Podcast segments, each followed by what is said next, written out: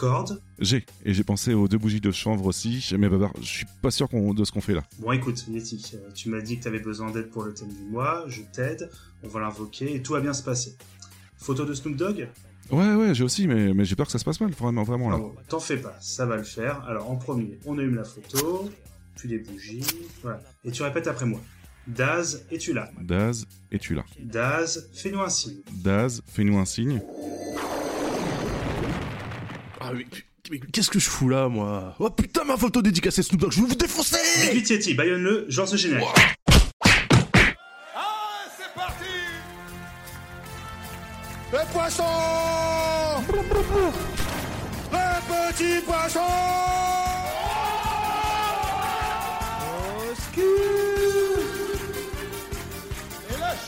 La gueule Et bonjour à toutes et à tous et bienvenue pour un nouvel épisode de B-Side Zik, le fameux petit frère de B-Side Games où on parle de musique. Et comme d'habitude, je suis accompagné de mon cher Yeti. Salut Yeti Eh bonsoir Babar, comment vas-tu? Bah écoute, euh, grâce à la puissance de la 4G, euh, je suis euh, présent parmi nous. C'est ouais, j'ai cru entendre que c'était compliqué. Hein. J'ai découvert le turfu il y a deux semaines avec la fibre, enfin arrivé chez moi. Elle n'aura tenu que deux semaines avant que avant que des travaux défoncent le câble euh, qui ramène tous les, toute la fibre de centaines de, logements. Donc euh, on est quelques-uns à être un petit peu voilà un, peu dans le bad, mais bon la 4G tient bon et elle va tenir pour cette émission, il n'y a pas de problème. Euh, du coup, pour euh, nouvelle émission, et encore une fois, nous allons avoir la chance d'avoir un super invité.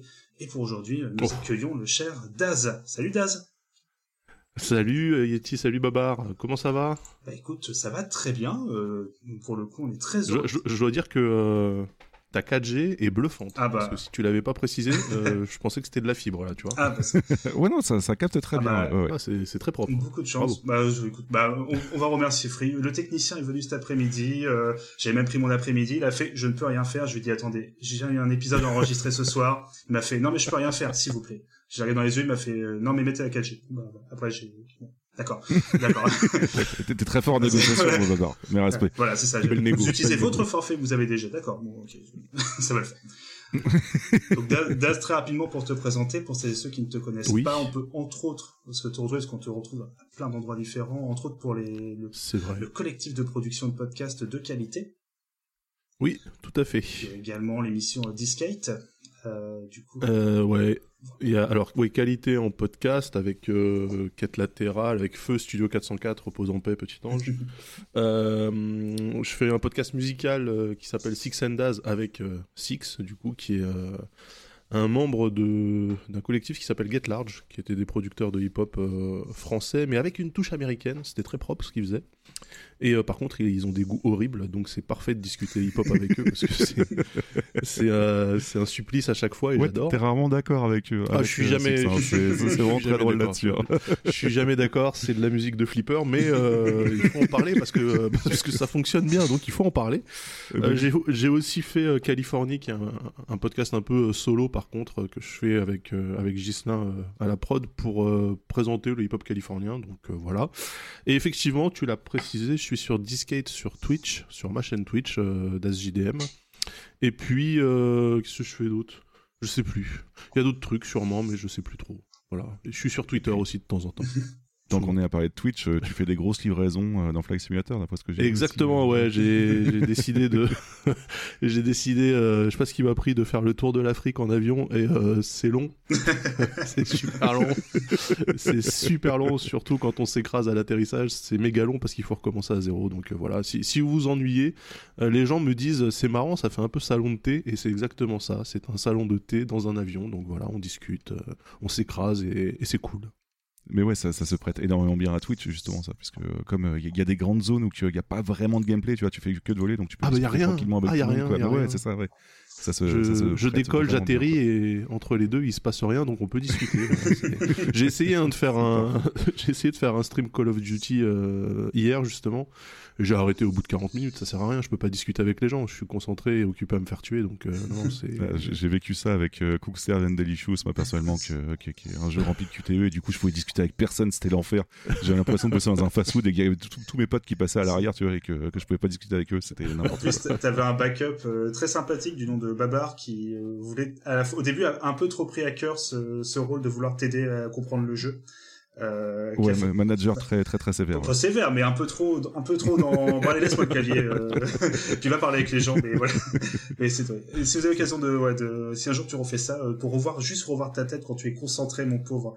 Tu, tu étais vraiment. Euh, c'était. J'ai jamais mais voilà, c'était très belle expérience. Et voilà, comme euh, tu l'as dit, je suis babar. je reprends l'expression de ce Charietti, le petit éléphant skateboarder punk rocker, voilà, c'est passer 30 ans, c'est très réaliste de c'est surtout j'ai surtout des valises 2000 sous les yeux, mais ça c'est une autre histoire.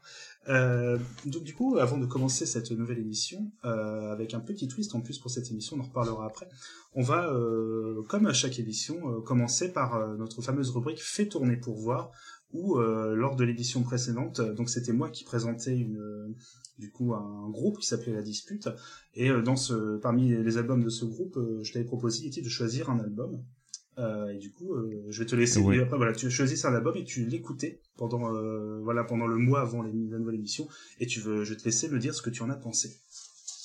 Alors du coup, euh, j'avais un petit peu surpris tout le monde parce que j'ai choisi non pas un mais deux albums. J'avais choisi Panorama et Panorama euh, Remix tout simplement, qui est version euh, un petit peu version électro qu'on pourrait dire. il y avait pas mal de, de production électro dans le deuxième album, mm. sachant que le premier album était, je sais plus comment tu le définissais comme ah, genre. La dispute à la base, il faut utiliser les mots post. Tu sais parce que c'est du post hardcore. Oui, c'est ça, c'est post hardcore. Post hardcore, screamo avec des influences, tu sais, carrefour d'influences. Voilà. Enfin, je, je dis ça, mais c'est un groupe, voilà, qu'on a l'occasion d'en parler, qui est euh, extrêmement euh, talentueux, avec beaucoup d'influence. Donc tu peux dire post-hardcore euh, Screamo, voilà, comme ça on comprendra. On restera sur du post-hardcore Screamo, ouais, voilà, exactement. Euh, alors ça, ça, va plutôt surprendre tout le monde, parce que d'habitude, j'aurais plus eu tendance à kiffer le, la partie électro plutôt qu'autre chose. Et vraiment, la partie euh, normale de l'album, enfin, je veux dire, l'album normal Panorama, est vraiment excellent. La partie normale. la partie normale, c'est ça. La, partie euh, sans être touchée, tu vois. Donc, euh, la partie brute de l'album, en fait, est vraiment très très cool. Et, euh, et, du coup, j'ai vraiment surkiffé. Après, malheureusement, j'ai pas eu le temps de prendre plus de notes que ça, puisque je l'ai écouté au, taf euh, deux, trois fois. Déjà trois fois, d'ailleurs, je crois, les, deux à la suite comme ça, tu vois. Donc, j'ai vraiment bien aimé. Ça, me touche beaucoup que tu euh, dis ça, mais il faut préciser, tu es en télétravail. C'est pour ça quand tu dis au taf, j'ai toujours ce petit. Non, non, non, je, suis caissier, je le mets directement à C'est ça, dans, dans, dans, mon, dans les... non, ça, ça, me fait plaisir. ça, me, ça me fait plaisir, hein, tu l'écoutes au travail, c'est pas ça que je veux dire, mais voilà, c'est pour dire, voilà, tu l'as pas fait. Malheureusement, t'as pas pu faire participer tout le monde.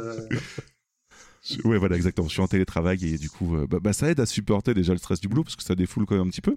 Et euh, je trouve que c'est assez maîtrisé parce que mine de rien, on a beau dire que c'est du post-hardcore, etc. On pourrait croire que ça gueule euh, énormément, mais non, il y a énormément de parties qui sont très calmes. Et je trouve que du coup, c'est ça emprunte une ambiance très ça t'emmène là où ils veulent t'emmener, mm. c'est-à-dire que quand il y a des parties bien chargées, c'est compréhensible, tu, tu, ça monte au fur et à mesure, t'as bien une, une euh, comment dire une ascension douce en quelque sorte. Donc du coup ça, ça s'écoute tranquillement vraiment, tout en même temps de d'être gueulard de temps en mm. temps, mais c'est vraiment justifié. Donc il n'y a pas de souci là-dessus. Je trouve que ça, ça s'écoute vraiment très bien. Voilà. Contrairement à d'autres trucs que tu as pu m'écouter qui, qui, étaient vraiment beaucoup trop gueulard d'un coup, tu vois. Là, euh, ça passe vraiment très bien et je vous conseille vraiment d'écouter, euh, même si vous êtes curieux par la partie électro, d'écouter d'abord la partie panorama mm. parce que c'est vraiment très très bien. Ouais. Ouais, c'est bien maîtrisé. La partie électro, c'était juste deux petits mots pour. Euh, qu'est-ce que tu en as pensé quand même en deux petits mots euh alors, euh, y a, c'est pas vraiment l'électro que j'écouterais habituellement, mm. tu vois. Donc ça, ça peut surprendre un peu, mais généralement quand j'écoute de l'électro, c'est mélangé à du hip-hop, donc ça aide pas non plus, quoi mais euh, mais ça reste maîtrisé. Et ce qu'il y a de bien, c'est que tu reconnais pas facilement les. Euh... Enfin, tu, tu, sais que c'est remixé, mais tu reconnais pas mm. facilement l'original non plus. Donc c'est pas mal transformé. C'est c'est pas juste une excuse en disant on a rajouté du, deux trois euh, deux trois blips, deux trois blaps et puis basta, on en a fait un autre album. Là, c'est c'est vraiment chacun a sa patte en plus, puisque chaque artiste, euh, enfin chaque piste est reprise par un artiste mm. différent. Donc du coup, ouais, tu tu sens vraiment une très grosse très grosse transformation là-dessus, mais ça reste euh, sympa, ouais, ouais, ouais. Moins que ce que je pensais, mine de rien, parce que j'ai préféré, comme je te disais, la partie originale, mais euh, ça reste intéressant comme taf. Et euh, il faudrait plus d'albums de remix comme ça, puisque mm. j'avais apprécié le taf fait pour Shiny Man à l'époque, avec pareil l'album de remix qui avait été fait avec Zatrikaz ou autre, par exemple, qui était vraiment excellent. Mais ouais, ce, genre de déformation version électro, je trouve ça vraiment très cool, quoi. Mais vraiment déformation, parce qu'on reconnaît très peu la, la musique originale, mais ouais, très très sympa. Bah écoute, euh, j'invite celles et ceux qui n'ont pas encore écouté notre précédent épisode, euh, du coup, si vous voulez en savoir un peu plus sur la dispute, et pour pour le coup, remercier une fois encore notre invité Nodus qui était avec nous la dernière fois. Ah, c'était Nodus. C'était Nodus. Oh, ouais, ouais, ouais. Bah, tu, tu, sais, on a, on a même reçu un certain Pipo Mantis aussi il y a pas longtemps pour les Bissell. Oui, je l'ai croisé, euh, je l'ai croisé sur le sur le Discord. Donc voilà. oui. Ce, ce sacripant. Voilà. Ce sacripant. Mais voilà, encore merci à lui pour la disponibilité, pour euh, voilà, pour euh, pour l'émission, c'était extrêmement intéressant. Et du coup, euh, là, on va arriver, ça y est, à la première partie de cette émission. D'habitude, alors quand on a un invité, on lui propose de nous présenter un peu son parcours musical, un peu les dix chansons qui le définissent, mais pour le coup, il y a une petite différence euh, pour cette émission. Mon cher Yeti, je vais te laisser pour le coup le chemin libre, et voilà, je vais vous laisser, je vais vous écouter avec beaucoup d'attention parce que je vais découvrir tout un univers.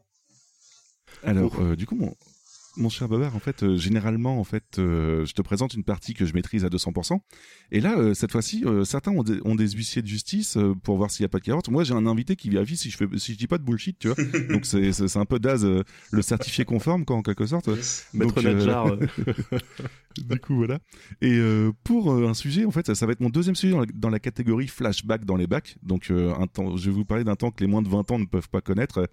Euh, on continue ma théorie sur les, trois plus grandes années du rap qui sont, cette, qui sont comme je disais la dernière fois, 97, 98, non d'ailleurs quatre années 97 98 99 et 2000 en fait globalement pour moi c'est un peu euh, mais ça reste vraiment personnel. Après chacun kiffe ce qu'il veut quoi. Ah. mais ça reste pour moi ma, ma plus grande période de rap euh, aïe, aïe, aïe. incontestable. Je sais pas si Daz tu partages mon avis ou pas ah déjà euh... déjà déjà on n'est pas en synchro. Ah là là là, là. ah je sais bien je sais bien.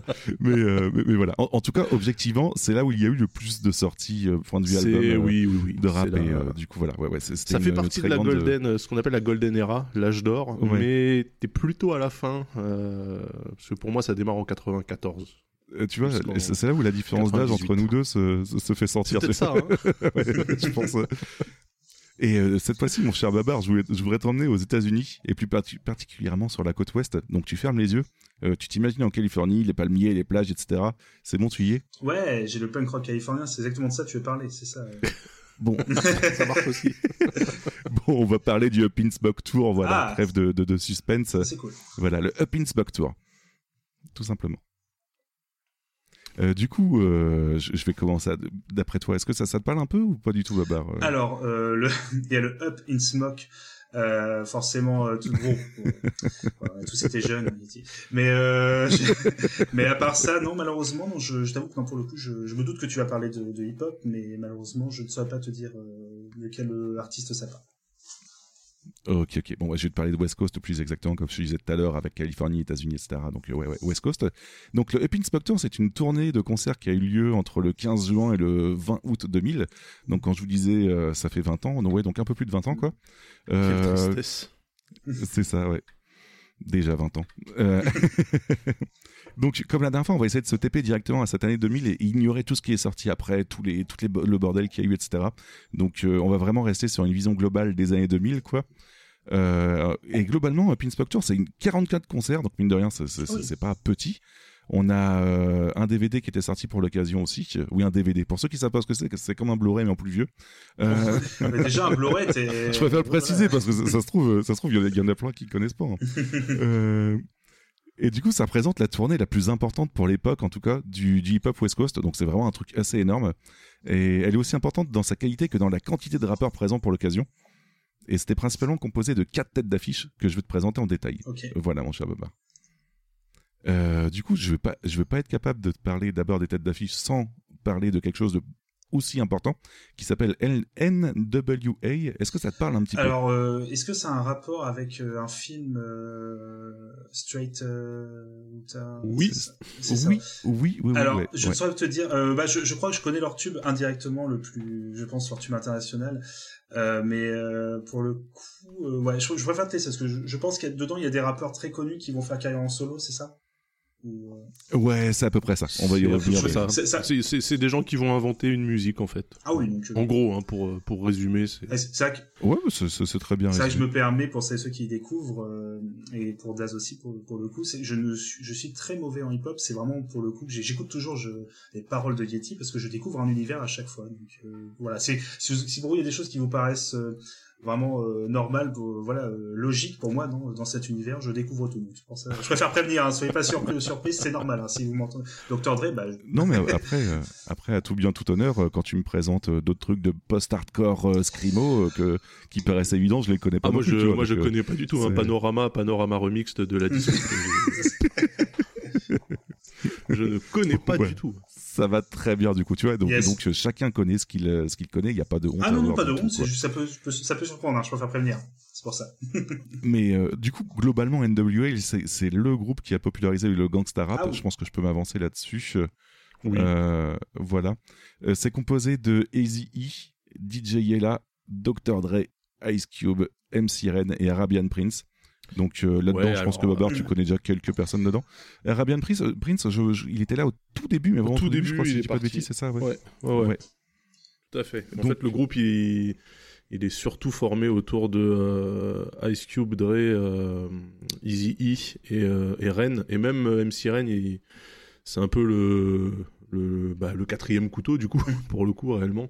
Ouais. Parce qu'on retient surtout, euh, on retient surtout euh, Eazy, Dr. Dre et Ice Cube hein, comme, euh, Oui, c'est comme clair. ouais, euh, comme tête d'affiche sur ce groupe, parce que de toute façon, euh, même quand on regarde les carrières qui ont été les leurs après, bah pareil, MC Ren en fait, bon Arabian Prince du coup, j'en parle pas, même si Ouais, c'est certainement un, un, un- un des pseudos euh, les plus drôles que j'ai croisé dans, dans, dans le rap hardcore, hein, Arabian Prince, pourquoi pas. Euh, mais par contre, ouais, MC Ren en fait, il a pas du tout eu la carrière de, de- des, des trois autres en fait. Ouais, en même Clairement. temps, c'est- c'est c'est pas, c'est pas si simple d'avoir ce genre de carrière. On va voir par la suite, mais euh, Ouais. c'est- c'est plutôt compliqué hein, parce que Dr. Dre Ice Cube niveau carrière, même Easy euh, que je connais un peu moins, mais euh, et justement, Ah, on va je pas spécialement parler plus bien. que ça, quoi. Mais Euh, voilà. je, me, je me permets, euh, Yeti, je pense que tu vas revenir, mais c'est euh, littéralement là, euh, que des groupes, euh, des artistes qui viennent de la côte ouest, hein, pour le coup, hein, c'est ça. Ouais, Euh, de ouais, ouais. Compton même, ils viennent que de la même ville. D'accord, ok. C'est ça, Voilà. voilà, ouais. Donc euh, le groupe commence en 86, mais ils sortent leur premier album en 88. Voilà. Et un deuxième album sort en 91. Euh, globalement, après la sortie de cet album-là, je, je vais essayer de résumer les choses un maximum. Je suis désolé, hein. il y a plein de choses que on pourrait discuter pendant des heures, mais euh, mais malheureusement, si on s'étend sur le sujet, on n'a pas fini. Mais globalement, après 91, on a Dr Dre qui s'embrouille avec Easy. Si je dis pas de bêtises, Ah, on, a, euh, on a plus que ça en fait en 89 on a Ice Cube qui est en fait le ghostwriter de l'ensemble du groupe hein. c'est lui qui écrit les textes de tout le monde parce que ouais. ça c'est très c'est très bien montré dans le film Straight Outta Compton qui raconte l'histoire du groupe c'est que euh, en fait euh, Easy savait pas rapper lui il, a, il apportait juste l'argent euh, pour monter le groupe hein. Ouais. c'était Ice Cube qui écrivait les textes et Dre qui faisait les instrus et en fait, ils n'ont pas réussi à bloquer des rappeurs qui étaient supposés rapper les textes d'Ice Cube sur la musique de Dre. Du coup, ils se sont retrouvés comme des cons avec euh, un texte qu'il fallait absolument rapper et ils ont dit à Easy, vas-y, rappe-le. Voilà. C'est comme ça que le truc s'est fait. Euh, et, et donc, euh, avant que Dre et Easy s'embrouillent, il y a Ice Cube qui est parti. Parce qu'il avait l'impression de se faire truander par, par le manager de l'époque, qui était proche de, de Eazy-E.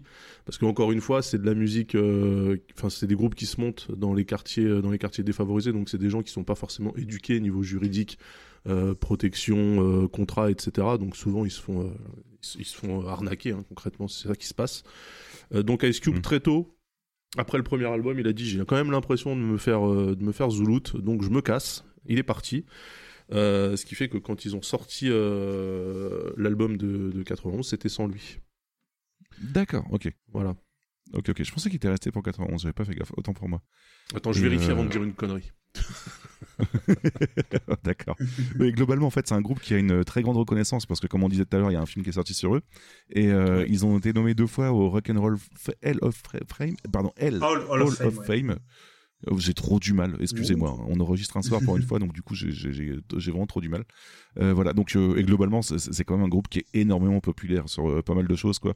Sur ce qu'il a amené, comme on disait tout à l'heure, point de vue euh, gangsta rap, etc. C'est Bah, quand même assez fait, énorme.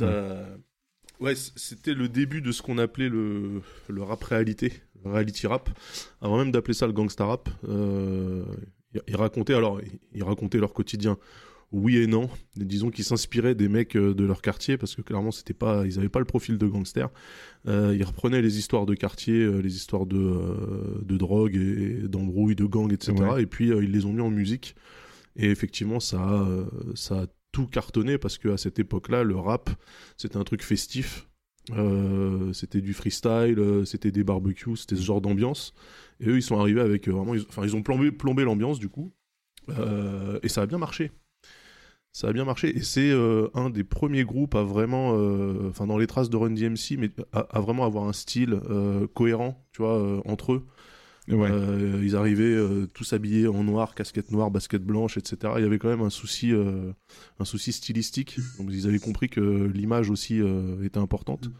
Euh, et euh, ouais, c'est c'est un groupe fondateur euh, de d'un certain style de musique euh, dans le hip-hop, d'un sous-genre du hip-hop. Même si moi personnellement, je ne peux pas écouter ce groupe Ah d'accord. parce que Bah, je écoutez. trouve les sons horribles. Voilà. Ah d'accord.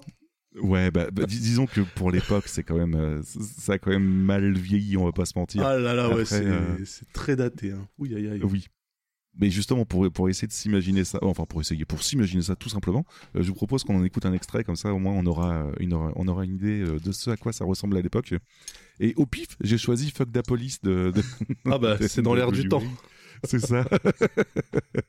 non, je, précise, notre, notre podcast, absolument rien de politique. On s'écoute Da Police tout de suite.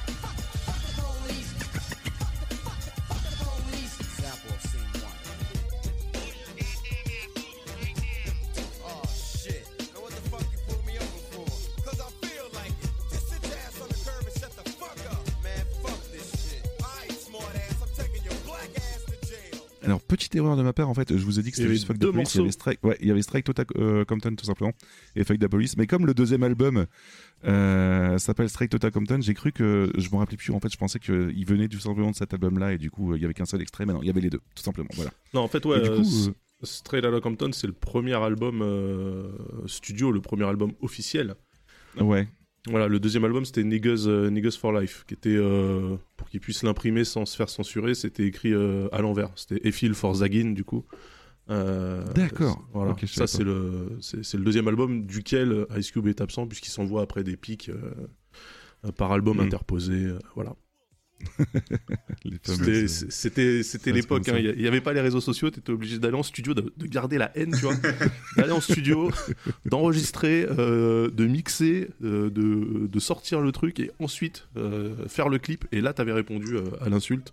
Donc il fallait quand même un certain, euh, un certain niveau de, de professionnalisme quand même, pour insulter. mais, mais, mais tu sais comme ça au moins que, que, que tu n'es, c'est pas juste un petit coup de gueule, c'est vraiment quelque chose que Ah tu oui. entretiens au fur et à mesure du temps, quoi. C'est que tu travailles, que tu entretiens, quoi. C'est, Ça, c'est, c'est ça me énorme. rappelle le groupe euh, Limp Bizkit euh, où t'avais euh, les- à passer les années 2000 après la, la grande époque comme on dit. Euh, du coup, le fameux guitariste qui avait quitté le groupe après pareil après que Fred Durst, le fameux chanteur et tout, s'était engueulé. Et en fait, pour se rabibocher, il est pareil, il n'y avait pas les réseaux sociaux, donc il faisait des conférences de presse où il pleurait pour que son guitariste revienne. C'était toujours assez particulier, tu sais. Oui. voilà, pareil, pas de petits messages doux sur Twitter. Non, reviens, s'il te plaît. Euh. C'est pour ça. Oh mais merde. Euh, du coup, euh, voilà, donc c'était pour te présenter NWA, c'était surtout un prétexte pour te parler de Dr. Dre et de ses débuts. Parce que en première tête d'affiche de, de Up in Spock Tour, on a Dr. Dre, tout simplement. Je connais. Donc je pense que tu Oui. sais qui c'est un petit peu Alors, quand je, même. je connais, Ouais. alors, pour le coup, je, je pense que je connais très peu de ces morceaux de, alors, euh, de rap. Par contre, je, en tant que producteur, si je me trompe pas, surtout, euh, fameux producteur d'Eminem, si je me trompe pas. Ah oui. Voilà. Ouais, ouais, tu, Ah tu, oui. tu, Voilà. Et de Tu 50 Cent spoil un aussi. peu le reste de l'émission Ouais, ouais, totalement. Ouais, de 50 Cent par contre Pardon. aussi, ouais. Euh, D'accord, enfin, mais pour le coup, je connais surtout le, en, tant que producteur, je sais qu'il y a quelques morceaux de, de rap qui sont extrêmement connus de lui, que je dois connaître indirectement, mais sinon, c'est en tant que producteur que je connais. Oui, tu vas voir au fur et à mesure, il y a des choses qui vont te parler. Il n'y a pas de souci là-dessus. hein. Le mec est quand même plus ou moins connu mondialement, Oui. donc euh, ça devrait le Ah bah, un... Alors qu'il n'a officiellement que deux albums solo Ah oui, non, mais c'est ça qui est fort, ouais. en d'accord. 30 ans euh, de carrière, ce qui est euh, incroyable. Il a sorti que deux albums et c'est euh, le rappeur le mieux payé au monde. hein. Euh, Je sais pas si c'est encore vrai maintenant, je me pose la question. Ah bah, mais, euh, bah, il est milliardaire, hein. c'est le seul rappeur milliardaire. Bon c'est parce qu'il a vendu. Beats, euh, Ah, Beats à Apple, Ah oui. voilà du coup il Ouais. s'est fait de l'oseille, mais euh, Peut-être Jay-Z, peut-être aussi, Enfin- qui est... Peut-être aussi d'être pas loin. non ouais Jay Z Jay est, est multimillionnaire, mais je veux dire Jay Z euh, déjà Jay Z a ghostwrité pour Dr Dre sur euh, sur 2001 parce que je rappelle hein, Dr Dre n'écrit pas ses textes, euh, c'est pas un, Mm. c'est pas un MC en fait. hein. Ah non, c'est vraiment un, un producteur de base. Enfin, C'est quand, un quand je dis producteur, producteur, je euh, parle euh, aussi de faire des prods en fait, donc musicien en quelque sorte. Quoi. Parce que c'est Oui, vrai que ouais, ça peut sûr, prêter à confusion de temps en temps quand on dit producteur, c'est pas juste euh, donner de l'argent pour faire un album et puis basta quoi. C'est euh, Oui, non, non, là c'est pas comme, vraiment euh, un, ouais. c'est un, un compositeur, c'est un beatmaker. Ouais, voilà, c'est ça, un- C'est un ingé son euh, de talent, vraiment. Euh, c'est vraiment au niveau du mix que que- qu'il a tué tout le monde en fait. Euh, par rapport à d'autres qui pouvaient avoir de très bonnes idées d'instru avec des bons samples, etc. Mais Dr Dre, lui, tu lui ramenais ça et il te twistait le truc au niveau du mix où en fait c'était imparable. Et puis c'est voilà. quelqu'un qui, euh, qui, qui, qui est vraiment à l'écoute euh, de son époque. hein. Il a toujours su s'entourer au bon moment des bonnes personnes et c'est pour ça qu'il a eu la carrière qu'il a eue, hein, de toute façon. Mm. Mais je te laisse, euh, je te laisse dérouler. Ouais, pas de problème. On va, on va défiler ça un petit peu, puis tu commenteras au fur et à mesure. Il y, a pas de souci. Euh, du coup, de son prénom André Rommel Young, tout simplement. Euh, donc, en- comme on disait tout à l'heure, ancien rappeur de NWA. Euh, avant ça, il était DJ dans le groupe d'électro hip hop. J'en ai pas entendu par contre, qui s'appelle World Class Working Crew, tout simplement. C'était ouais, c'était Euh, du funk. hein. C'était un. Ouais, c'est défini sur le papier comme électro hip hop, mais j'avoue que c'est- plutôt difficile à définir. Euh, C'est du, c'est du gros funk. euh, D'accord, euh, ok, ok. C'était les mecs qui s'habillaient euh, avec des costumes à paillettes. euh, et euh, Putain, euh, des, trucs, des en satin. Ah mais en fait, enfin, on, en- on aura peut-être l'occasion d'en parler, mais je veux dire, au plus fort de la guerre entre Easy et, et Dr Dre, parce qu'évidemment ils se sont embrouillés, euh, il y a les clips se répondaient en fait. T'avais le clip, euh, t'avais le clip de l'un qui, qui insultait un mec et puis euh, et puis le clip de l'autre, il reprenait à l'endroit où le premier clip s'arrêtait et il insultait l'autre et du coup il y avait des il y avait des photos dossiers qui étaient glissées, tu vois, en image subliminale et tu voyais Dr Dre, euh, Dr Dre habillé, euh, habillé en danseuse et tout, c'était euh, c'était incroyable. Putain. Euh, donc du coup, pour la faire brève, point de vue timeline avant la création de son propre label, euh, on va parler quand même de quelques éléments marquants. Euh, donc euh, Daz, comme je disais tout à l'heure, tu me corrigeras si je me trompe. Ouais. Euh, donc je disais en fait, on a la grosse engueulade Dr Dre, Easy E en fait. Euh, sur, et en fait, Dr Dre quitte le, le groupe sur les conseils de deux de ses potes. Donc on a Doc et Suge Knight. Ouais, le Le- aussi, le aussi, ouais, qui était un mec du, ça, ouais. du Texas. Et Shug, Shug Knight qui est qui est le, le Al Capone de la musique. hein. Enfin maintenant, il, Oui, totalement, ouais, ouais, un, ouais. Des, un des producteurs les plus sulfureux que que la musique toujours confondue ait jamais eu. C'est vraiment le manager gangster. Je pense qu'on on en refait pas des comme ça. C'est c'est le Kingpin, tu vois vraiment. Mais putain, mais je l'ai marqué sur mon conducteur. J'ai marqué. Ah bah oui, voilà, ouais, c'est ça. C'est ouais, exactement exactement ça. Ouais, exactement ça, ouais, Je effectivement. l'ai vu dans, dans Hip Hop Evolution parce que j'avais j'avais jamais vu à quoi il ressemblait et bordel euh, le mec il- bah, juste pour te le représenter Babar il doit faire 2m15 il doit faire 100, 100, 130 kilos tu vois et tout en muscles c'est vraiment le mec qui te ouais, C'était une, une armoire à glace. truc gangsta quoi Et le l'anecdote, c'est que euh, parce que euh, Shug Knight a une méthode particulière pour récupérer les contrats des artistes, Euh, c'est-à-dire qu'en fait, il va attraper le gars qui a le contrat et il le secoue. C'est ce qu'il a fait avec euh, parce que ce qui- ce qu'il faut rappeler, c'est que NWA était sur un label monté par Easy qui s'appelait Ruthless Records. Euh, Ruthless Records qui était renommé Useless Records dans les clips de, de Dr Dre évidemment euh, et donc en fait, quand Dr Dre a compris euh, que Ice Cube avait raison de se barrer de NWA et que lui aussi il était en train de se faire enfler par, par Jerry Heller, le manager pote de Easy euh, il a dit qu'il était sous contrat avec Ruthless, qu'il pouvait pas partir comme ça. Shug Knight il a fait, t'inquiète même pas. Il est allé prendre euh, attraper Easy, il l'a secoué, il a récupéré le contrat et euh, avec euh, Dr Dre, ils ont cofondé un label qui s'appelle Death Row Records. Ouais, exactement, ouais, c'est ça. ouais. Voilà, qui est le label qui, qui a été surnommé à un moment donné le la Motown la Motown du, du gangsta rap. Donc euh, c'était vraiment un label qui était euh, chaque album était multiplatine, enfin vraiment euh, il ratait jamais rien. Euh, et c'était un label qui était donc tenu euh, d'une main de fer par euh, par Suge Knight. Bah, comme tu l'as dit euh, juste avant, ouais, si, si, Et, c'est l'anecdote, voilà, la- la- l'anecdote en fait, c'est que pour monter, pour avoir l'argent pour pour pouvoir monter ce label, Suge Knight a été récupéré des royalties auprès de Vanilla Ice. Euh, Vanilla Oh, Ice, merde. qui était un, un rappeur donc qui avait fait euh, Ice Ice Baby dans, au début des Oui, années 90. hein, voilà. Tortues. Et euh, la légende raconte que euh, aussi- Voilà, désolé, j'ai la référence, désolé. Et euh, la légende raconte que pour, euh, pour donner ses, ses royalties, il a fallu que Suge Knight en fait euh, le suspende par les pieds au balcon de sa chambre d'hôtel dans le vide d'accord. pour que pour que Vanilla Ice accepte en fait de, de céder de céder ses droits. Et c'est quelque chose qui est vrai, c'est-à-dire que vraiment Suge Knight euh, c'était le parrain, c'est-à-dire que les gens avaient peur de ce mec-là parce que euh, c'était un blood. Euh, parce que euh, tu regardes le label Defro, en fait, euh, tous les visuels, c'est rouge, les locaux étaient rouges, sang. Suge Knight était toujours habillé en rouge, en costard rouge, en chemise Ouais. rouge. Donc c'est vraiment l'affiliation était totale avec les Bloods, c'était des Bloods qui faisaient la sécurité, donc en gros il avait une armée le mec, et il pouvait aller secouer absolument n'importe qui, n'importe où, puisque Suge Knight avait défié tout New York en fait, quand il était à New York, et qu'ils étaient en embrouille avec, euh, avec euh, Puff Daddy et Notorious B.I.G. à l'époque, avec Bad Boy Records, euh, euh, Suge Knight a- était monté sur scène aux Source Music Awards pour dire que... Oui, c'est vrai, oui, je me rappelle voilà. de ce discours-là. ouais. voilà, qui, qui, si, si les gens voulaient faire du rap sérieux et pas du rap new-yorkais, fallait venir chez Death Row. Et tu dis ça à New York, t'es quand même, t'es quand même couillu. Hein. Si je dis pas de bêtises, il avait dit s'il voulait pas que des producteurs viennent faire Ouais. les, les marioles dans Viennent faire les marioles, c'était- ouais, un clips, message, euh, voilà, ouais. Ouais, C'était un message à, à Puff Daddy qui était euh, systématiquement euh, en, en caméo dans tous les morceaux euh, de ces artistes, notamment de Notorious B.I.G. Il était toujours derrière avec une bouteille de champagne et tout, et donc Suge Knight disait si vous voulez rester l'artiste, si vous voulez rester devant sur le devant de la scène, et si vous voulez pas qu'il y ait des producteurs qui fassent les, les marioles derrière vous et, qui en gros niquent votre votre musique, venez chez Defro. Et puis après il a fait un mic drop. Il a quitté la scène et euh, là je me suis dit ah ouais quand même le gars il est couillu parce que à cette époque-là Bad Boy à New York c'était euh, c'était euh, les rois de la ville hein, vraiment donc tu défies les mecs chez eux c'est Ouais, non, faut, faut y aller quand même. hein. Ouais, quand même t'as t'as- une bonne ceinture de, de, de sécurité quoi il est très très fort Suge Knight Tout ça pour dire que, ouais, Death Row Records, du coup, en 92, on a Dr. Dre qui sort son premier album, Ouais. The Chronic, tout simplement. ah là là Et je vous propose qu'on écoute un extrait tout de suite, on reviendra dessus juste après.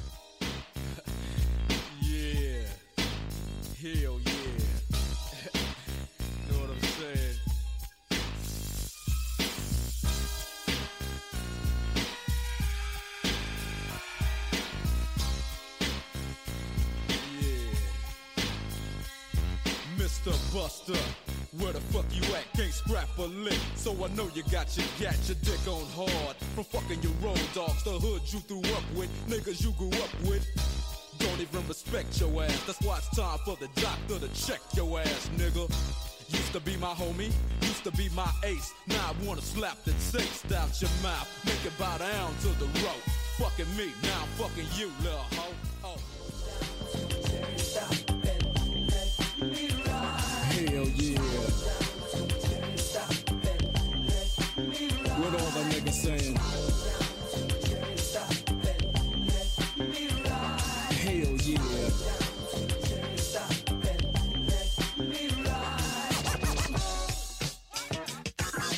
Just another motherfucking day for Dre, so I begin like this. No medallions, dreadlocks, or black fists. It's just that gangster glare with gangster raps. That gangster shit makes the gangs of snaps. Uh, word to the motherfucking street. My people kept deep, and now it's time for me to make my impression felt. So sit back, relax, and strap on your seatbelt. You've never been on a ride like this before.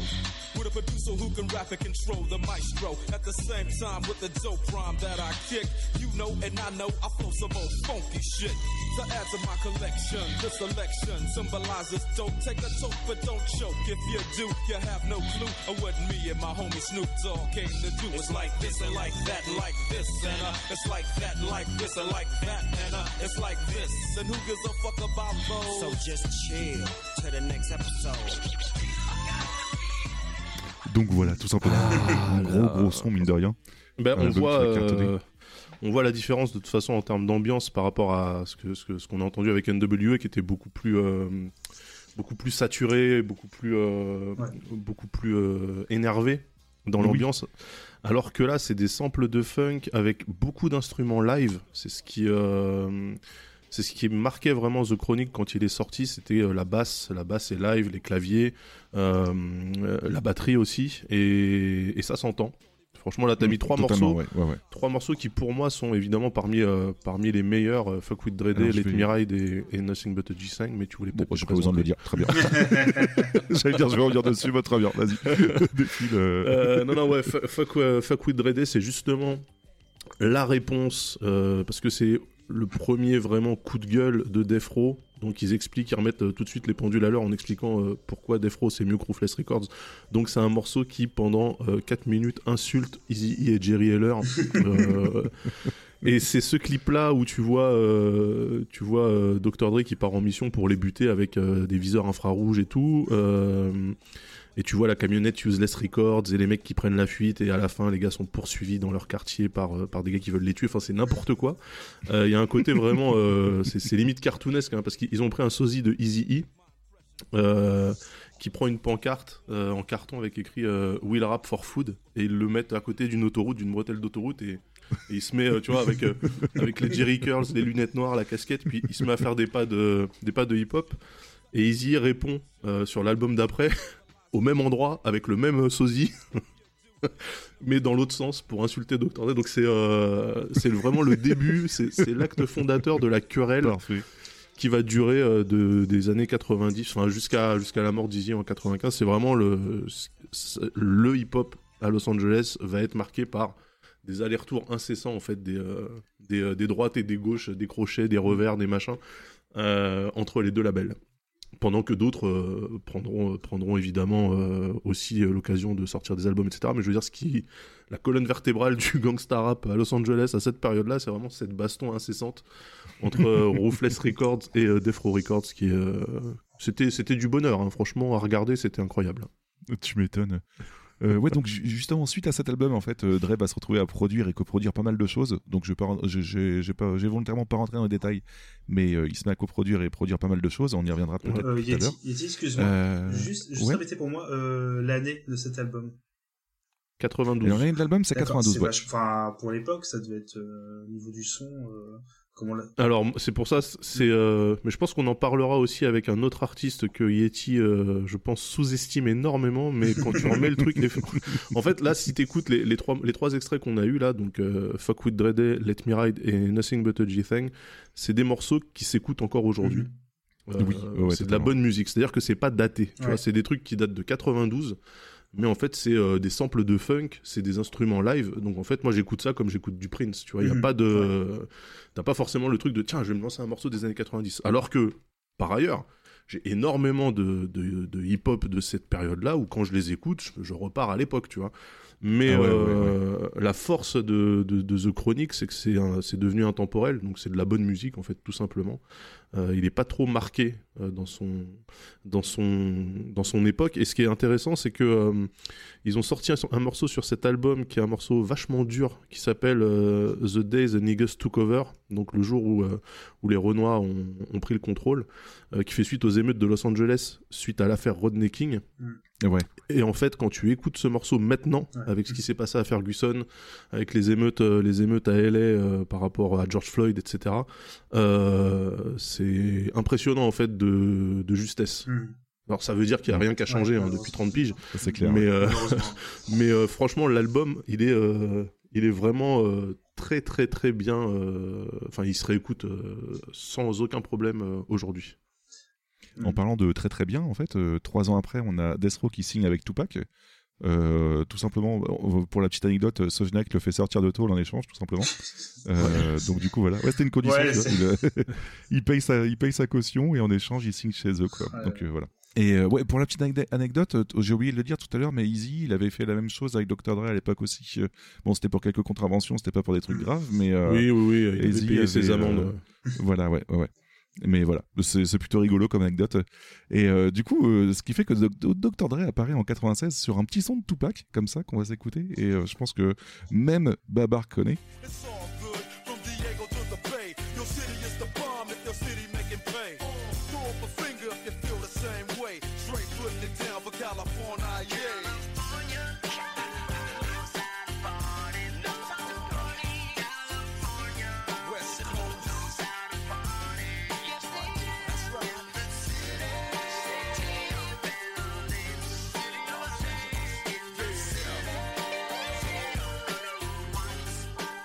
Voilà, donc je pense que tu avais à peu près reconnu mon cher Babar, mais c'est. California Love, tout Le simplement. fameux, j'adore cet instrument, je sais jamais comment il s'appelle, où c'est un piano, enfin une sorte de clavier avec où tu mets une sorte de tube.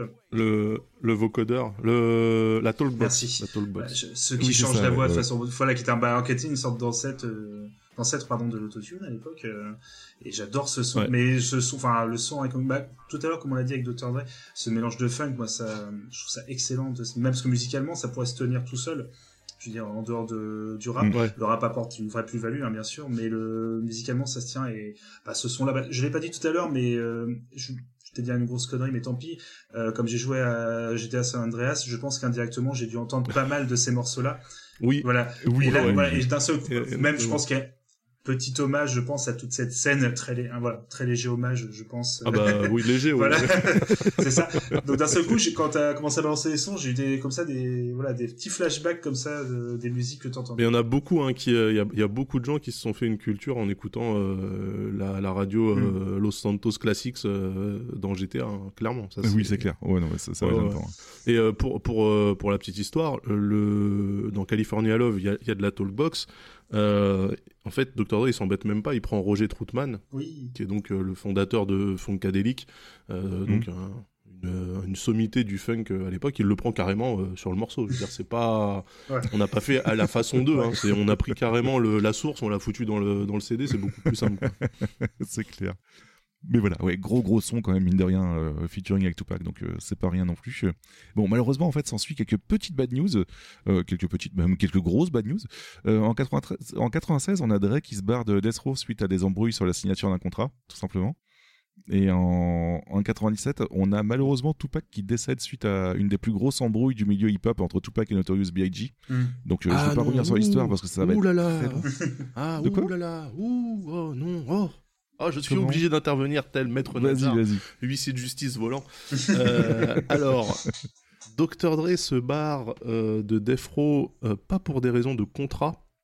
Putain, Mais pour des raisons- comme info, moi. Non, non, non, c'est pour des raisons de survie. Bah, les contrats, tout le monde se faisait euh, fister par Suge Knight. Ça, c'était le truc ouais de base. Ouais, justement, c'est- je pensais qu'il s'en était rendu compte et qu'il s'était barré. Bah, en tout Non, cas, non, ça, c'est il, ce que j'ai vu il- comme il- info, il donc, s'en euh, était d'accord. rendu compte depuis belle lurette. C'est juste qu'en ouais. fait, euh, tu pars pas de chez Death Row comme ça. Et euh, à un moment donné, le, le climat chez euh, Row Records était vraiment irrespirable. C'est-à-dire que euh, c'était l'entourage de Suge Knight qui faisait sa loi, qui frappait les rappeurs. On rappelle hein, que donc je, disais euh, Suge Knight et tout son entourage sont des Bloods. Euh, Snoop, tout le Dog Pound sont des Crips.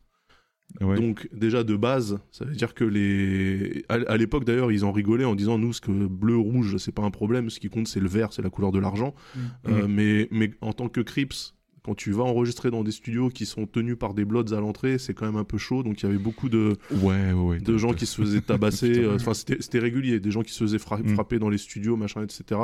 Et en fait, pour Dre, c'était impossible de créer sereinement dans, dans cette ambiance-là parce que Dre n'est pas un gangster. C'est un Mm. musicien depuis toujours. Euh, donc, il n'était pas du tout à l'aise dans cette ambiance-là. Donc, dès qu'il a pu se barrer, il s'est barré. Euh, D'accord. Et, et, euh, et pour Tupac, Tupac est mort en septembre 96. Euh, après le match. euh, Grosse erreur de ma part, autant pour moi.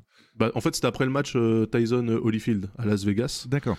Et il s'est fait tuer non pas pour une embrouille avec Biggie, même si Notorious B.I.G. s'est fait buter à Los Angeles un an après et que les gens se sont dit ah c'est la vengeance de machin etc. En fait Tupac, à force de traîner avec Suge Knight, était surtout en train de se gangstériser Et Mhm. euh, juste avant le combat, il a passé à tabac un, un membre des, euh, des Crips, un gars qui s'appelait Baby Len Anderson, qui, euh, qui l'a passé à tabac en public parce que euh, un des gars de l'entourage de Defro s'était fait voler sa chaîne par des Crips, euh, comme ils se croisaient à Las Vegas, Ouais. parce que tout Los Angeles allait voir le match. Et en fait, c'est ce qui s'est passé, c'est qu'il y a eu une vengeance des Crips sur les Bloods. C'est- tout en fait, c'est une histoire Mhm. de gang. hein, C'est pas. Putain, je pensais vraiment que c'était une embrouille euh, entre Notorious et. Mais on a on a tout Parce que je, je sais que hein. tu avais un climat quand même qui était assez tendu entre les deux, puisque il, sa, venue à New, sa dernière venue à New York avec Tupac, c'était super mal passé, puisqu'il y avait des gardes du cœur de Tupac qui s'étaient fait tirer dessus, je crois, quelque chose comme ça, en fait, euh, pendant que Euh, Tupac, Tupac- attendait en haut avec Tupac s'était non Tupac s'était fait tirer dessus en 94 euh, dans le hall d'un studio alors qu'effectivement Biggie Smalls était en haut en train d'enregistrer. Oui, c'est ça, ouais. Voilà, ouais. Ouais. Euh, et après en fait il y a eu une embrouille. euh, ils ont lancé la guerre entre la East Coast et la West Coast. euh, et qui était en fait une guerre entre Death Row Records pour Los Angeles et Bite Boy Records pour New York. Mm. Mais euh, en fait, Tupac, euh, de toute façon, il l'aurait pas vécu longtemps. Vu le lifestyle qu'il qu'il était en train de prendre, euh, Ouais, tout- ouais, c'est clair. Tu- Tupac, c'était vraiment une éponge. hein. C'était, en fait, si tu regardes sa carrière, il a commencé à New York, il était à Auckland. non, il a commencé à Auckland, il est parti à New York, il est revenu à Auckland, il est Mm. à LA. Et à chaque fois, quand il était dans un, dans un endroit, il s'entourait des gens de l'endroit, tu vois. Donc à. Auckland, à Auckland, il était avec Digital Underground. Quand il était à New York, il traînait avec Naughty by Nature, avec euh, tous ces gens-là. Euh, quand il est arrivé à Los Angeles et qu'il a signé avec Death Row, il s'est entouré, euh, il s'est entouré, enfin il est rentré avec Suge Knight et du coup, bah, il a commencé à vivre un lifestyle euh, qu'il avait pas forcément. en gros, il, il mettait le turbo pour être crédible, puisque lui c'était une Mm. vie qu'il ne connaissait pas. Euh, les gens le disaient, hein, ils disaient en fait Tupac, c'est, le- c'est, il est en train de se gangsteriser et il en fait deux fois plus pour justement pas perdre la face parce qu'à la base Ouais. c'est un gars avec une éducation artistique, avec une éducation culturelle. Donc, euh, il surjouait le rôle de gangster. Et en fait, ça l'a rattrapé, tout simplement. Il s'est fait. euh, Alors, après, évidemment, t'as toutes les théories. C'est le FBI, c'est la CIA. Ouais, bon, ouais, c'est pas. Quand t'es un jeune artiste, euh, jeune artiste noir aux États-Unis, en fait, t'as pas besoin d'avoir beaucoup de complots pour que ça te pète à la gueule. Je veux dire, euh, Oui, c'est clair. le lifestyle finit par te rattraper et c'est ce qui s'est passé avec Tupac. hein, voilà. Ok, ok. Bon, bah, C'était- voilà. c'était Sans- mon intervention, euh, Non, il n'y a pas de souci. Au moins, c'est très bien. Tu as établi pas mal des choses, c'est cool. Euh, donc, du coup, à la suite de ça, quand même, on a Dre qui crée le label Aftermath Entertainment, tout simplement. Ouais. Voilà. Euh, bon, euh, au départ, ça, je, je le- je le résume très vite. hein. Je, vais, je vais revenir dans les détails euh, quelques parties plus bas, mais au départ, il galère un petit peu, et c'est l'arrivée d'un rappeur qui va en partie aider le le label, mais un, rappeur que, que j'apprécie bien plus que Daz. C'est bien, on s'échange comme ça la seconde partie entre les, entre les deux, quoi. Euh, et euh, ce qui permet quand même à Dre de sortir enfin son album en 99 euh, qui s'appelle 2001. Euh, juste un petit point personnel, Dre, faut qu'il évite de sortir des albums qui portent une année qui n'est pas l'année de la sortie de l'album parce que ça m'embrouille tellement tout le temps. Oui, Voilà. mais tu sais pourquoi Donc, Parce qu'en fait, ça- je sais pas pourquoi. son album en fait donc lui à ce moment-là on rappelle hein, il a officiellement qu'un seul album solo qui est The Chronic Oui, donc ouais. il voulait faire il voulait faire un album qui s'appelait Chronic 2000 sauf Ouais. que en fait Suge Knight euh, il avait encore les droits sur euh, sur euh, certains masters et euh, et le nom Chronic 2000 et ce qu'il a fait en fait c'est qu'il a pris des fonds de tiroir des, des, des enregistrements chez Defro. Il a mis ça ensemble une compile mais nulle vraiment toute pourrie. Et il a appelé ça Chronic 2000 Dr Dre. Euh, ce qui fait qu'en fait il a il a coupé l'herbe sous le pied de Dr Dre qui s'est retrouvé comme un con. Et c'est pour ça que l'album officiellement s'appelle Chronic 2001 mais en fait sur la pochette t'as juste la feuille de cannabis 2001 Ouais, marqué 2001, Voilà. ouais. et en fait tout le monde tout le monde l'appelle 2001 mais en gros c'est chronique euh, à la base c'était chronique 2000 quoi c'est juste qu'il a pas pu le faire parce qu'il s'est fait niquer euh, sur euh, sur le nom de l'album quoi Ok, ok. Et du coup, euh, là, on en arrive enfin, euh, mon cher Babar, parce que depuis tout à l'heure, on parle de Smoke in, euh, Up in Smoke Tour, par, con- par, par contre, on ne parle pas de ce qui était présent là-bas. Et là, c'est un des quatre albums qui était, qui était globalement représenté là-bas et qui était vendu là-bas, puisque c'est sorti à peu près bah, juste un an avant. Donc, tu vois, c'était vraiment la, période de promotion. Et cet album, on va éliminer quand même la musique la plus connue de l'album, histoire de vous partager d'autres trucs, parce qu'on on en a entendu parler pendant 8000 ans, et même maintenant. Donc, euh, celle-là, Babar, tu la connais très bien, ne t'en fais pas. It's the one and only Digo Double G. Snoop Dogg. You know I'm mobbing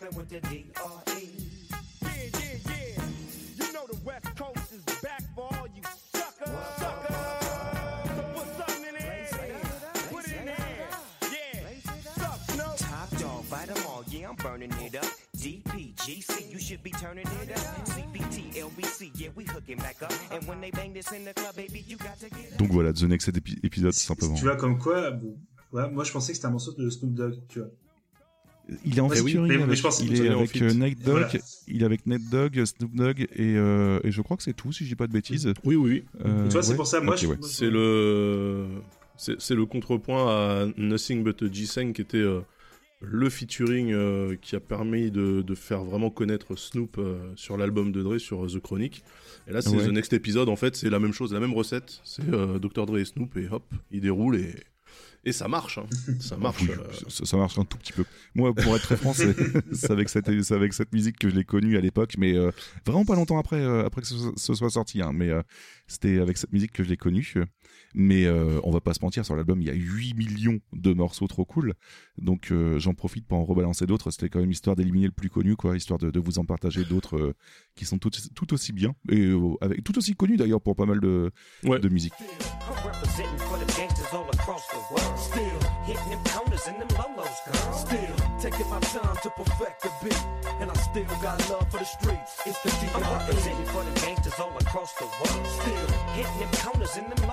I'm representing for the gangsters all across the world. Still hitting them corners and them lolos, girl. Still taking my time to perfect the beat, and I still got love for the streets. It's the I'm D.R.E. representing for the gangsters all across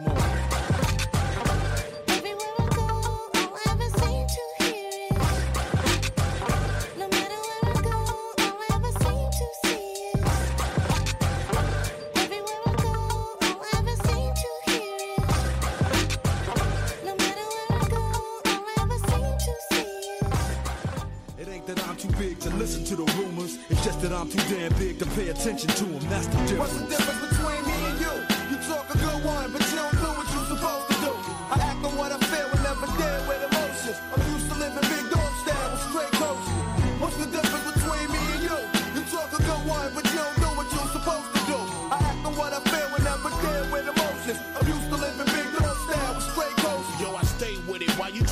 to play with it. Never knew about the next level until Dre did it. I stay committed while you motherfuckers babysit it. I smash the critics like an overhand right from Riddick. Come and get it, shitted on villains by the millions.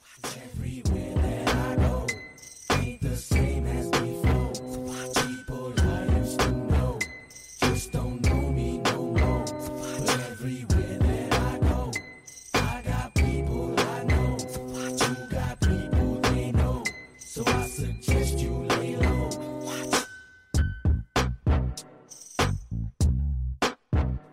juste avant de continuer à en discuter, je vais quand même reciter les extraits vite fait. On a Still Dre avec Snoop Dogg, on a Bang Bang avec Hitman et euh, Nocturne Hall, on a What's the. Difference avec... Comment?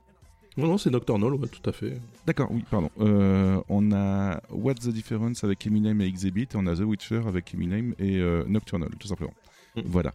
Et euh, Babar, je te voyais secouer la tête et du coup tu t'es aperçu que tu connaissais la moitié de l'album, c'est ça, euh, sans t'en rendre compte. Non, non, je le, je le mets euh, directement de côté là pour, le- tu sais, euh, pour la, la prochaine émission là pour te donner mon avis parce que Oui, pour Ouais, le. parce que le fameux morceau euh, avec euh, les fameuses notes de piano, euh, c'est euh, Bang Bang, c'est- pardon, euh, C'est pardon. Euh, je le, pour moi, c'est peut-être un des samples les plus efficaces. Je pense que de Oui, oui, oui, ce oui, style totalement. de, Ça va tout seul. hein. incroyable. Enfin, c'est d'une simplicité incroyable et enfin, il faut. C'est ouais, c'est même pas un- c'est même pas un sample. Enfin, en j'ai oui. Euh, Ça c'est le non parce que le sample par exemple c'est euh, du Charles Aznavour dans What's the Difference avec Eminem et Exhibit. Oui, Mais euh, mais ouais ouais. mais Ouais, sur ouais. style euh, sur style Diary c'est c'est la note euh, Scott Storch. C'est vraiment euh, donc encore une fois Dre s'entoure toujours de rappeurs et de producteurs quand il fait ses albums. Et donc là, il avait euh, toute une nouvelle génération de gars, et tu sens d'ailleurs dans la sonorité que ça sonne pas du tout comme euh, Chronique, le premier album. Oui, c'est clair. C'est Mm. beaucoup plus moderne. euh, c'est moins, je trouve que c'est moins rond en au, au sens musical. Euh, c'est très très efficace, vraiment. Et là, tu, tu, tu l'as dit toi-même, hein, Babar, euh, le style diary, le, le beat, Voilà. il part, euh, tu pars avec. Je veux dire, c'est comme ça. C'est clair. Ça, ça remet tout le monde d'accord, quel que soit le style Mm. musical. T'entends ce truc-là, tu dis c'est efficace. C'est, Il y a rien à dire. Euh, donc non, c'est très très, enfin cet album, euh, effectivement, euh, Babar, je pense que toi et beaucoup beaucoup de gens le connaissent euh, sans Mm. le connaître, juste parce que tu l'entends quand tu rentres dans un magasin, euh, quand tu rentrais dans un Ouais. resto, quand euh, ça passait à la radio, je veux dire, tu l'as entendu au moins une fois dans ta vie, quoi, c'est sûr. Alors, Moi, il y, a- y un endroit où je fais ma, ma petite culture comme ça, en plus de voilà de musical hip-hop. C'est tout bête, mais c'est la salle de sport. Euh, parce que j'ai la chance d'avoir un coach et des gens qui passent que des sons, des sons comme ça, ou pas mal de funk aussi. Et euh, du coup, mine de rien, il y a pas mal de sons comme ça. Alors, il y a un peu le cliché, voilà, tu soulèves un peu de, de la fonte tout en en ayant ça, mais en fait, c'est ça va vraiment dans l'ambiance et il y a un vrai côté comme ça. Ça, c'est fait, ouais, C'est- c'est fait pour. Hein. Ah, mais c'est mais, mais pour le coup voilà ces, ces musiques là bah, de- comme c'est des playlists comme ça de de sport et tout il y a certains morceaux bah, un des morceaux je pourrais plus dire lequel ouais, mais qui passait mais il y avait surtout euh, euh, difference between euh, me and you c'est ça hein, What's the difference Ouais, what's ouais. the difference incroyable enfin je, au niveau du du pareil du son. Charles Aznavour. hein. Charles Oui, Aznavour. ouais, de base Charles Aznavour. Mais vraiment, hein, c'est un sample. Ouais. non non mais c'est- Ouais, ouais. J'avais été choqué quand j'avais appris ça. Ouais. mais on, on l'a dit tout à l'heure C'est pour montrer euh, le- le- l'éclectisme, tu Mm. vois. C'est que, euh, c'est-à-dire que à une époque où euh, nous on regardait toujours de l'autre côté de l'Atlantique en disant ouais la France c'est pourri, tu vois, en termes de musique, on fait rien, machin, machin. T'as euh, le plus gros producteur de l'époque qui prend du Charles Aznavour alors que les rappeurs français, les producteurs français allaient toujours taper de la soul et des trucs américains en fait pour faire leurs Mm. instrus. C'est clair, ouais. Euh, et en fait, euh, ce mec-là de Los Angeles euh, tape dans Charles Aznavour et te fait un banger absolu. Donc, euh, voilà tu te dis, bah voilà, en fait, euh, les cordonniers sont les plus mal chaussés. Quoi. On n'arrive pas à valoriser le- notre propre patrimoine musical, ce qui est un peu triste. Euh, et en fait, bah, du Charles Aznavour, quand c'est Dr. Dre qui s'en occupe, euh, voilà, ça sonne. Il n'y a rien à dire. C'est clair. Hmm. Mais euh, ouais, ouais, j'ai énormément galéré pour sélectionner des, des extraits pour cet album, puisque mine de rien, on n'oublie pas quand même Murder, Mur- Murder Inc., euh, Forget About, About Dre, etc., enfin About Dre, etc., qui sont vraiment des titres énormes, en tout cas pour, euh, pour moi. Donc, euh, mine de rien, j'aurais beaucoup trop de trucs à vous recommander sur l'album. Faites-vous une idée, écoutez tout, tout simplement, parce qu'il y a vraiment beaucoup Oui, trop de plus simple. cool. Voilà. Euh, et juste pour la petite histoire, d'après ce que j'ai vu, il n'y a pas un morceau sans featuring. C'est vraiment violent, en fait. Il y a des featuring de partout, ils se plaisent, en fait. Entre Hit- Hitman, par exemple, et, et autres personnes. Euh, Ben, ben, en fait, c'est parce que, euh, je le redis, hein, Dr. Dre n'est pas un rappeur. bah, c'est ça, ouais, ouais, ouais. Et c'est pour ça que tu vois, euh, style DR- DRE, c'est Jay-Z hein, qui a ghostwrité son, ses couplets. Sur sur l'album précédent, c'était The D.O.C. qui était lui aussi The D.O.C. c'était un un, un rappeur euh, très prometteur qui a eu un accident, un grave accident de voiture qui lui a niqué les cordes vocales. Donc après, Mhm. il pouvait plus rapper. Donc il écrivait tous les textes de tout le monde. Euh, et c'est pour ça que euh, si tu regardes même The Chronic, le premier, t'as pas un morceau. Allez, t'en as peut-être un ou deux où Dre est tout seul. Mais euh, sur le premier, sur, sur, sur The Chronic, il est entouré du Dog Pound avec Das, Corrupt, Snoop. il est jamais tout seul en fait. Il est jamais tout seul. Voilà, Et, et The Chronic euh, 2001, bah, c'est pareil. euh, Il est pas tout seul, avec des grands noms, avec euh, des gars qu'on connaît, des gars qu'on ne connaissait pas, comme Nocturnal, qui est un, un rappeur de Hawthorne euh, en Californie, à côté de l'aéroport, qui est très bien aussi. Et puis, bah, évidemment, Eminem. euh, qui était déjà qui était déjà coté à l'époque hein, mais euh, je veux dire à partir de ce moment-là ils ont dit maintenant on roule sur tout le monde c'est parti et, et ils ont eu raison de le faire hein, vraiment Bah mine de rien, ouais, parce que l'album est quand même six fois disque de platine, donc euh, comme ça, c'est- quand même avec le comptage à l'époque, hein, pas le comptage l'américaine, hein, donc, ouais, euh, c'est ça avec le vrai comptage, ouais. Et euh, juste pour, pour vous prévenir, pour ceux qui vont écouter l'album quand même, euh, on a quand même une interlude qui s'appelle Pause for Porno. On s'écoute pas du tout en extrait tout de suite, mais vous, vous avez compris l'idée, quoi. Et personnellement, pour moi, je, je pense que c'est un de mes cinq albums de hip-hop US préférés, haut la main. Il y a vraiment beaucoup trop de sons qui est, qui est vraiment trop bien dessus et qui, qui a énormément bien vieilli aussi. Donc euh, voilà, Ouais. vraiment un gros gros coup de cœur pour cet album, quoi. Voilà, voilà pour Dr. Dre. Et euh, du coup, euh, mon petit babar, on entend une musique au loin. Je sais pas si tu l'écoutes, tu l'entends là. Ah, j'entends un truc. c'est ma partie what the fuck comme d'habitude. Euh, 16 secondes pour parler d'un 16 mesures. Et cette fois-ci, tout en poésie. Jacques Prévert, t'as vu? Euh, Du coup, pardon mon cher Babar, car j'ai menti. Sur ce top 5 des rappeurs franco- francophones, j'ai encensé Medine, mais que nenni. En vérité, il y a des zik plus bonnes. Je vais te faire partager l'extrait d'un excellent rappeur lyonnais qui, au fond de moi, il faut l'avouer, est sans doute mon rappeur préféré. Ce ne serait euh, peut-être pas en 2020, mais en 2021, je te le dis, je pense tu savoureras comme du bon vin cet artiste de génie Lucio Bukowski. disent que Dieu est mort, le remplacer par des onctions lithiques. Ils sachent bon but même ne fait pas de politique. Si l'époque est à l'orage, l'esprit lui n'est que sécheresse. Mes pensées finiront leur course dans la cellule d'un QHS. Je traîne ma croix, ils ont les coups, mais pas de marteau. Les attentes pieds fermes impassibles comme le Nil Marceau. J'ai mis du couscard dans mes douilles si la révolte est génétique. J'ai des anards dans les couilles, tous veulent niquer l'État, pourtant ils sont dans le même camp. Hashtag, ils crachent sur le système tout en le nourrissant. Se prennent pour des rebelles quand ils écoutent Caris. Moi je goûte la folie dans mon coin comme Travis. Égalité liberté sont leurs meilleurs mythes. Je viens me venger de la République comme un seigneur Sith. Tout sonne grave et faux comme un ténor ivre. Le monde qui nous entoure n'est plus qu'un énorme vide.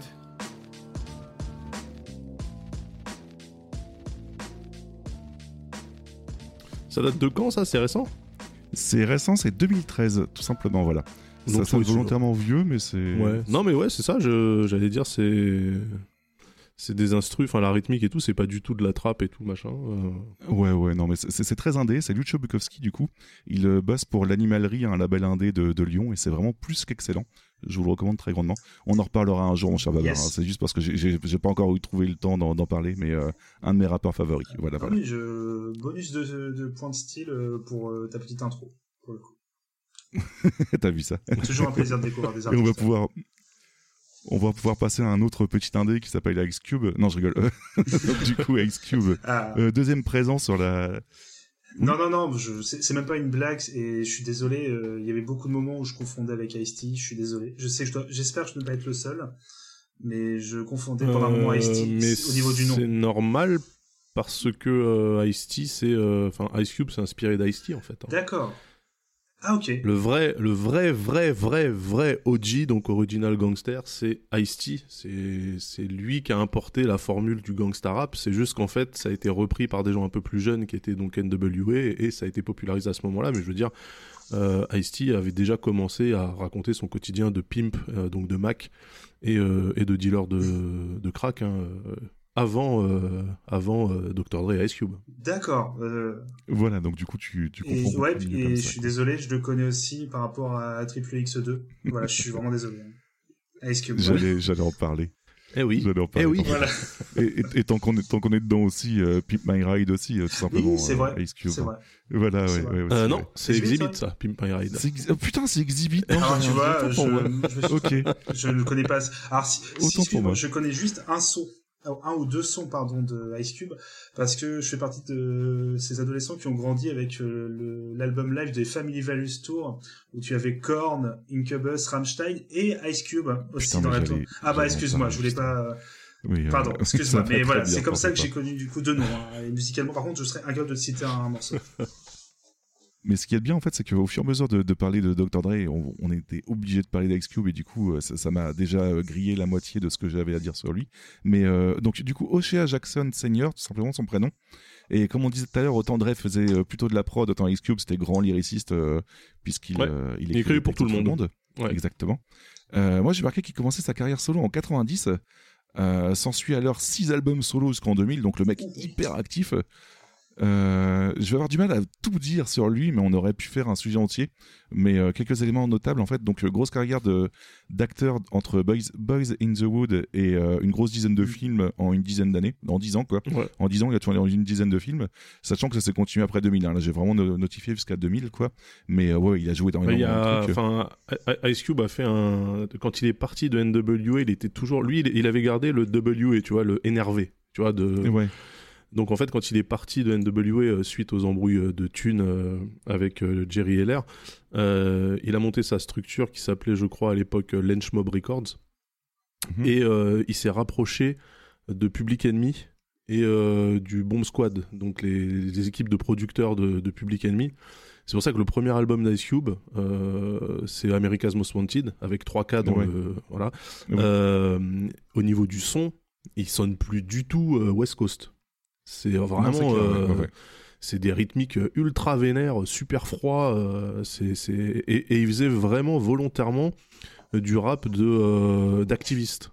C'est ça qui est marrant en fait avec Ice Cube, Mm. c'est que quand il a commencé sa carrière solo, euh, il était limite euh, dans le sillage de la Nation of Islam, euh, limite Black Panther. Enfin, il était vraiment sur euh, il faut détruire le système, euh, tout reconstruire, machin, etc.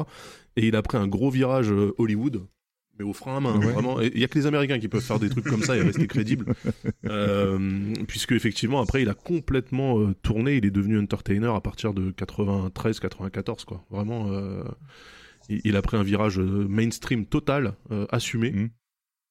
Et euh, bah il s'est pas fait tuer pour ça, enfin il s'est pas fait insulter pour ça. Je, je ne comprends pas. Enfin, euh, tu vois, je sais que le public français, nous, on a du mal à avec les, les surtout le les rappeurs. Le public rap est très très très dur, très très très exigeant et il pardonne pas grand chose en France.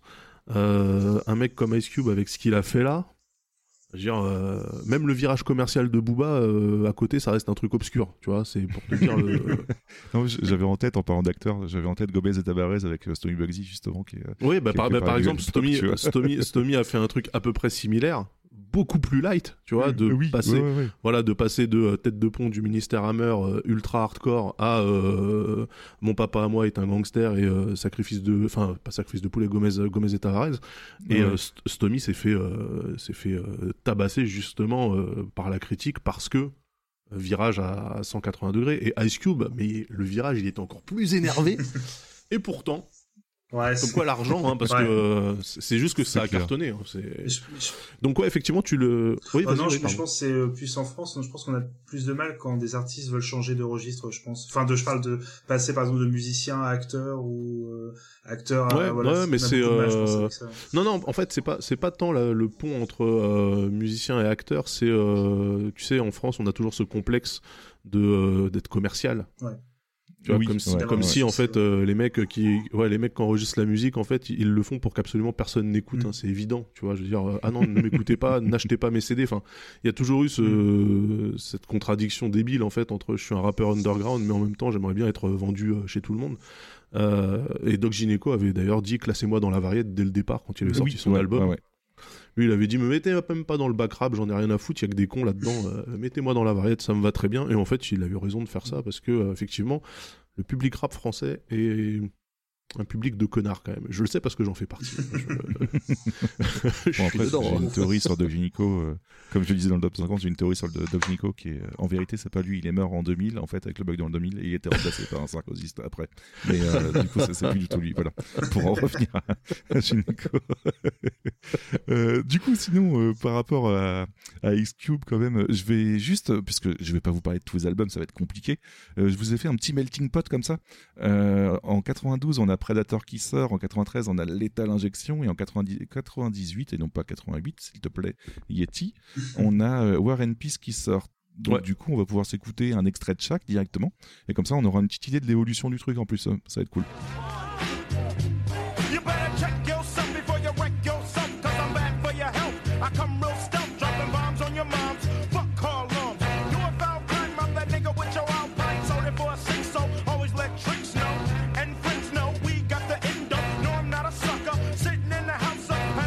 No, I'm not the butler, I'll cut ya, head butt. You say you can't touch this, and I wouldn't touch ya. In fact, motherfucker, here to let you know, boy. Oh boy, I make dope, but don't call me dope boy. This ain't no fucking motion picture. I got your picture, I'll get with ya and hit ya, taking that yak to the neck. Ain't nothing going on but the bomb ass rap song hitting all night long. Just like me on the black and white ivory, getting six on a T-Elite. You don't wanna see a G break your ass like dishes, buster ass tricks, sleep with the fishes, running from Lennox up at Venice. They wanna have me in stripes like Dennis the Menace, but that ain't poppin', ain't no stopping. Faux hopping, ass dropping, coup de bill. My truth can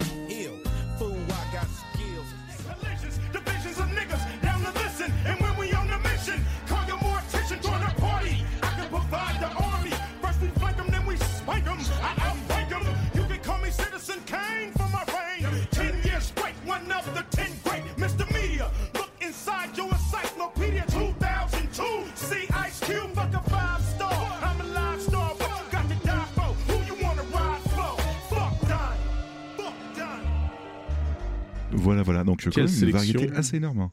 Bah, tu remarques, hein, de toute façon, euh, sur, sur le deuxième morceau, le You Know How We Do It, que moi je trouve qu'il est un, un classique du hip-hop West Coast, euh, Ouais. il sort en 93, donc il sort un an après The Chronic, et tu vois la formule tout de suite. Oui, c'est clair, ça c'est de la J-Funk. Tu vois des, hein. voilà, du pur G-Funk avec euh, des grosses, une grosse basse acoustique, plus du synthé bien, bien aigu, et, et tu vois des, des- une pédale wah-wah, enfin vraiment le son il dégouline quoi. Tu vois, et C'est clair. Quand tu compares à Check Yourself juste avant, tu te dis ah ouais quand même. Donc en fait Ice Cube c'est ça. En fait toute sa carrière, c'est ça. C'est-à-dire, il n'est pas forcément trendsetter. Par contre, euh, il a il a une vitesse d'adaptation qui est assez rapide. C'est-à-dire que ouais. d'une année sur l'autre, il fait un truc qui n'a rien à voir avec l'année précédente et c'est pas grave. Et il va là, et, et voilà. Et il va faire comme si en plus il a toujours fait ça. C'est ça qui est génial avec lui. Euh, c'est pour ça que dans, dans, dans The Predator, on est en 92.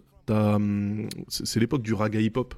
Il fallait avoir, euh, tu vois, un, un refrain raga sur ton, sur- Ouais. sur, ton morceau et tout. Et il, a, il y a un morceau qui s'appelle Wicked, qui est, euh, pff, euh, selon tous les standards officiels en vigueur, il est horrible. mais mais j'aime bien l'écouter.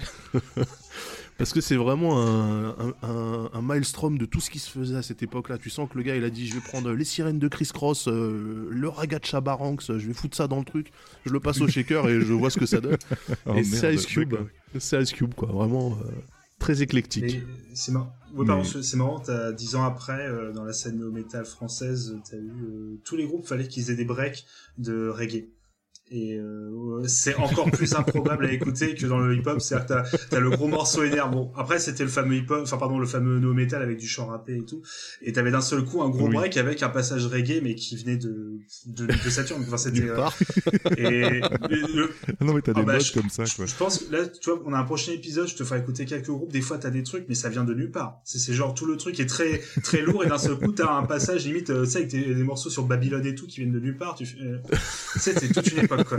Oh merde. Mais euh, voilà. Et je, oui, pardon, juste pour revenir, juste, euh, je suis peut-être trompé. Pour moi, le tout premier morceau que t'as, pas- c'est dans l'ordre chronologique hein, que tu as passé les, les morceaux. Ouais. oui, c'est le ça, début ouais, ouais. fait vraiment Ouais. extrêmement comme euh, w, NWA, pardon. Le, le tout début faisait vraiment. Ah oui, Et complètement. c'est vrai. Oui, Et ouais, vrai que le ouais. deuxième, il- Ouais, ouais. Enfin, j'écoutais surtout la, bah, comme on disait, la fameuse basse et tout, euh, musicalement, il est. euh, La basse, la- Ouais. la- la- la- les, les petits riffs de guitare avec la pédale wah-wah et, euh, et le synthé. Et, euh, et même le clip, tu vois, sur ce morceau-là, c'est Ice Cube dans un, dans un Jaguar cabriolet sur le strip à Las Vegas la nuit, tu vois, donc Ah avec oui. les lumières qui se, qui se reflètent sur la carrosserie. Ouais. Et la route est mouillée comme s'il pleuvait à Las Vegas, tu vois. Donc les mecs, ils avaient dû arroser le truc pour avoir des reflets, des lumières, machin et tout. On avait le ray tracing vraiment- à l'époque, quoi. Ouais, bah c'est ça, c'est le ray tracing de l'époque. Et, euh, et, ce- et ce titre-là, en plus, You Know How We Do It, il a été produit par un, un producteur qui s'appelle QD3, qui est en fait le fils de Quincy Jones. Ah oui, Tout simplement. Euh, D'accord, ok. Et euh, c'était un gars qui, qui, euh, que Ice Cube après avec lui euh, sur pas mal de ses albums de cette époque-là et pour pas mal de ses protégés aussi. euh, QD3 c'était euh, c'était un producteur euh, renommé et euh, très souvent associé euh, associé avec Ice Cube. Voilà, le fils de Quincy Jones en toute simplicité. Voilà, tranquille. Je rappelle juste à ceux qui ne connaissent pas Quincy Jones, c'est un producteur entre autres de Michael Jackson. hein, voilà. De Michael Jackson, voilà, juste. voilà. euh, Tout Voilà. Voilà. Un peu de Michael Jackson qui percera un jour aussi. hein. On- on oui, je pense qu'on. Oui, c'est à peu près sûr. Mais sinon, on a aussi entendu Ice Cube et euh, Babar, tu, tu vas, tu vas faire comme si t'étais pas au courant, d'accord? Dans en coopération avec Korn en fait pour Children of, of the Corn. Alors je ne connaissais pas particulièrement ce, ce morceau. Doit être un morceau. D'accord, comme tu en parlais non, juste euh, non, non, je, je parlais de la tournée qu'ils avaient faite, c'est ensemble. Mais je sais. Ah d'accord. Mais Ouais, justement en fait, ils ont fait un morceau Ah, ensemble. d'accord. Donc euh, on va pouvoir s'écouter ça justement. Ça, ça, ça, ça surprend un peu, mais ça va plutôt bien avec mine de rien.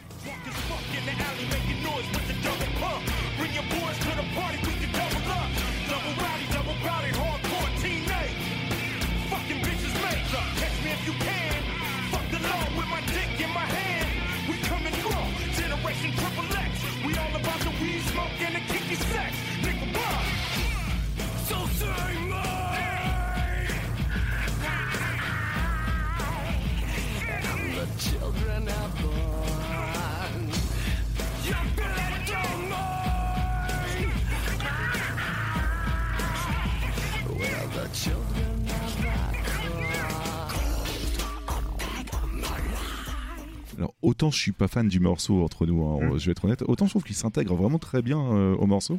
Il euh, il dénote pas quoi. Je sais pas. Mais oui, mais ça- parce que euh, Ice Cube, en fait, euh, je vous ai dit, c'est un, malin, hein, c'est un malin. Et lui, ce qu'il vise, c'est pas vendre des albums aux petits, aux petits, aux petits Afro-Américains des ghettos, c'est vendre des albums aux petits enfants blancs des banlieues. Et en fait, il a toujours eu sur ses albums des plages avec des, euh, des samples, c'est des riffs de guitare saturés, des choses comme ça. Et il y a un Ouais. morceau qui est euh, assez incroyable d'ailleurs à écouter maintenant, euh, qui s'appelle Natural Born Killers. Donc déjà, tu vois le Natural Born Killers avec le donc le film c'est quoi c'est d'Oliver Stone je crois donc déjà de base c'est une référence à un film tu vois Ouais. Hollywood et c'est un morceau avec Dr Dre et Ice Cube et pendant tout le morceau euh, t'as des riffs de guitare mais ultra énervés. Et euh, vraiment enfin je veux dire Ice Cube de tous de tous ces artistes qu'on a qu'on a vu pour l'instant c'est le seul qui n'avait aucun problème à faire le crossover avec le métal Mm. euh, aucun complexe je veux dire euh, une guitare électrique vas-y viens c'est très bien alors que tu vois normalement dans le hip hop tu dis ouais non mais pas de guitare électrique Ouais, non, mais c'est ça, ouais, ouais, ouais. tu vois, à l'époque, on était, ah, je veux pas de truc de rocker. On était complètement con en fait. Euh, Ice Cube, lui, en fait, il a un flow parce qu'il faut le reconnaître. Donc, Mm. c'est lui qui écrivait pour tout le monde. Ice Cube, il sait rapper. Il sait rapper. Il a un flow que tu identifies tout de suite. Euh, un flow ultra énergique en plus, vraiment avec des Ouais. inflexions de fou. Euh, franchement, c'est un plaisir d'écouter ce mec-là.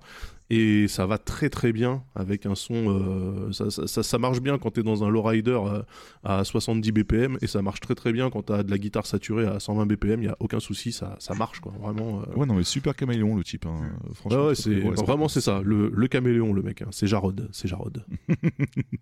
Bon, après, je fais juste un petit détour, mais je veux pas vous balancer d'extrait puisqu'on en a quand même pas mal euh, diffusé. Mais il a fait un petit détour dans son groupe West Side Connection en 96 Ah oui. du coup. Ah là là. avec euh, WC et Mac10. Oui. Donc euh, il y a eu deux albums qui sont sortis, un en, en 96 qui s'appelle Bowdown Bah et un en 2003 qui s'appelle Terrorist Streets. Euh, Ouais. D'ailleurs j'aurais dû euh, j'aurais dû euh, ne pas le, le balancer, mais bon c'est pas très grave. Et ouais justement tu disais qu'il y avait eu personne qui avait eu de- d'ennui avec lui vis-à-vis de, de sa carrière d'a- d'acteur, mais je sais plus si c'est Mac10 ou WC, mais il y en a un des deux qui s'est engueulé justement avec lui parce qu'il prenait plus à cœur sa tournée d'acteur que sa enfin son rôle d'acteur que sa tournée de concert et donc du coup ça l'a pas fait entre eux quoi. Bah Mais, ouais, euh, mais, mais parce voilà, que euh, WC, donc euh, Mac10 c'est un, c'est un rappeur d'Inglewood, euh, WC c'est un, c'est un rappeur de, de South Central, donc euh, le, le quartier afro-américain de Los Angeles. Et WC c'est ce que moi j'appelle un old-timer, c'est-à-dire que euh, à cette époque-là, même à l'époque de Bowdown, c- lui c'est déjà un vétéran par rapport aux, aux autres. C'est-à-dire qu'il est, il est sur le circuit depuis euh, 88 lui aussi en fait. hein. C'est juste, euh, il avait un groupe qui s'appelait euh, WC and the Mad Circle. Euh, dans son groupe, à l'époque, il y avait un, un- un- un artiste qui s'appelait Coolio, qui Oui, ensuite a eu, euh, voilà, Coolio qui a eu euh, ensuite, euh, qui a fait Gangsta's Paradise, qui a été au pinacle. Oui, vraiment, euh, et puis après, je crois qu'il s'est marié avec Afida Turner ou ils ont fait un truc comme ça. Donc après, bon, une fin de carrière un peu discutable, tu vois. mais euh, mais WC en fait, c'est un mec qui est là depuis tout le temps qui fait partie de ces artistes qui resteront des artistes de rue, tu vois. Et, Ouais. et effectivement, euh, ça a dû passablement l'emmerder de voir que euh, pendant que lui, il est en train d'essayer de continuer à faire du hip-hop, euh, t'as un gars qui va tourner euh, quand est-ce qu'on arrive 1, quand est-ce qu'on arrive 2, quand est-ce qu'on arrive 3, euh, euh, ma famille au ski 1, 2, 3, 4, euh, tu vois, enfin des, des, des Oui, comédies oui, c'est ça. nulles, quoi, vraiment des, des, des directs ou vidéos tout pourris en plus, tu vois, c'est... Mm. Si encore Ice Cube, il tournait dans des, dans des, des, films, des, blockbusters, des choses comme ça, mais en fait non, même pas, tu vois. Mm. Euh, il fait des films direct ou vidéo euh, parce que là, il sait qu'il vise. Encore une fois, Ice Cube est très très fort. Sa musique visait les petits blancs euh, des banlieues. Ouais. films, ses films visaient euh, les adultes afro-américains euh, éduqués, tu vois. Donc c'était le film familial, quoi. Euh, et en fait, effectivement, bah, il n'a pas eu de problème avec le public, c'est-à-dire que le public l'a toujours suivi. Par contre, Mm. effectivement, bah, euh, quand tu prends ce genre de virage, au bout, au bout du troisième slalom, euh, les gens qui te suivent ils font Ouais, non, mais là on comprend plus. euh, Qu'est-ce qu'on fait en fait? Parce que t'es en fait t'es en, en train d'essayer de faire euh, le James Bond noir avec euh, Triple X là. Euh, tu fais des films où tu te déguises, où tu rajoutes un faux ventre et une fausse moustache euh, pour faire le père de famille. Et, enfin, explique-nous quel est le plan, tu vois. Et je pense que Ice Cube lui-même ne savait pas trop finalement, à part faire de l'oseille. que Bah, c'est marrant que tu dis ça parce que là j'ai pendant voilà, qu'on en parle j'ai tapé sur euh, la petite enfin je vais pardon sur internet pour la page Wikipédia de Ice Cube et toute la filmographie donc comme tu l'as dit, il y a pas mal de, de films que, dont je retrouve euh, la description que tu as fait. Euh, mais il y, a, il y avait aussi le fameux Anaconda euh, que je porte dans mon cœur euh, de 97. Ah oui, Le fameux Anaconda, quoi ouais, ouais. Ah oui, Anaconda, c'est- oui. Ah, il, se, Ouais. il se fait croquer Ouais, là-dedans. ouais, ouais, c'est- il se fait croquer. Il y en a quelques-uns là. Ah. Et les fameux 21 et 22 Jump Street euh, aussi. euh, voilà. Ah Pour les films plus récents. ouais, ouais. voilà. Mais, et entre autres, euh, Straight Outta Compton, voilà, forcément. Pour le coup, euh, À noter hein, que dans euh, Straight Outta Compton, euh, c'est son fils qui joue son rôle. dans le film. D'accord, Ah oui. ok. C'est pour ça que quand moi j'ai vu le j'ai vu le film, j'ai dit putain, euh, le gars qui joue Ice Cube, il ressemble quand même foutrement à Ice Cube, c'est normal, c'est son fils. Putain, euh, Ah, je pense qu'il est noté comme, ah, je pense qu'il est noté comme ayant participé, donc il a dû avoir une. Oui, oui, non, mais parce qu'en fait, euh, le film a été produit par, euh, Ah, par oui. Dr. Dre et Ice Cube. C'est pour ça que la version que vous voyez quand vous regardez l'histoire de NWA dans, dans Straight Outta Compton, c'est un petit peu romancé. Et c'est pour ça que euh, Suge Knight est parti en tôle parce que sur le, plateau de tournage, il était pas content, il a pris sa bagnole et il a écrasé, euh, il a écrasé deux personnes, je crois. Et, mais c'est Toujours dans la hein. finesse. hein. Ah mais non, mais incroyable, incroyable. Et il était déjà, il était déjà en triple double conditionnel, tu vois, pour d'autres trucs. Et euh, bon bah là, il a pris, euh, il a pris la perpète. euh. Ah ouais non, c'est. Et en fait, le gars, il disait non non mais là, vous me mettez dans le film parce que Knight est assez bien représenté dans le film, je trouve. Euh, Il est assez glaçant, il fait flipper. Euh, et apparemment ça a pas plu à l'autre alors que y a que lui qui était pas au courant que c'était un connard apparemment. Sauf que voilà avec euh, avec Suge Knight les choses se règlent toujours de manière un peu violente et débile donc euh, il a il a quand même tué une personne et il en a blessé une autre gravement euh, Oh, putain, c'est chaud quoi. euh, dans un hit and run en sortant euh, en sortant du, du studio parce qu'il était pas content. Voilà. Mm. Comme quoi. hein. Très grande finesse comme d'habitude. Voilà exactement. Bon, sinon, du coup, la question, c'est euh, que fout Ice Cube euh, sur la tournée de Pin Smoke Tour finalement? D'après ce que j'ai vu, il n'avait rien fait avec Dr. Dre jusqu'à présent. Donc, je pense que c'était quand même un pur plaisir de retrouver Dr. Dre, euh, quand même, qui était euh, un très grand pote à l'époque. Après, ça, ça reste aussi le, le fait de, de promouvoir son sixième album, donc War and Peace Volume 2. Voilà. Et, et du coup, tout simplement, le, ce- pour ces deux raisons-là, ça, ça suffit déjà amplement, quoi. Euh, on s'écoute tout de suite un extrait de euh, euh, War and Peace Volume 2. The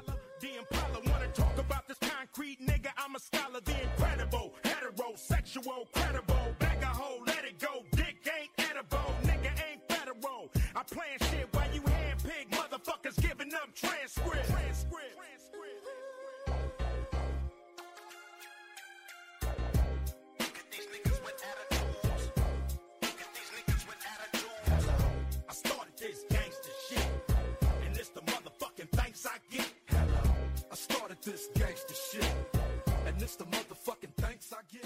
Mama move them hips, baby shake them cheeks. I got for days, you got for weeks. Don't stop, get it, get it. That's real. Don't stop, hit it. I will, I'm gon' do it, gon' do it, gon' do it, do it, do it. Uh-uh. You can do it, put your back into it. Come on, I can do it, put your mm. into it. Come on, You can do it, put your back into it. come on, I can do it, put your into it. Put your back into it. Bullshitting? I'm hard hitting like Tupac. I keep spitting till my heart stop. Young niggas trying to tell me that I'm played. Once they say you played, nigga, you must be paid. Pushing weight since the 10th grade, do my thing. Got more plaques than Jordan, got rings, niggas sing. Yo, Cube, I got the new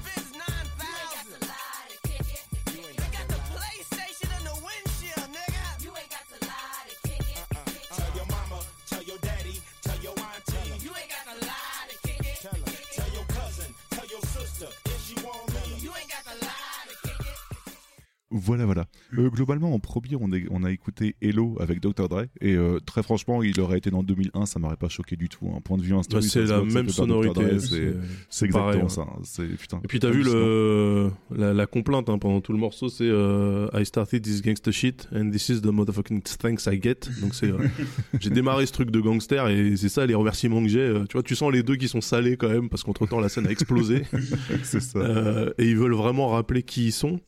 Euh, à noter hein, qu'effectivement, euh, Dr. Dre et Ice Cube, donc le dernier morceau ensemble, c'était euh, c'était sur Murder Was the Case, le officiel deuxième album de Snoop, euh, sur le morceau Natural Born Killers, donc, dont je parlais, là, avec les riffs de guitare Ouais. saturés. Et en fait, euh, bah, concrètement, ouais, euh, avant ça, c'était NWA, donc Bah pour ouais, des gens qui s'aiment bien, faire plaisir. C'est ça. bah ouais, c'est- pour des gens qui s'aiment bien, en tout cas qui, qui sont pas officiellement en embrouille, ils sont pas non plus à collaborer, tu vois, tout le temps. Ouais. Parfois, donc c'est notable. C'est ça. Parfois, tout à fait. Tout à fait, ouais. Tu vis ta vie, et t'as pas forcément le temps de, de- de- de se rejoindre. Bah, tout le monde n'a pas le temps de se rejoindre exactement au même endroit pour faire quelque chose ensemble. Ah, complètement. Ouais, ouais, c'est clair. Euh, ensuite, on a écouté You Can Do It avec euh, Macten et euh, Miss Toy. Voilà. Et euh, enfin, c'était You Ain't Got a Lie avec Chris Rock. Voilà. Ça s'entendait, ouais. euh. Oui, de Rush Hour, c'est ça Alors, je, je veux C'est pas ça, résumer- ouais, ouais, de. Friday, et Friday aussi euh, avec Ice Cube, justement. Alors, je, Ouais. je ne veux pas résumer du tout la carte de Chris Rock à Euh, ça, non, pas hein. Chris Rock d'ailleurs. Excusez-moi, pardon. Non, non, c'était Chris Tucker, moi je Bah, comprends. ouais, les deux. bah non, mais moi aussi, mais quel enfer. c'est les noms, mais Chris, voilà, mais pardon, bêtement. Non, Chris, Euh, Chris oui, Rock, euh, oui, Chris Chris- Rock, oui, c'est humoriste Alors- plutôt à la base, hein, si je me trompe pas. Ouais, stand-up, C'est ouais. euh, c'est l'arme fatale 3, je crois, Oui, aussi, bah voilà. Chris Bah Rock. Et c'est aussi, euh, et c'est aussi un film que je conseille à tout le monde. Trouvez ce film et regardez-le. C'est une, c'est une bombe atomique. C'est un film qui s'appelle CB4, CB4, qui est en fait une parodie du montage du groupe NWA. Euh, avec Chris Rock qui joue euh, MC Gusto euh, et donc qui prend le nom d'un mec de son quartier qui part en tôle sauf que quand le mec sort de tôle il comprend que l'autre se fait une carrière sur son nom donc ça va pas. Et ils ont sorti des et, et c'est vraiment toute l'imagerie de NWA euh, et c'est hilarant et euh, je me rappelle que la ville où ils habitent c'est pas Compton c'est tu vois qu'ils ont pas d'argent et le morceau ils ont fait ils ont fait un vrai morceau straight out of Locash et c'est straight out of Compton mais euh, enfin c'est- regardez regardez merde. euh, ce film ou regardez au moins le clip de straight out of Locash euh, c'est euh, c'est hilarant vraiment euh, et donc c'est marrant de voir Chris Rock, Chris Rock et Ice Cube, ça veut dire que ok on s'est foutu de ta gueule dans, dans un film pendant une heure et demie et tu nous en tiens pas rigueur, euh, voilà c'est c'est l'Amérique. hein. Oui, c'est clair. Euh, donc du coup, pour résumer, comme on disait tout à l'heure, on a des prods faites par Dr. Dre, euh, bah, notamment Hello, mais euh, je crois qu'il y en a d'autres, si je dis pas de bêtises. Et euh, Puff Daddy, Puffy, ou appelez-le comme vous voulez, parce qu'au bout d'un moment, il change tellement de nom que je ne sais même plus comment moi-même l'appeler, P. quoi. Didi, C'est P. Diddy, P. Daddy. Didi maintenant je crois. je sais C'est un peu plus. comme Snoop Dogg, hein, faut, Voilà, c'est selon les périodes. hein. c'est- Ouais, c'est exactement. voilà. Et euh, sinon, on, est- on a plein de sons, en enfin, on a, on a pas mal de personnes qui participent à l'album, pardon. J'arrive même plus à parler ce soir, je suis désolé. On a Jayo Felony, on a Gangsta, on a Skik Rue, on Oh a là, attention, attention. Squeak Crew. Gangsta et Squeak Crew, c'est euh, c'est deux gars qui sont euh, dans un groupe qui s'appelle, si je ne me trompe pas, All from the High. Donc c'est les protégés Ouais. de McTen. Hmm. D'accord, ok, ok. Voilà. Donc du coup, c'est pour ça qu'on retrouve McTen aussi avec. euh, De toute façon, euh, il y avait déjà, euh, ouais, ok, ok. Et puis Mystery, comme j'ai dit, comme j'ai dit tout à l'heure, voilà. Donc euh, pas mal de Et puis Crazy Bone, hein, je vois que t'as as noté Crazy Bone euh, de Bone Thugs and Harmony aussi, un très grand Ouais. groupe. euh. donc il faut il faut il faut aussi noter Crazy Bone que j'aime beaucoup. Voilà, je le Bon dis. bah voilà. Donc pas mal de featuring. Après c'est pas non plus au point de Dr Dre comme on disait tout à l'heure avec une tonne de featuring, mais voilà, il sait s'entourer aussi quoi. Non, Euh, mais tu, globalement, tu sais, tu sens clairement de toute façon que c'est des, artistes qui sont en, tu vois, au, au crépuscule de leur, de leur carrière en termes d'énergie, de ce qu'ils peuvent apporter euh, euh, au niveau du gangsta rap. Donc il faut qu'ils Ouais. s'entourent en fait. Ils peuvent pas, ils peuvent pas porter un projet tout seul. C'est pas possible. Mm. Ils ont, euh, ils ont l'aura mais pas l'énergie, tu vois. Donc euh, clairement, Ouais. euh, c'est en fait. C'est des gigantesques euh, soirées barbecue. C'est- leurs, albums, c'est juste euh, un featuring minimum par morceau, tu vois. Et puis euh, tout le monde s'amuse, on donne de la force aux autres. euh, voilà, c'est des albums Ouais, un ça peu collégiaux. quoi. Ça, ça me rappelle Voilà. la private joke qu'on a avec euh, Yeti qui m'avait fait découvrir ce live de Kai James où euh, t'as, je sais pas, toutes les 20 secondes t'avais un featuring différent qui avait qui arrivait et qui était, Mais enfin, oui, oui, c'était oui, incroyable mais oui, c'est juste que ça me faisait halluciner t'avais toutes les, à chaque minute eh machin qui arrive qui vient poser genre trois phrases après qui repart un autre qui revient enfin c'est c'est pareil le côté genre ça, je trouvais ça pour, enfin euh, je trouvais ça incroyable mais C'était pour Banlieusard en fait. Ouais, ouais pour Banlieusard, t'avais euh, tout le monde qui se ramenait entre Youssoupha, tout Indiano, etc. C'était euh, et qui déposait genre des fois ouais vous Voilà. déposez ouais c'est ça il chantait 30 secondes après repartait enfin c'était assez incroyable je trouve Mais c'est, mais c'est, euh, en fait, c'est vraiment le parce que, euh, que- Kerry James, euh, Ideal J, Mafia Free, etc. C'est, l'école du freestyle en fait. Mm. euh, et le freestyle, c'est ça en fait. T'as une instru qui tourne, tu sens que t'es chaud, tu prends le micro, euh, Mm. tu, tu claques euh, 4, 8, 16 mesures, tu passes le micro, il y a un gars qui revient, et, et c'est pas parce que t'es passé une fois que t'as pas le droit de revenir tout de suite Mm. derrière. En fait, euh, c'est en fonction de ce que t'as à balancer, euh, et de l'inspi, tu vois. Donc, euh, c'est un petit côté comme ça, open mic, euh, chacun passe et fait ce qu'il veut. Et, euh, et c'est ça, hein, de toute façon, ces mecs-là, euh, Dre, euh, Ice Cube, en fait, ils n'ont jamais cessé d'enregistrer. C'est juste qu'en fait, ils se font des sessions. Il y a des trucs qui vont au bout, d'autres qui restent dans des tiroirs pendant 30 ans, en fait. Et, euh, et ils ont du monde qui passe chez eux, tout simplement, et ils enregistrent dès que c'est possible. Donc, il doit avoir des, des... Enfin, je sais que Dr. Dre, il doit avoir, lui, je pense, un grenier rempli d'inédits et de trucs qui sortiront jamais. Hein. Euh, mais c'est comme ça qu'ils fonctionnent. C'est comme ça que fonctionnent tous ces gros artistes qui ont euh, suffisamment de suffisamment de ressources pour avoir un studio à la maison. Hmm. Et Hmm. du coup, bah après, euh, pour n'importe quelle occasion, l'anniversaire du petit dernier. Ah bah t'es là, toi, t'as- vas-y viens, on va s'enregistrer un truc. C'est vraiment, euh, ouais, c'est comme ça. Hein, voilà. C'est vraiment cet esprit-là, quoi. Du coup, ouais, euh, j'ai hâte qu'un jour il, il ressorte tous les albums qu'il avait sortis. euh, un peu comme Tupac, en fait, qu'ils avaient sorti une tonne d'inésie euh, après sa mort. Ouais. euh, Ouais, bah oui, ça, hein. quoi. C'était hallucinant, quoi. Tupac a sorti plus de trucs morts que vivants. hein. Non, mais c'est ça, ouais. Des artistes comme ça. Donc, euh, en conclusion, pour, euh, pour War and Peace Volume 2, euh, j'ai écouté un petit peu l'album, euh, je connaissais pas jusqu'à présent. Et euh, pour moi, c'est pas le meilleur album, mais c'est pas le pire non plus, en fait. Je m'attendais à pire que ça, et finalement, c'est. ça non, mais c'est très bien euh, encore maintenant, c'est- les sonorités, euh, c'est les sonorités du moment quand même. hein. Donc lui, il est marqué. Moi, je quand je l'ent- quand je l'écoute, tu vois, t'écoutes euh, You Can Do It là de avec euh, McTen et Mistoy. euh, c'est vraiment Ouais. euh, un morceau qui est fait pour le club, tu vois, avec euh, Oui, des, beats, clair. euh, des, des trucs ultra saccadés, machin, pour que euh, les meufs bounce dessus et euh, tu vois, c'est un truc limite de strip club, tu vois, c'est le morceau. Ah le euh, clip, c'est exactement ça. hein. oui, bah en plus, ouais, voilà, c'est, enfin, tu vois, c'est, c'est vraiment ces sonorités-là, euh, ça fait quand même très, très début des années 2000, tu vois, tu, tu, tu le dates. Oui. Moi, moi, j'entends, je fais, ah, 2000, direct. Ouais. Oui, après, bah, après moi personnellement, ça me dérange pas d'écouter des trucs volontairement. Enfin, là, c'est pas volontairement, mais ça me dérange pas d'écouter des trucs volontairement datés ou, ou Ouais. datés tout court. Donc euh, voilà. Mais euh, ça reste très sympa, quoi. Euh, donc du coup, pour boucler cette première partie, après vous avoir présenté, euh, enfin après avoir t'av- t'avoir présenté, euh, Babar, j'aurais pas la prétention de dire que j'ai présenté euh, Daz, Dre et, et Ice Cube, ce sera un peu insultant, quoi. Mais euh, je, je vais vous faire écouter un petit extrait à l'occasion de, de la sortie du film Friday, justement que, que tu parlais tout à l'heure, Daz. Donc sorti en 95, ça s'appelle Keep the Heights Ringing. Incroyable. Et, euh, ça s'écoute très très bien.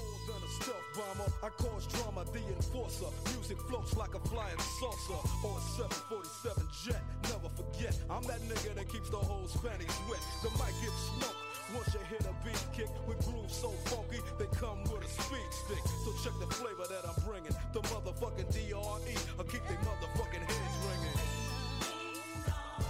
Uh, yeah, keep the heads ringing. C'est vraiment excellent. hein. Incroyable, incroyable morceau. Incroyable le Ouais. morceau. euh, il était encore chez Defro à cette époque-là. Et euh, moi, je me rappelle de ce morceau parce que euh, il y a une. En fait, par rapport à The Chronic, t'as un changement de son. On a entendu là au niveau du synthé qui est pas du tout le même. Mm. Et ça, c'est un synthé qui a été euh, introduit par euh, Bone Thugs and Harmony justement euh, un an plus tôt. Et tu sens que ces mecs-là, quand ils sont arrivés, et ils étaient produits par Easy, en plus, Bone Thugs and Harmony, Ouais. ils, ils ont apporté une sonorité qu'on n'avait jamais entendue, en fait. Et ce morceau-là de Dr. Dre, tu sens que c'est je m'adapte. Tu vois, c'est je, je vais pas rester clair, sur euh, voilà, je vais pas rester sur mes fondamentaux qui marchent. J'entends ce que font les nouvelles têtes et euh, je vais essayer de pas être trop loin derrière. Et euh, il s'est remis en question et c'est un truc qui va qui va faire tout au long de sa carrière. En fait, c'est vraiment prendre l'air du temps et faire en sorte de rester toujours actuel. Et ce morceau-là était très très très représentatif de de ça. Et j'adore ce morceau d'ailleurs. Keep the Ah oui, non, Ringing, il est beaucoup trop bien, ouais. Ouais, ouais, c'est clair. Voilà, voilà. Donc du coup, pour euh, ce qui clôt un petit peu notre partie sur Ice Cube et Dr. Dre, une très grosse partie d'ailleurs. Bien, merci pour cette première partie, euh, mon cher Yeti. Merci Daz aussi pour les interventions, enfin une, du coup une- pour les précisions, surtout parce qu'on fait quelques petites erreurs, mais voilà. Heureusement que tu es là pour nous aider. Euh, Oui, Mais- volontiers. mais du coup, j'ai encore appris plein de choses, mais ça va continuer après la deuxième partie. Mais entre deux, on fait une petite pause avec des recommandations hors sujet. Donc, euh, comme d'habitude, on dit hors sujet, mais ça peut être un album, un morceau, une page, chaîne YouTube, une émission, voilà, mais en rapport avec la musique. Et du coup, euh, priorité à notre invité, euh, Daz, qu'est-ce que tu vas nous recommander pour ce mois-ci? Eh bien, je vais vous recommander euh, un artiste. Alors, c'est pas exactement du hors-sujet parce que c'est un artiste californien, rappeur de son état. sauf que lui, il est pas à Los Angeles, il est à San Francisco. C'est un mec qui s'appelle Larry June et euh, qui a sorti cet, euh, cet été un album qui s'appelle Cruise USA.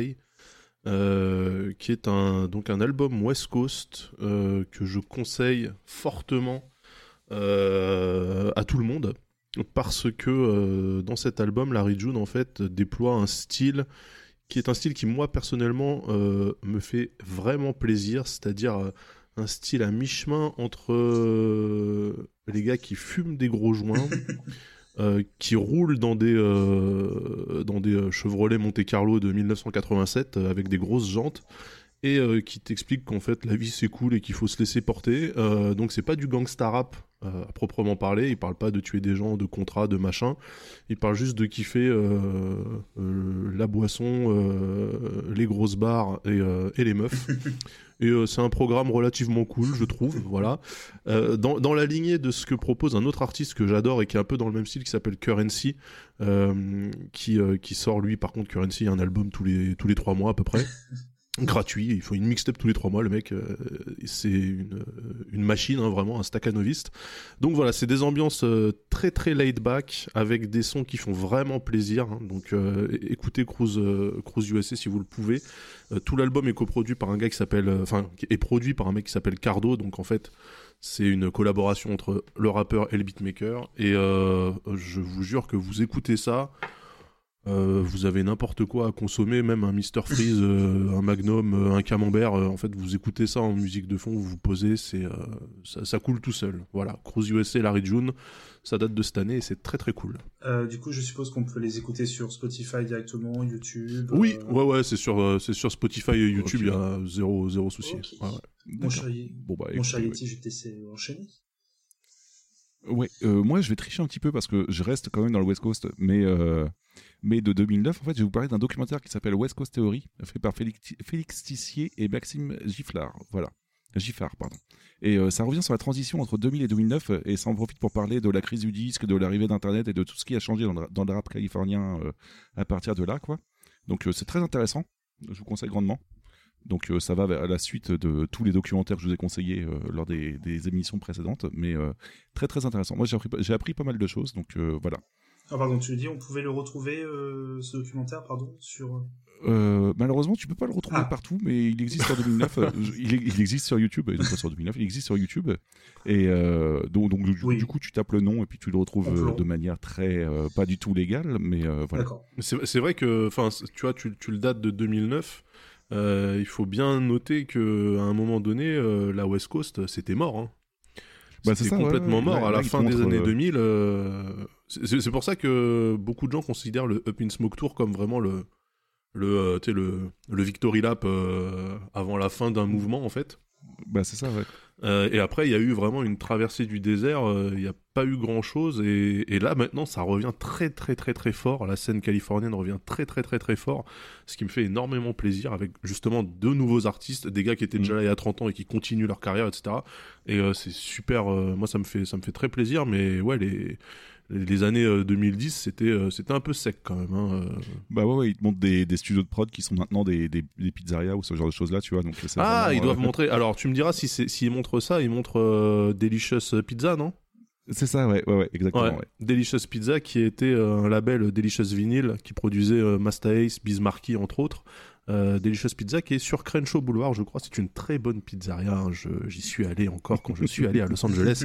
C'est un, un endroit incroyable. Je conseille si, si vous passez euh, au sud de l'Athènes, donc si vous allez dans le ghetto, en gros, oubliez pas de passer chez Delicious Pizza. C'est très très bien, très très bon et pas très cher. C'était Voilà. ma reco pizza aussi. Important, très important, les recopie ça. Mais un documentaire vraiment très intéressant en tout cas. Donc euh, je vous le conseille grandement. tu peux juste rappeler le nom Voilà. Et toi, Babar C'est West Coast Theory. parfait. Parce que je note aussi pour moi, c'est comme ça. euh, bah du coup, oui, alors je vais être obligé de dater un petit peu cet épisode. Euh, Nous sommes en décembre 2020. Comme vous le savez, 2020, c'est un peu la fête du YOLO. euh, C'est un peu l'année où tout ce qu'on n'imaginait pas est arrivé. Euh, et du coup, malheureusement, euh, bon, dans tout ce qui est musical, bah, c'est un petit peu mort. Et malheureusement, moi, ce qui me manque, comme vous, j'imagine, comme vous deux, et comme euh, vous qui nous écoutez, bah, moi, c'est les concerts. Moi, les concerts, c'est une part très importante euh, de ma vie, mine Mm. de rien. Parce que j'essaie toujours d'aller voir un maximum de concerts. Bon, depuis quelques années, un peu moins, mais voilà, j'essayais toujours. Et euh, voilà, comme je suis triste, je suis chagrin, euh, je me regarde quelques petits lives euh, de concerts de musique qui, voilà, tout ce qui est post, hardcore, punk, metal, tout ce que tu veux, voilà, je, on met un peu tout ensemble. Euh, je regarde ça sur YouTube grâce au, à la chaîne 8, 8 pardon, 856, donc euh, 8 comme la N, 5, donc juste le chiffre 5 écrit en chiffre, et 6 écrit en le chiffre 6 écrit en lettres. Alors dit comme ça, je sais, c'est un peu voilà. 8, 8, 5, 6, pardon, mon accent aussi est une catastrophe. Et euh, en fait, cette chaîne YouTube qui existe depuis maintenant euh, une bonne dizaine d'années, en fait, est tenue par un gars qui euh, s'est dit tiens, si j'allais archiver euh, la plupart des concerts que j'allais filmer. Euh, de, de la scène punk hardcore parce que mine de rien, la scène punk hardcore qui est très DIY, euh, comme bah, pas mal Mhm. de rapports avec la, la scène hip-hop dont on a pu parler déjà depuis quelques temps.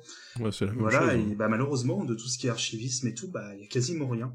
Et depuis quelques années maintenant, il y a pas mal de gens comme ça qui s'y intéressent et grâce à lui, on peut retrouver des centaines de lives comme ça filmés euh, de façon professionnelle, on peut le dire maintenant, avec multicaméra, un son qui est remixé après euh, après les lives et tout, tout est restauré, même des concerts parfois qui datent d'il y a plusieurs années qui sont restaurés.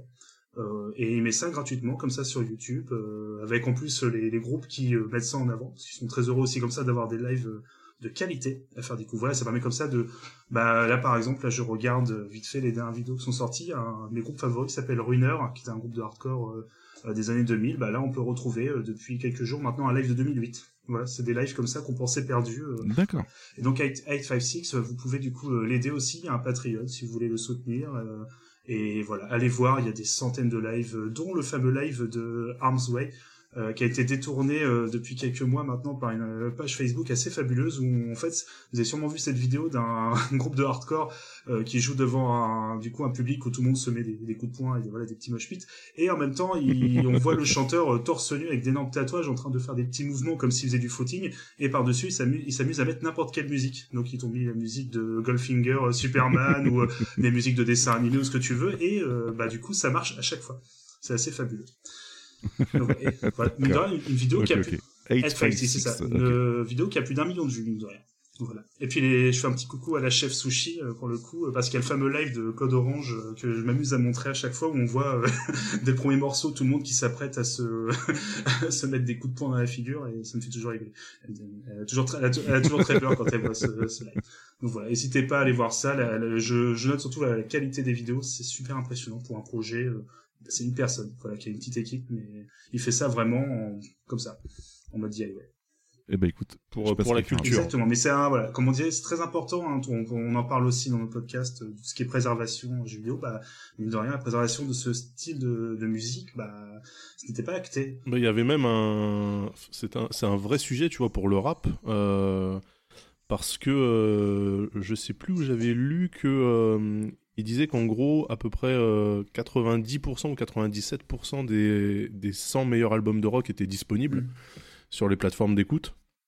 Et qu'en fait, pour le hip-hop, en fait, sur les, sur les, sur les 100 meilleurs albums, t'en as que 46 ou 47 Ah ouais, et donc merde. il montre, euh, voilà, il montre en fait le, le, le fait que c'est une musique qui est faite euh, dans l'instant, sans calcul, euh, par des gens qui sont jeunes, qui ont euh, aucun aucun background juridique, comme je l'avais Mm. l'avais déjà dit en début d'émission, et donc en fait qui savent pas protéger leur art.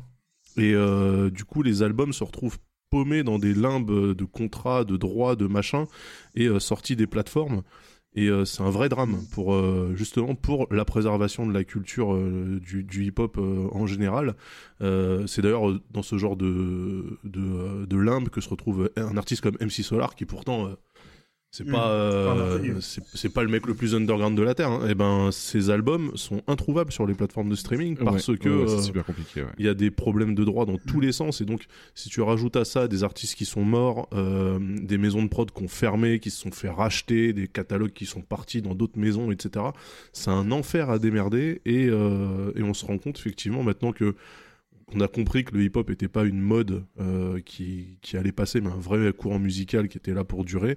Euh, ben, on commence à s'intéresser à sa préservation et on se retrouve effectivement dans des trucs où on se dit il y a que moins de 50% des, des 100 meilleurs albums de hip-hop qui sont disponibles à l'écoute, ce qui est euh, dramatique en fait pour, pour les Ouais, gens qui clair. justement veulent se, veulent se faire une petite, une petite culture. quoi. C'est un, c'est un peu triste.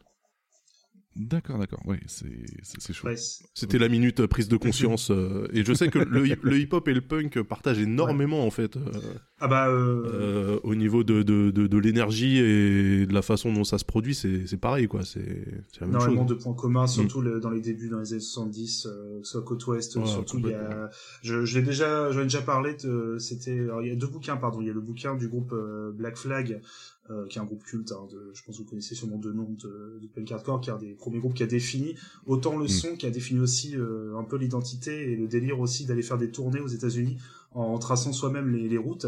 Ça, c'est un truc que maintenant la plupart des groupes font, alors qu'avant personne ne le faisait et euh, qui avait Mm. énormément de points communs aussi ouais, avec cette scène de hip-hop émergente, euh, émergente pardon, avec euh, j'en parlais dans notre émission tout ce qui était le spoken word, euh, Henry Rollins, euh, chanteur, Mm. hein, a beaucoup là, Mm. Dans mon point commun. Et aussi, alors euh, ça peut surprendre, mais la biographie de NoFX, où pareil, il y a euh, tout, on a vraiment un instantané de la scène des de la scène punk des années 80, et pareil avec des euh, ramifications avec la scène hip-hop. Donc c'est pour ça que nous on en rigole toujours, on, ressort les fameuses phrases du Skyblog, euh, Metal Domine, Rap 5 King, qui est un peu l'enfer des des années 90. Voilà, voilà, c'est voilà, c'est parce que voilà, avec Yeti, vous l'avez sûrement entendu, on se met tout le temps en combat avec nos différents styles. hein. Lequel va être le meilleur? Voilà, voilà. Donc c'est très important. C'est pour ça, je pense, c'est voilà, on prône forcément l'ouverture d'esprit en règle générale et important de rappeler que voilà, c'est pas simplement, hey, d'un côté il y a des mecs avec des crêtes et d'un côté il y a des mecs, voilà, qui font du rap euh, avec des casquettes à l'envers. Non, c'est qu'entends-tu, ce n'est pas ça du tout. Vous l'avez tous compris. Donc voilà, euh, bah du coup, euh, on va pouvoir enchaîner avec la deuxième partie. Et là, euh, du coup, tu vas attaquer avec euh, d'autres rappeurs de cette fameuse tournée, euh, le Up in Smoke Tour, euh, mon cher Yeti. Yep, yep, yep. Je l'ai, euh, je l'ai prénommé tout simplement les protégés de Dre. Et euh, on va pouvoir en parler comme ça, puisque globalement, ça, ça résume plutôt bien la situation. Et euh, je vais te laisser un boulevard, mon cher Daz, pour présenter un de tes rappeurs favoris. euh, Mais bien sûr, euh, un rappeur, c'est c'est plus qu'un rappeur, c'est une icône, c'est c'est- l'alpha et l'oméga de la musique. De mon point de vue, c'est évidemment Snoop. Euh, on appelle Snoop Dogg, on l'appelle Snoop Lion. Euh, moi, je l'appellerai toute ma vie Snoop Doggy Dogg parce que c'est Ah son bah, attend Et euh, c'est son premier. C'est son premier. voilà, exactement.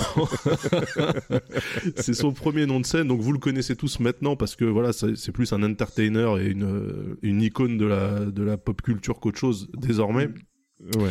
Mais euh, à la base, Snoop, euh, c'est euh, comment dire ça? C'est le mec qui a modernisé le rap, euh, qui tournait un petit peu en rond à la sortie des années 90, euh, et qui lui a donné justement une impulsion, euh, qui lui a amené une nonchalance, euh, une fluidité qui qu'on retrouve maintenant justement. Donc il y a, il y a beaucoup de. En fait, un- je, je vais dire un truc, ça va peut-être faire hurler les puristes, mais pour moi, Snoop, c'est au hip-hop ce que Michael Jordan est au basket. C'est-à-dire Ouais. que euh, il y a eu un avant et un après Jordan dans le basket. Et une fois que Jordan est arrivé, tous les gens qui se mettaient à jouer au basket, ils avaient Michael Jordan en, Mm. en tête. euh, au niveau des mouvements, au niveau des gestes, etc. Mm. Et en fait, Snoop, euh, quand il est arrivé, euh, il a imprimé un truc, il a imprimé un style. euh, il suffit de l'entendre dans, dans, ses morceaux. Euh, Il y, a, y a quelque chose qui est encore très actuel aujourd'hui. et qui, donc, si on se replace dans le contexte en 91, 92, était absolument incroyable. Et je pense qu'on oublie ça, tu vois.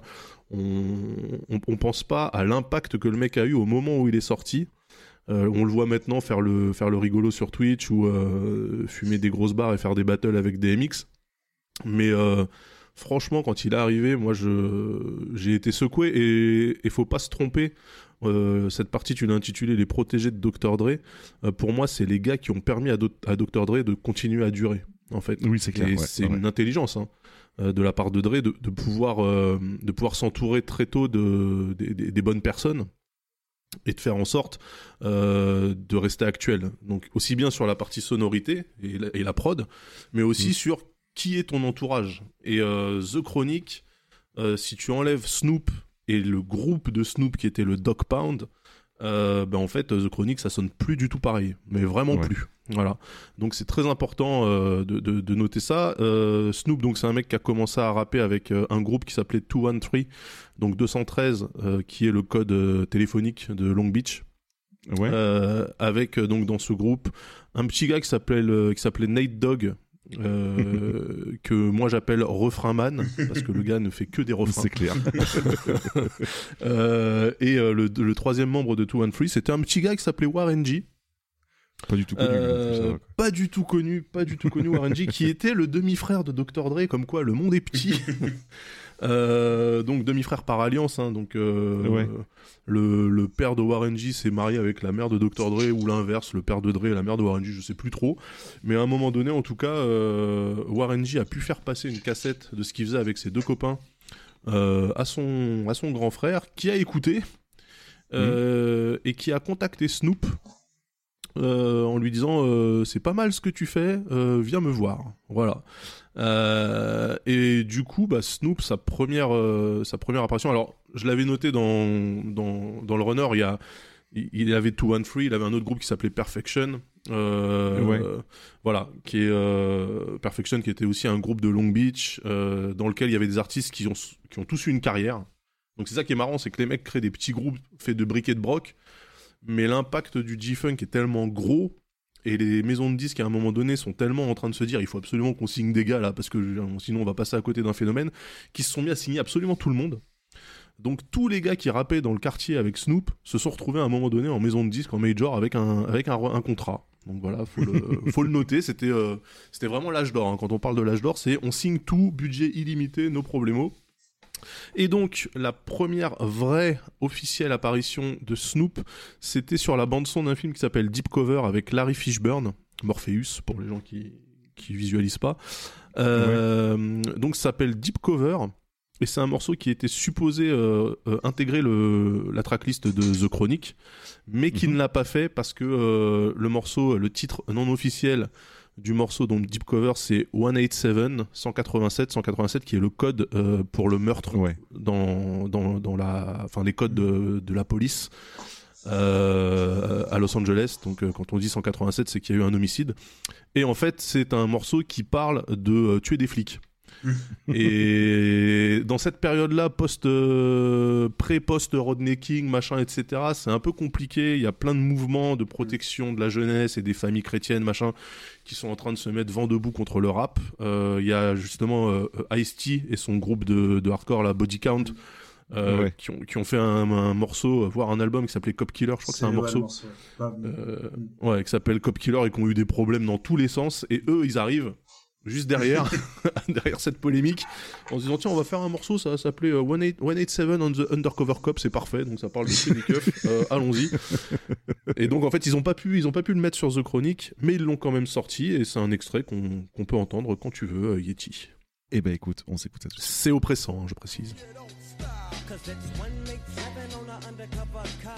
Yeah, Cause it's 187 on a undercover car. Creep with me as I crawl through the hood. Maniac, lunatic, calling Snoop Eastwood. Kicking dust as I bust fuck peace.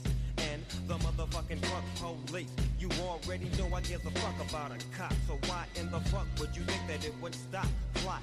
Yeah, that's what we's about to do. Take your ass on a mission with the boys in blue. Dre, what up, Snoop? Yo, I got the feeling. Tonight's the night like Betty Wright, and I'm chilling, killing, feeling. Donc voilà, Voilà, c'est un- morceau assez dark, Ouais, hein. mais euh, il permet de voir déjà. Donc là, je rappelle, à ce moment-là, Snoop, c'est personne. Ouais. Et le mec se place avec Dr. Dre.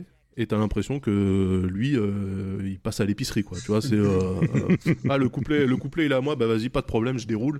Et euh, c'est ça, c'est ce, ce côté en fait euh, absolument nonchalant et euh, totalement sûr de lui, qui est, euh, qui est très intéressant avec Snoop. euh, et qui est peut-être assez méconnu quand on a l'impression que c'est un gars rigolo avec des dreads qui fait n'importe quoi. Euh, et il y a un autre morceau, donc, donc Snoop a sorti son premier album solo Doggy Style en 93 Ouais. et c'était un raz-de-marée, mais vraiment, enfin, euh, il, a, il a secoué absolument tout le monde. C'est en, en série avec, avec The Chronic, The Chronic en 92, Doggy Style en 93. Les mecs, ils ont attrapé le hip-hop, ils ont dit maintenant le hip-hop, c'est euh, c'est ici. Et ils l'ont foutu à Los Angeles. et en fait, euh, c'était euh, c'était incontestable. Vraiment, 92, 93, 94, c'était la West Coast qui dominait. Il y avait Tupac aussi qui était là. Il y avait, euh, il y avait un- une, une palanquée d'artistes. Euh, et donc le, le New York qui était euh, qui, qui était jusque là la mecque du hip hop Ouais. a un peu galéré voilà il a fallu euh, il a fallu des petits groupes comme le Wu Tang Mob Deep tu vois voilà des petits groupes hein, pour pour remettre la lumière de ce côté là parce que à un moment donné on n'entendait que du rap West Coast et sur Doggy Style en fait j'aurais pu prendre évidemment What's My Name qui était le single euh, qui reprenait euh, voilà qui reprenait le Atomic Dog de, de George Clinton Euh, mais en fait je vais pas prendre Doggy Style j'ai pris un morceau qui s'appelle The Shiznit parce que ce morceau là qu'on va écouter faut vous mettre en tête que le gars il est en pur freestyle il a aucun texte il rentre dans la cabine on lui met l'instru et il dit bah ok et c'est parti donc Putain. The. Shiznit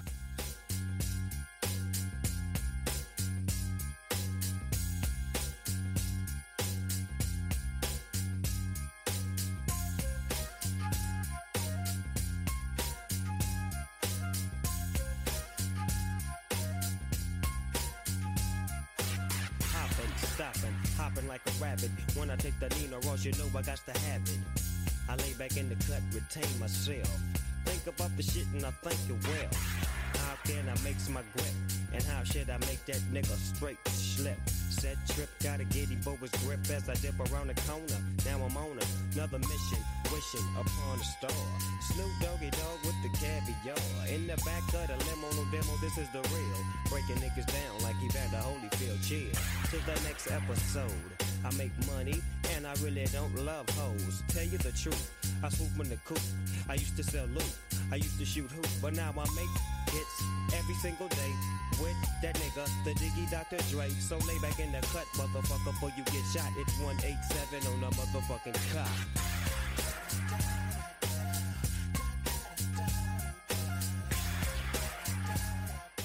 Donc voilà, les, euh, il y a juste les breaks au, au niveau de ce qui devrait être un refrain.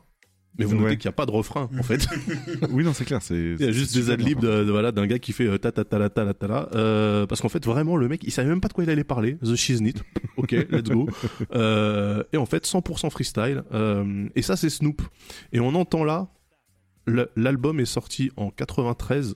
Et je vous jure que le Ouais. flow, là, le flow que vous entendez, la fluidité qu'il a, le mec, ça change du rap carré qu'on avait. euh, je, je dis rap carré parce que c'était euh, et ta ta ta ta ta et ta ta ta ta ta et ta ta ta ta Ouais. ta et ta ta- voilà ça c'était le rap de NWA de Public Enemy de voilà et euh, Snoop en fait euh, il est fluide vraiment et c'est quelque chose qu'on a euh, euh, qu'on a eu nous en France euh, en 96 tu vois c'est euh, le flow que Snoop a la façon de poser qu'il a euh, nous il nous a fallu 3-4 ans pour euh, pour l'intégrer et ça a donné euh, l'école Time Bomb en France avec euh, les Ouais, Lunatics, ouais, ouais. voilà, Lunatic, X-Men, euh, tous ces, Oxmo Puccino, tous ces gens en fait qui se sont mis à rapper, pas forcément dans les temps, pas forcément en rimant, mais euh, avec un, un flow et une fluidité qui était musicale quoi, vraiment.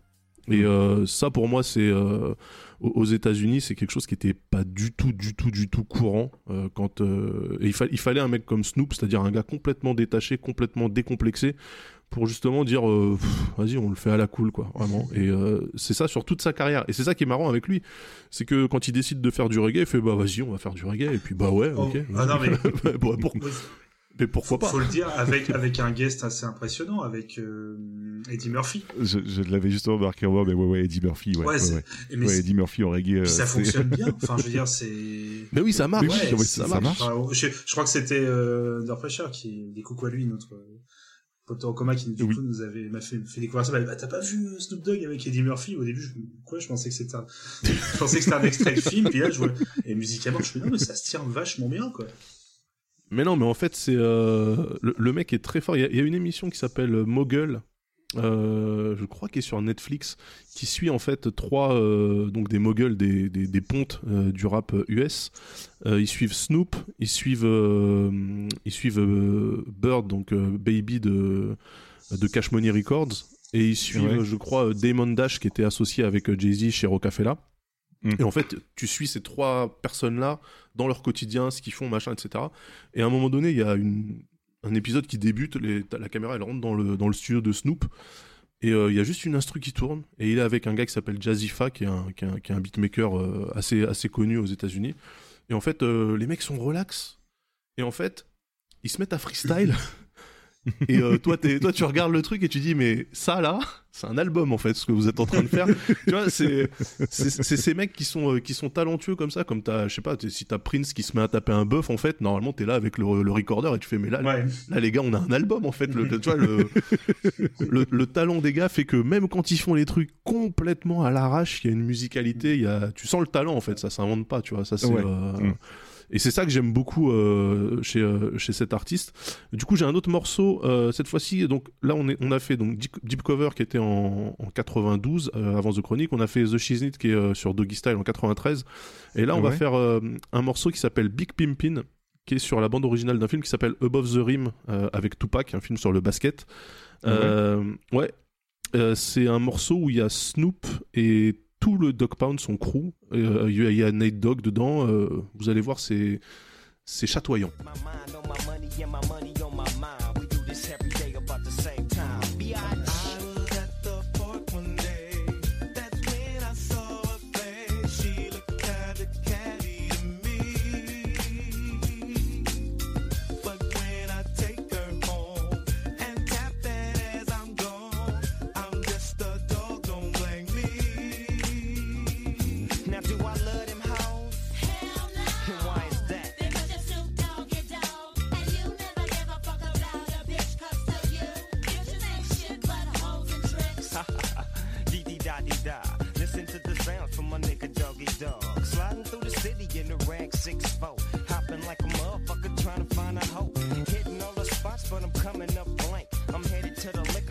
Get myself some drink. Parks my ride as I steps inside, as I puts my nine double limb to my side. As I continue with my mission. Pussy is my dish and ambition. Wishing. Ça passe Donc tout là, seul. hein. Ça passe c'est euh, du sirop, c'est du sirop. On a un Snoop. euh, là, c'est vraiment le au sommet de son art, c'est-à-dire euh, ce côté vraiment nonchalant, ultra ultra détente, qui est capable de partir en petit truc chantonné. euh, euh, le mec rigole sur l'instru, tu vois, c'est son couplet il commence par ha ha ha. Ok, très bien. Et après, il déroule tout seul ses histoires de macro, ses histoires de gang, de machin, de j'ai toujours mon 9 mm sur le sur le côté. Mais quand il le dit. Euh, c'est joli à écouter, tu vois. C'est ça. Là, le mec, il te dit, euh, j'ai toujours euh, trois putes avec moi et un flingue sur le côté pour euh, pour aller buter des renois. Et en fait, ouais, ok, vas-y, on te suit, c'est parti. et c'est son style et, et cette prod là, qui est donc la prod de ce morceau Big Pimpin, à chaque fois. Comme c'est la, la coutume depuis, euh, depuis le début de Death Row, elle est signée par Dr. Dre, mais en fait, ce n'est pas Dr. Dre qui l'a faite.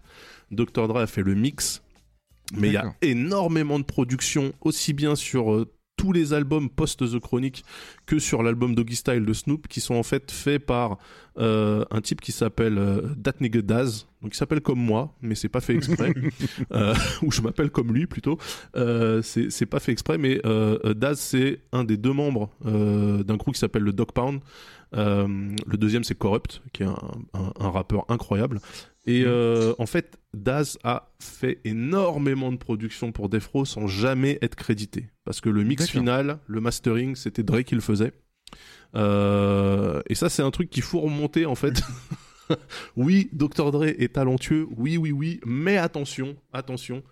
Euh, très très souvent, il se retrouvait quand même avec euh, des squelettes d'instru qui n'étaient pas de lui, des samples qu'il n'était pas allé chercher. euh, voilà, lui, il les mettait ensemble.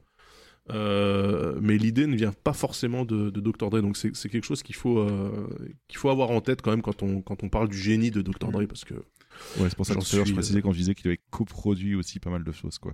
Ouais, c'est ça. En Euh, fait, il, ouais. il- bah, c'est surtout qu'il il posait son nom dessus, tu vois. Et donc, en Mm. fait, c'était Dre, euh, alors que dans, dans, dans le studio, au moment de, de faire la prod, ils étaient 5 ou 6, tu vois. Mais c'est Dre. euh, et ça, il a changé. Quand, quand- il a fait Chronique 2001, derrière la pochette, t'avais euh, les gens avec qui il travaillait. Donc, il y avait euh, Melman, euh, Hitman et je sais plus qui, euh, qui Ouais. étaient crédités, tu vois, cette fois-ci.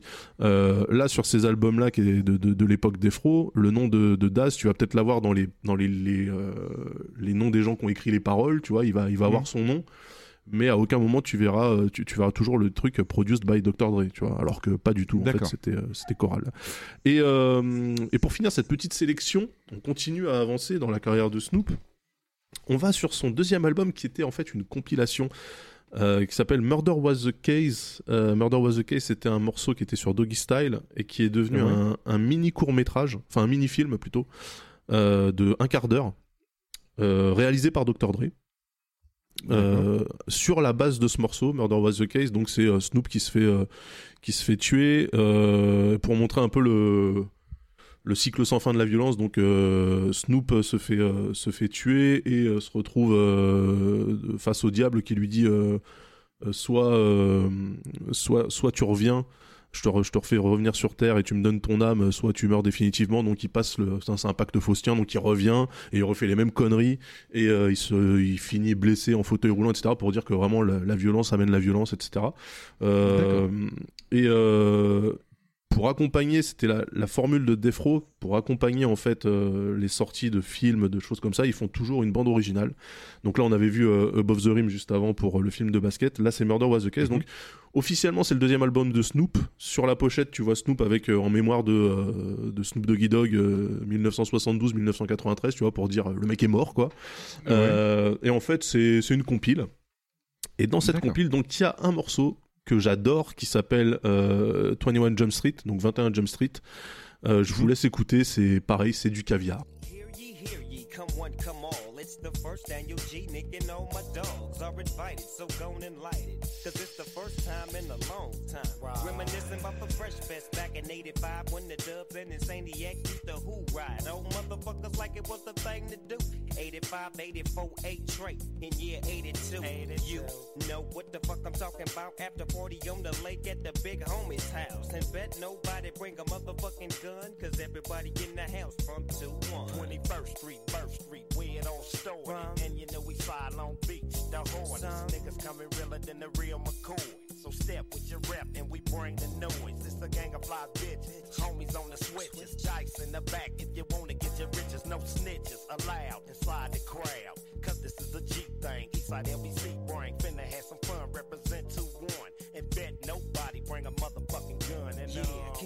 was the location, and the bigger G that was my destination. We were looking up to niggas coming up before me, and LBC you to my east side home. It's like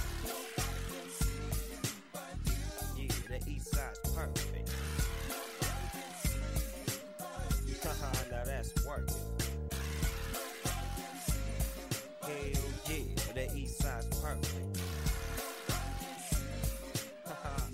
J'avoue que ça glisse encore tout seul, hein, c'est. C'est- va, euh, C'est vraiment euh, de la musique de, de gangster. C'est des trucs, tu, c'est- fait pour écouter dans des dans des vieilles Cadillac et, et des vieilles Chevrolet, tu vois. Et euh, c'est ça qui est, mais c'est ça qu'il faut noter, c'est que ces mecs-là euh, apportaient un truc neuf au niveau du flow, mais ont jamais nié l'héritage funk qui était le Mm. leur. Et euh, c'est pour ça que Snoop, en fait, donc on parlait de, de, de Roger Troutman que Dr. Dre avait pris dans California Love. Euh, on parlait du sample de George Clinton dans What's My Name. Euh, Snoop sur son album, sur le premier album, t'as carrément les Dramatics qui sont sur Doggy Dog World avec lui, donc un groupe de, un groupe de soul. Dire, euh, le mec ne s'en Ouais. cache pas, c'est la musique de ses parents, tu vois, c'est la musique avec laquelle lui il a grandi et, euh, et il s'en sert complètement. Et il réussit à te sortir des trucs. Donc là, le, le 21 Jump Street, pareil, c'est une prod aussi non créditée de, de Daz Dillinger, donc euh, pas du tout Dr. Dre, même si c'est Dr. Dre Mhm. qui, a, qui a le crédit. Euh, et tu vois le, le, le son, quoi. C'est euh, des sonorités à la fois modernes avec le petit synthé qui va bien, mais des sons très très très musicaux, très mélodieux, et toujours pour raconter la même chose. hein. Donc là sur ce morceau, évidemment, il raconte la vie à- sur la 21e rue à Long Beach, puisque c'est de là qu'il vient, avec un des, un des grands frères qui s'appelle Trady. Euh, qui est un, un membre éminent des, des Insane Crips de la 21e rue à Long Beach, donc euh, un vrai, Ouais. vrai, vrai gangster, ouais, ouais, un vrai OG pour le coup. Euh, et ça, c'est aussi une particularité de Snoop, c'est que quand il a la possibilité, il fait croquer absolument tout le monde.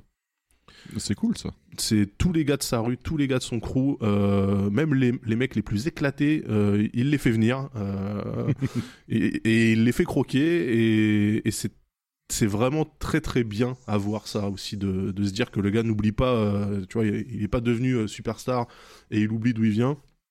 Il a carry tout le monde tout le temps. C'est pour ça que ce mec-là jouit d'une aura aujourd'hui qui est euh, en fait ultra positive. C'est-à-dire qu'il est en embrouille avec strictement personne et c'est c'est quelque chose qu'il faut noter dans le rap américain quand même. hein. Ouais, c'est plutôt rare hein, parce que ouais, oui. le mec ne biffe avec personne. C'est même lui qui a été l'architecte de la, de la trêve euh, euh, dans le hip-hop West Coast parce qu'il y avait pas mal d'embrouilles euh, entre, Mm. entre artistes californiens. Euh, il n'est pas rentré complètement dans la baston East Side, East Coast, West Coast euh, au, au plus fort de la guerre. Avec ça, ça d'ailleurs lui a valu des inimitiés avec Tupac par exemple euh, parce qu'il est pas, il a décidé de pas rentrer dans le délire de il faut il faut niquer New York etc. Euh, c'est un artiste vraiment qui est euh, transversal, je dirais, et qui mérite, hein, qui mérite de sortir de euh, de, de l'imagerie de ah ouais c'est le c'est le mec rigolo qu'on voit en pyjama sur Twitch Ah ouais mais c'est pas que ça en fait. D'accord. ok. Et du coup, petite question, il fait quoi sur la tournée de, de Pink Floyd Tour alors Bah, sur la tournée, du coup, il back, euh, il back euh, Dr. Dre, puisque euh, à- au moment du Open Smoke Tour, ils se disent qu'ils vont reformer NWA. Ouais. Sauf que NWA, bah, dedans, il y a Easy, et que Easy est décédé en Mm. 1995. Et euh, ce qu'ils ont fait, je, je crois que c'était, j'allais dire ce qu'ils ont pressenti, mais je crois qu'ils ont fini par le faire, c'est prendre Snoop dans NWA. D'accord. Ok. Voilà. Pour, pour remplacer, hein, euh, gros guillemets, sur, euh, tu peux pas, tu peux pas remplacer comme ça des, des gens comme euh, Easy ou, d'autres artistes, mais c'était voilà, c'était le gars le plus logique pour intégrer le cast en fait, puisqu'il est là depuis les débuts de Dr. Dre. euh, et on le voit d'ailleurs quand tu mets euh, Snoop et Dre ensemble, ça marche. Tu vois. euh, Oui, c'est clair. Ouais, ouais, totalement. sur The Chronic, il y a, y y Nothing But a G-Sang. sur sur euh, 2001, t'as t'as The Next Episode. Mm. Style Diary. Je veux dire, le mec est là sur tous les gros morceaux de Dr. Dre. Et tu sens qu'ils ils se connaissent bien, tu vois, tu sens qu'ils savent, ils, ils savent bosser ensemble. Et du coup, lui, en fait, en 2000, pour ce, euh, pour ce, pour cette tournée, il a pas d'album solo à défendre. Parce Ouais. que euh, l'album de l'année 2000 pour Snoop, c'est un album qui s'appelle The Last Meal euh, et il est sorti en fin d'année, en décembre 2000. D'accord. Euh, par contre, au moment de la tournée de, du Up in Smoke Tour, il a créé un autre groupe, un autre sous-sous-groupe, parce que Snoop, il a 12 000 sous-groupes.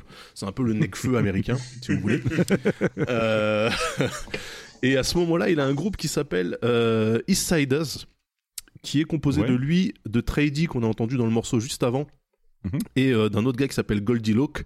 Euh, Goldie Locke, donc c'est euh, boucle d'or, hein. mais euh, les Locke, en fait, les Locks, c'est les gangsters aussi, c'est le monde qui se donne. Donc Locke, le mec s'appelle boucle d'or, mais c'est un, mec du ghetto, c'est rigolo. Euh, et du coup, ils ont sorti un album qui s'appelle The East Siders, tout simplement. Euh, et je m'en rappelle très bien parce qu'il est sorti en février 2000 et que moi j'étais à Los Angeles en février 2000 quand il est sorti, donc j'étais fou. D'accord. J'étais fou, je dis qu'est-ce que c'est que ce truc avec ces sonorités incroyables? Euh, et vous allez écouter un morceau qui s'appelle G Up, qui est euh, le premier single produit par, euh, par DJ Battlecat. Battlecat qui est une sommité du, du hip-hop West Coast, qui est un mec qui a produit pour euh, énormément de personnes et qui a un son qui est, je trouve, un des meilleurs sons hip-hop ever. Et là, je mets même du Reza dedans, etc. Battlecat, pour moi, tu le mets au même niveau que, qu'un JD, qu'un Reza ou que des gros producteurs comme ça. Ah ouais, carrément quoi. Ah oui, oui, moi je suis, je suis comme ça.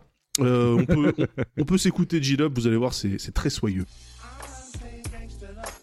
Cause it just lives in me. And when I've seen enough, I guess that's when I'll be somebody. One thing was really see, nigga don't speak on me. I won't stop, so let me be. We all from the streets, somebody. I'm a Long Beach East Side mad ass lunatic gang bang slap a bitch nigga out to get a grip on the grind getting mine ask the homies on the nine too old you know we still on niggas who talk bitch shit real niggas feel this. Let's get rich under the sun with the young two ones TLC and all the DPGs down for whatever. Whoever wanna see me now. You looking like me. I guess you wanna be me now. It take a whole lot to be Snoop Dub you gotta put it down and always stay G'd up. All star shoes with the G apparel. If I fall in the club, I might bust a pair of Stacey abs. You never catch me looking R&B. I might be in a three-piece suit looking way OG. Blazing the apps with the homie cat, a rough dog. Cause I love putting hustlers on the map. I keep it gangster for sure. Putain, une, mi- une minute, ça fait court en fait. Hein. C'est euh, compliqué. Ça, ça donne beaucoup trop bien. Eh oui, ça sonne Ouais. ultra bien. Euh, on a entendu juste euh, avant que Snoop prenne son refrain, son couplet, on a entendu un gars qui s'appelle Butch Cassidy, qui était un peu le, le Nate Dogg des années 2000. C'est-à-dire un gars qui euh, chantonne. refrain C'est ça. Euh, voilà, il chantonne, c'est refrain man euh, sur, sur, sur tout l'album des Siders. Alors je sais pas, peut-être que Nate Dogg était pas dispo à ce moment-là, mais il y a aucun morceau avec Nate Dogg. Et à chaque fois qu'il y a une partie chantonnée, c'est Butch Cassidy qui est là, euh, qui prend le truc. D'accord. Mais voilà, En vous entendez, euh, vous entendez ce son qui est, qui est ultra plein parce qu'en fait, il y en a partout. Mhm. T'as des trucs à droite, à gauche, au milieu, des, des petites clochettes, Ah ouais. des machins, des shakers qui sortent de nulle part, euh, du Moog, du double Moog, du triple Moog et un quatrième Moog par-dessus. Enfin, il y en a partout. Il y a, t'es, t'es- t'es là, tu fais, oh j'ai plus faim, arrêtez. c'est très très chargé. Et, euh, et j'adore en fait. Moi, c'est ces sons-là qui sont. euh, et, et puis Snoop, ben là, on est en 2000. euh, donc le mec, ça fait euh, ça fait à peu près 10 ans qu'il a, qu'il a sa carrière. Et il a pas changé en fait. euh, et ça marche encore. Tu vois, c'est. T'as pas l'impression de voir. euh, euh, tu vois, par exemple, euh, je sais pas, en, en 93, t'écoutes Chuck D de Public Enemy, tu fais ah ouais. Tu vois, c'est. Ouais. ça a vieilli quand même, tu vois. Et euh, bah là, non, en fait, dans le, le même délai, en fait, voire plus long, t'écoutes Snoop en 2000 et tu, tu, tu, tu le compares au Snoop de 91-92, bah pff, ça passe en fait. Et t'écoutes Snoop euh, après quand il, il est, parce que là, on s'arrête volontairement à l'année 2000 parce que c'est l'année du Ah ouais. Up It Smoke Tour.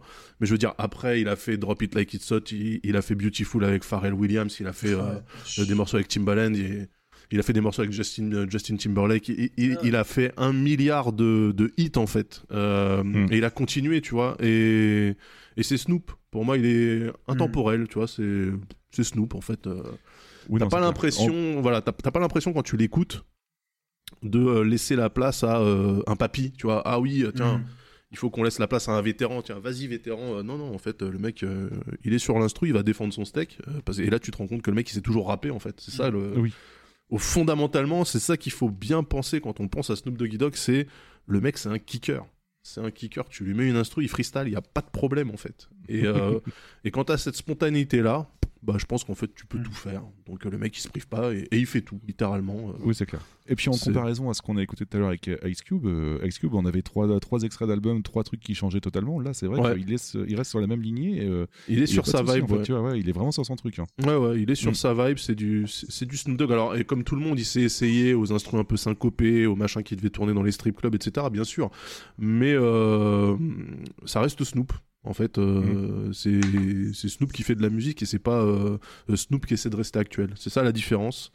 Donc voilà, j'espère que ça, ça a permis quand même ce petit euh, panorama là de panorama la dispute. Ça, ça a permis de, euh, de, de, de, de vous faire une autre idée d'un artiste qui maintenant effectivement est plus connu pour la pub Just Eat et, euh, et ses streams, euh, Ouais. ses streams Twitch où il va comparer des marques de cannabis que, euh, que pour sa musique. Bah, il y a des bons trucs aussi là-dedans. hein. Moi, les, les documentaires euh, commentés par Snoop Dogg, c'est quand même assez impressionnant. Non, mais bien sûr, ouais, non, mais, Mais voilà, mais en fait, le mec est sorti de, voilà, il est sorti du rôle de musicien. Maintenant, c'est une icône euh, Ah ouais, pop, en fait, et tu le prends pour n'importe quoi. Et, et Et c'est surtout, clair, ouais. lui, il y Mm. va. Tu vois, il n'y a pas de notion de est-ce que je vais pas cramer ma crédibilité ou quoi. Ok, c'est le mec, il est, il est au-delà de ce truc-là. Et, quand il fait la pub Just Eat, en fait, c'est pas Snoop qui se grille avec Just Eat, c'est Just Eat qui devient cool parce qu'il y a Snoop Ouais. dedans, tu vois. Donc, Ouais, c'est- euh, Oui, c'est clair. Il y a un autre truc comme ça, euh, puis après, voilà, j'ai un petit truc à demander. Euh, il y avait aussi un faux, enfin bon, il y avait un 1er avril avec Google où tu pou... il faisait croire que tu allais pouvoir regarder les vidéos en Snoop Vision. C'est-à-dire que c'est-à-dire que t'avais, tu pouvais regarder n'importe quelle vidéo et t'étais euh, dans un dans une salle comme une salle de cinéma et t'étais entouré, je sais pas, de 10 Snoop Dogg en fait qui commentaient la vidéo. Et euh, bon, mis à part le délire, ce qui était assez génial, c'est que tu le voyais en fait en train de dire oh oui, j'ai voulu participer. Puis bon, à un moment, euh, j'ai même voulu participer. Tu le vois carrément codé, tu vois les pages de du programme en fait. Et faut imaginer voilà le personnage. Mais, mais du coup, j'a- j'avais deux trucs. Alors moi, je suis sur, je, ça, on me voit réagir par la caméra, mais moi, je suis sur le cul en fait depuis tout à l'heure sur les euh, la qualité des musiques. Euh, comme tu l'as Ouais. dit euh, là pour l'extrait, enfin c'est ouf, enfin le nombre de détails entre les, les rythmes de basse, les, les petites clochettes, le, le petit son de guitare qui a mais pile poil au bon moment, tu sens quand même que le truc il est Ouais. euh, voilà, c'est c'est pas c'est très loin du cliché qu'on pourrait avoir du rap où tu balances un beat et le non, c'est vraiment mais minuté à la seconde, enfin c'est- Ah, ouais. c'est ouais ouais c'est- en fait les sessions euh, les sessions studio euh, de, de de toute cette période quand vraiment euh, ils sont tous signés chez Interscope Records euh, ils ont des deals euh, de, de millionnaires etc Mm. Euh, c'est des consoles euh, la, la console de Dre c'est une console à genre 350 000 dollars tu vois donc euh, qu'il a chez- qu'il a chez lui hein. donc euh, en fait euh, sais, c'est des trucs où euh, pour te l'installer, il y a 12 mecs qui viennent chez toi travailler pendant une semaine, tu vois.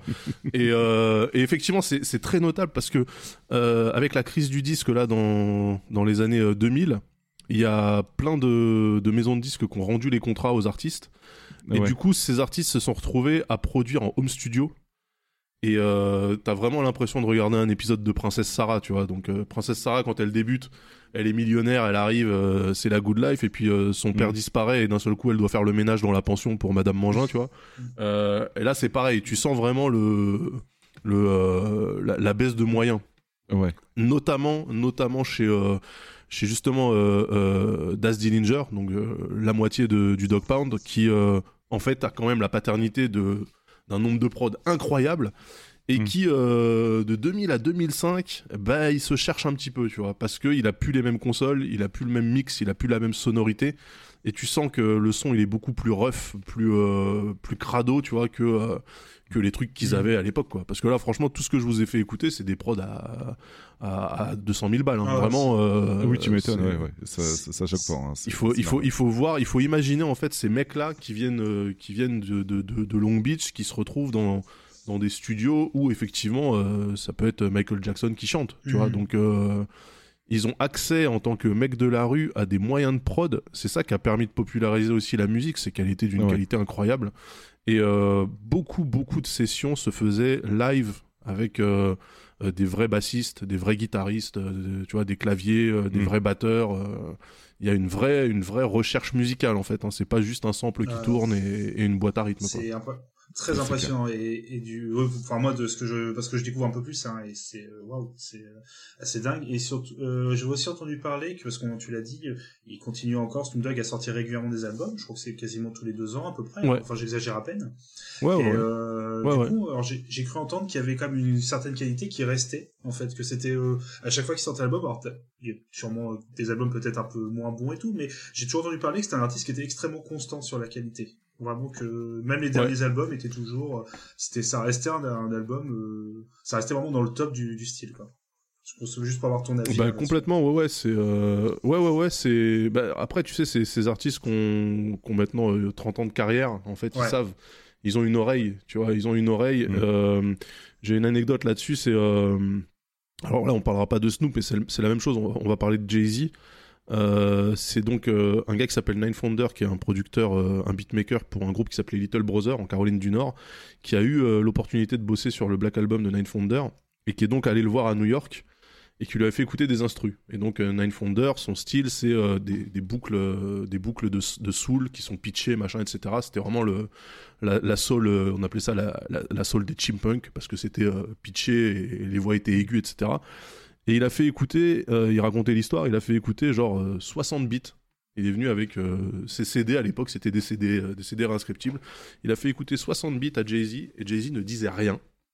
Il a écouté les 60 instrus et à la fin, il lui a dit la 4, la 22, la 31, la, la 51, Oh la 17, la 23. Et le mec, il se rappelait, putain. tu vois. Et, et en fait, c'est des machines.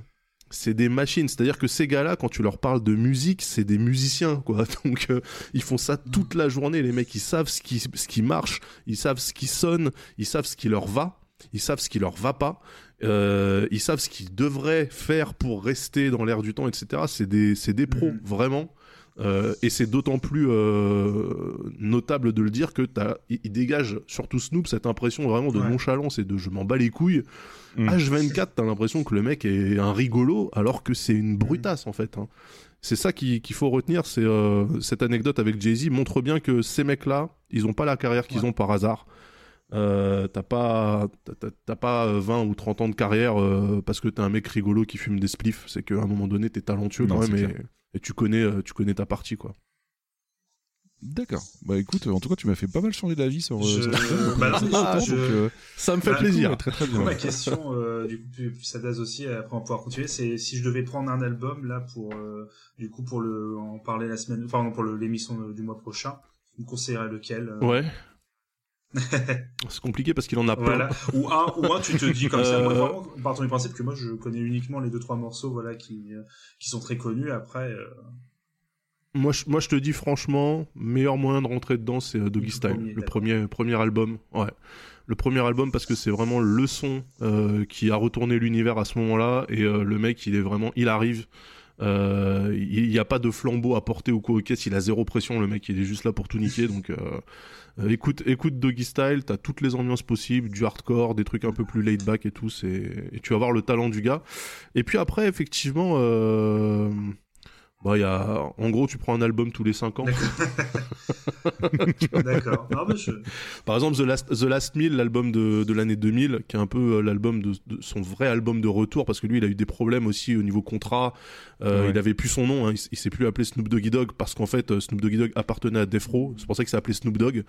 Euh, Ah, ouais. Il a signé chez No Limit avec Master P. Il a fallu, tu vois, qu'il prenne ses marques là-bas parce qu'il avait pas ses, ses sons habituels. Euh, et The Last Meal, c'est vraiment, euh, tu sens que le mec, il fait, ok, ça y est, j'ai retrouvé le truc. Mm. Et euh, en 2000, euh, l'album, il, il est fou aussi. Il est vraiment fou. Il est dans la, dans la continuité de, de Chronique 2001, donc c'est du très très bon son. Bon, et du coup, en dernière tête d'affiche, mon cher Babar, puisque là, on a quand même présenté euh, Dr. Dre, Ice Cube et Snoop Dogg, il faut pas oublier Eminem aussi. Donc, euh, de son vrai nom, Marshall Bruce Mather Free. Euh, il commence dans, un gros, dans le groupe Soul Intent avec Proof. Il sort un EP euh, homonyme qu'aucun de nous euh, ne connaît et qu'aucun de nous ne peut choper. Donc, on va pas se mentir, je l'ai jamais écouté. Euh, ensuite, on a Eminem qui tente un petit coup en solo en fait avec son album qui s'appelle Oreo Infinite. Euh, je ne l'ai absolument pas connu avec ça non plus, euh, mais on peut écouter un petit extrait pour voir un petit peu euh, à quoi ça ressemble.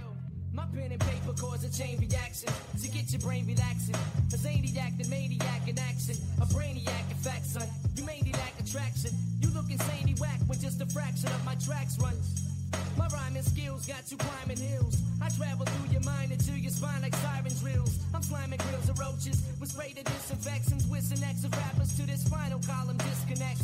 With this index check the monologue. Turn your system up, twist them up and indulge in the marijuana smog. This is the season for noise pollution, contamination, examination of more cartoons than animation. My lamination of narration. Donc vous vous, vous doutez bien, gros gros succès. Non, en fait, pas du tout.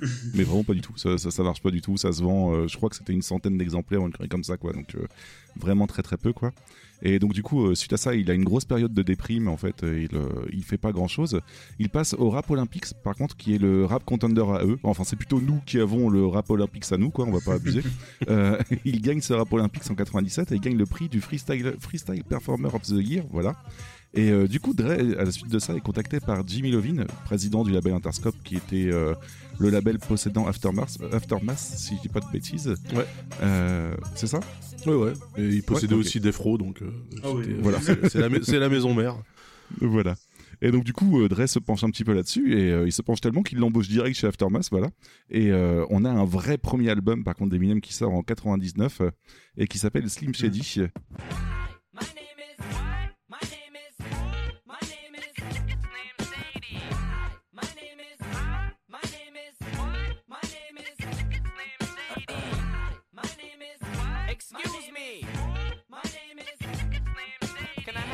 attention of the class for one second? My name is. Slim Shady. Hi, kids. Do you like violence? Wanna see me stick nine-inch nails to each one of my eyelids? Listen to me while you're kissing a cheek and smearing a lipstick.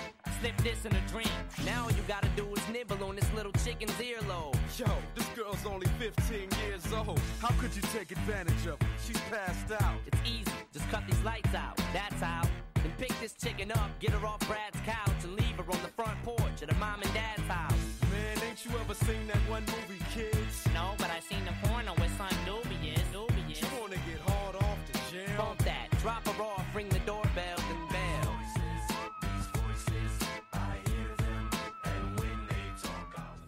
To throw the ball, but I'm too stressed to play.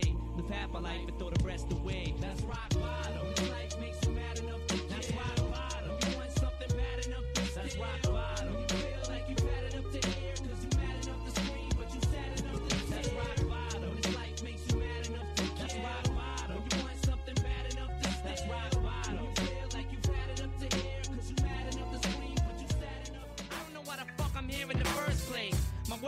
This earth was my first birthday.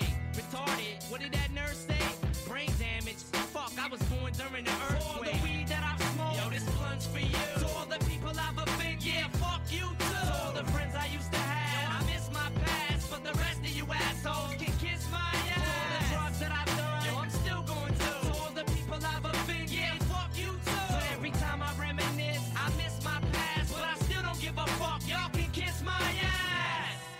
Donc là, du coup, on a écouté My Name Is, que je pense que Babar, tu connais Oui. exactement euh, très très bien aussi, quoi. C'est- vraiment la musique qui l'a fait décoller bah, en France et puis je pense partout ailleurs, quoi, globalement. Ensuite, on a écouté euh, Guilty Conscience, en fait, qui est le premier featuring avec Dre.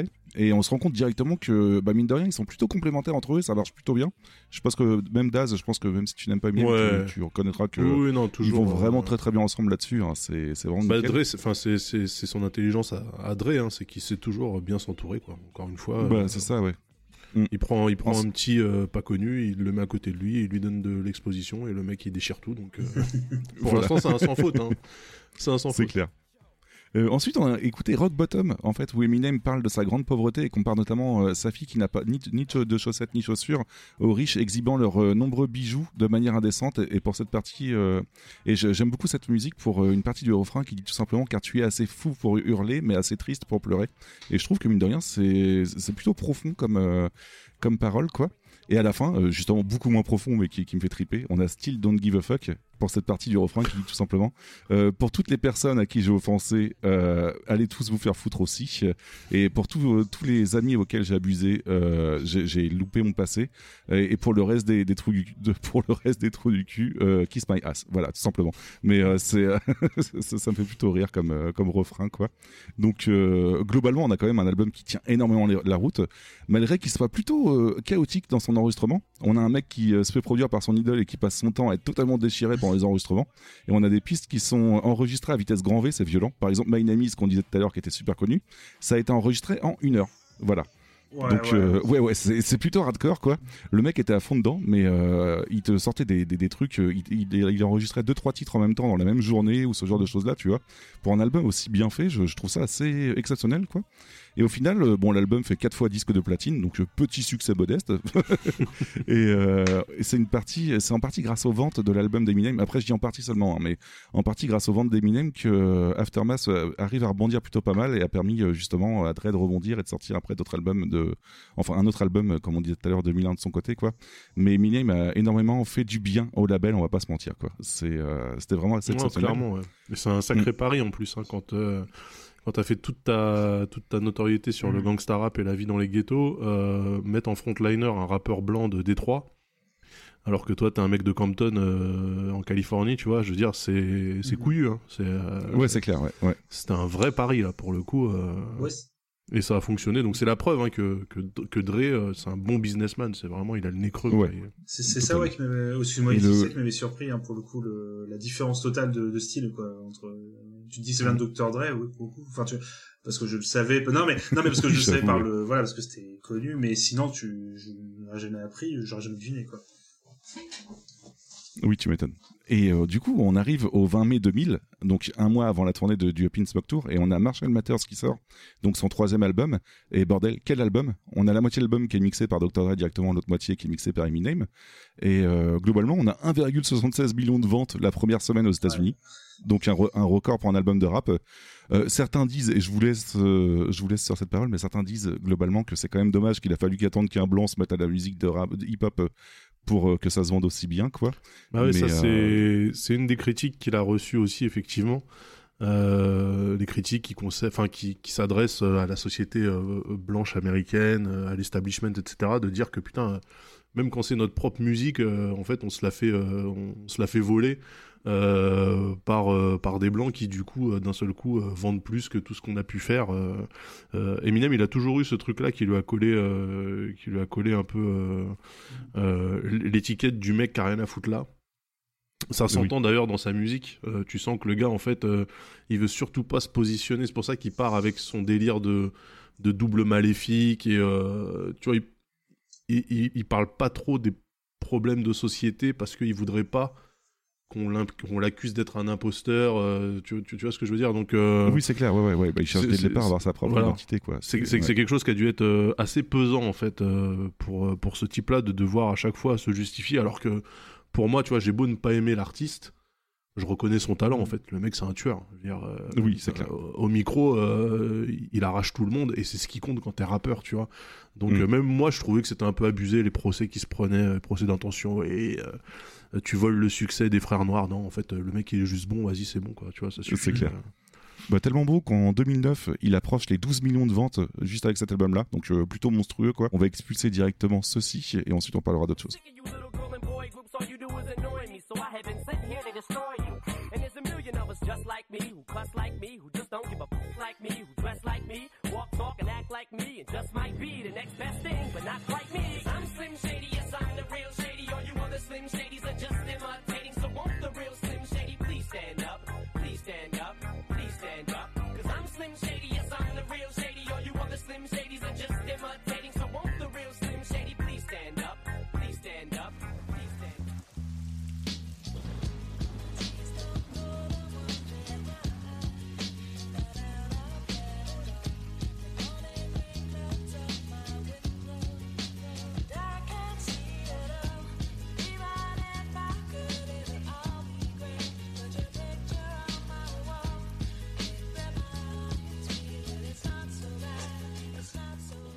ouais, on va évacuer The Real Slim Shady et Stan Fit Dido parce que globalement, on va pas résumer l'album à ça. Il y a beaucoup trop de trucs à dire dessus.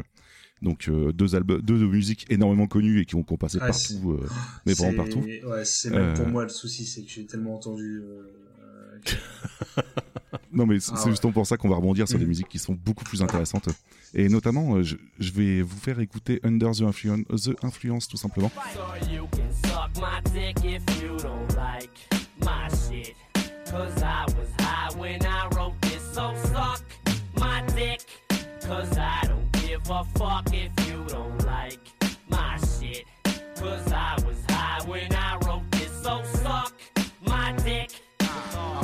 I'm a compulsive liar, set my preacher on fire. Slash your tires, flying down Fickle and Myers. Plates expired, soon as I'm high and I'm fired. Jacking my dick off in the bed of barbed wire. Hey, Bitch, can you read the flyer? Special invited guests will be Richard Pryor. Aren't you a millionaire? No, bitch, I'm retired. Fucking your bitch in the ass with a tire iron. I'm ripped, I'm on the acid trip. My DJ's in the coma for letting the record skip, letting the record skip, letting the record skip. Donc ouais, Under the Influence, globalement, qui est un featuring avec D12, donc son groupe de base, composé de Proof, Bizarre, Cuniva euh, et euh, Con Artist, et Bugs, pardon, si. Euh, donc c'est une façon, en fait, de- d'Eminem de, renvoyer la balle un petit peu à son groupe qui avait moins décollé à l'époque que lui. Donc je trouve ça plutôt cool qu'il soit présent sur l'album. Et Ouais. la musique est vraiment excellente, donc euh, là-dessus, aucun regret. Dirty, Dirty Dozen. On notera quand même un beaucoup de morceaux d'Eminem, et c'est ça qui, euh, qui, moi m'a toujours fait rire avec cet artiste. Beaucoup de morceaux qui expliquent qu'en fait je m'en bats les couilles si t'aimes pas. Mais rien ça. que, le fait, rien que le fait que tu rentres en studio pour le dire, ça veut dire qu'en fait tu t'en bats pas tant les couilles que ça, et tu sens que le mec est blessé. tu vois que euh, non mais j'en ai rien à foutre, moi je fais ce que je veux. Si vous aimez pas, sucez ma bite. Oui d'accord si tu veux, mais quand même j'ai l'impression que t'es un peu touché. Tu vois c'est. euh, il- Ouais, c'est une façon euh, aussi de. Non mais il c'est une surjoue façon de dire vachement le côté. euh. Après, ah oui, ouais, c'est- mais tu vois, surjoue, c'est ouais. quand, quand tu quand tu le dis systématiquement, c'est qu'en fait tu t'en Oui. pas tant les que ça. En fait, tu vois. Du coup, C'est- euh, je, c'est savais, salé un je- petit peu. je- je savais que Daz allait rebondir dessus, puisque du coup, Daz, un petit extrait pour toi aussi, rien que pour toi.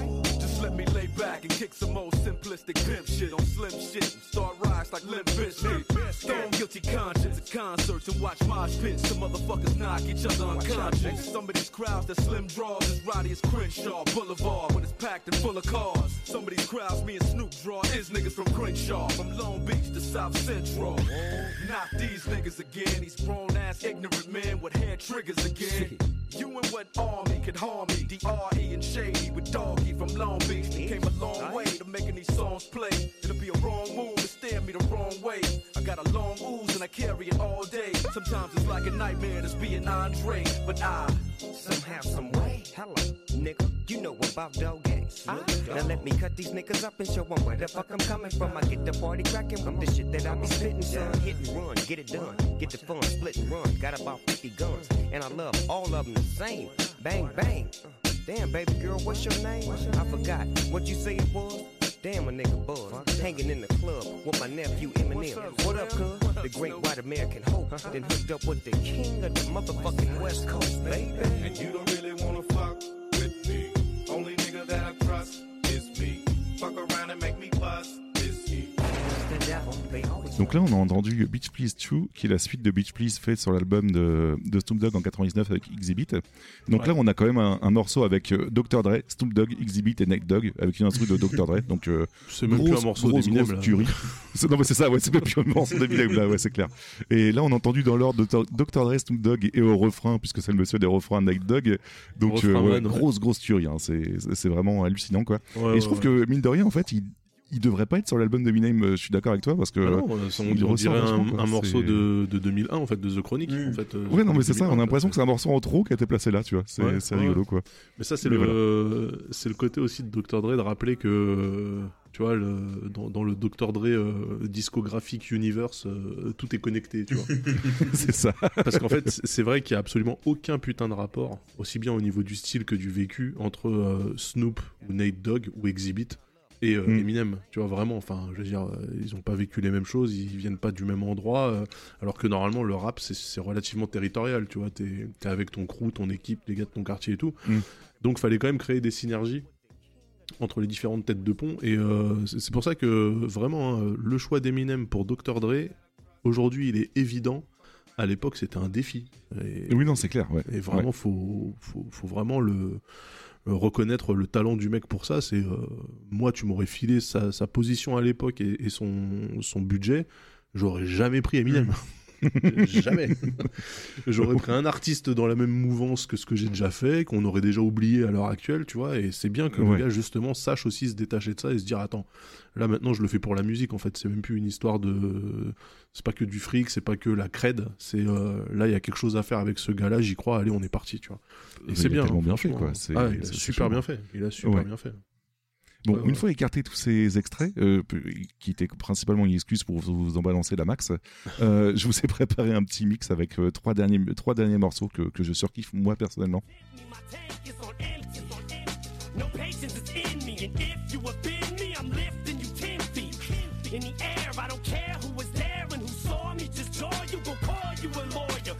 You a lawsuit. Smile in the courtroom and buy you a wardrobe. I'm tired of all to be mean, but that's all I can be. It's just me, and I am whatever you say I am. If I wasn't, then why would I say I am? In the paper, the news, every day I am.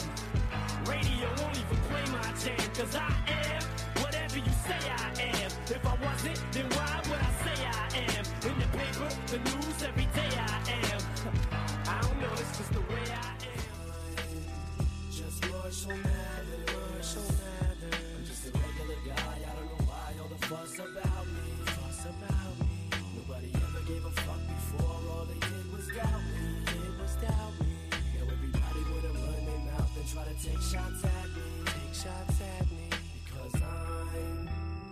Marshall Mathers. Marshall Mathers. I'm just a regular guy, I don't know why all the fuss about me. Fuss about me. Nobody ever gave a fuck before, all they did was doubt me. Did was doubt me. Now everybody wanna run their mouth and try to take shots at me. Take shots at me. Right around, these people think it's a crime them what's on my mind. I guess I'm a criminal.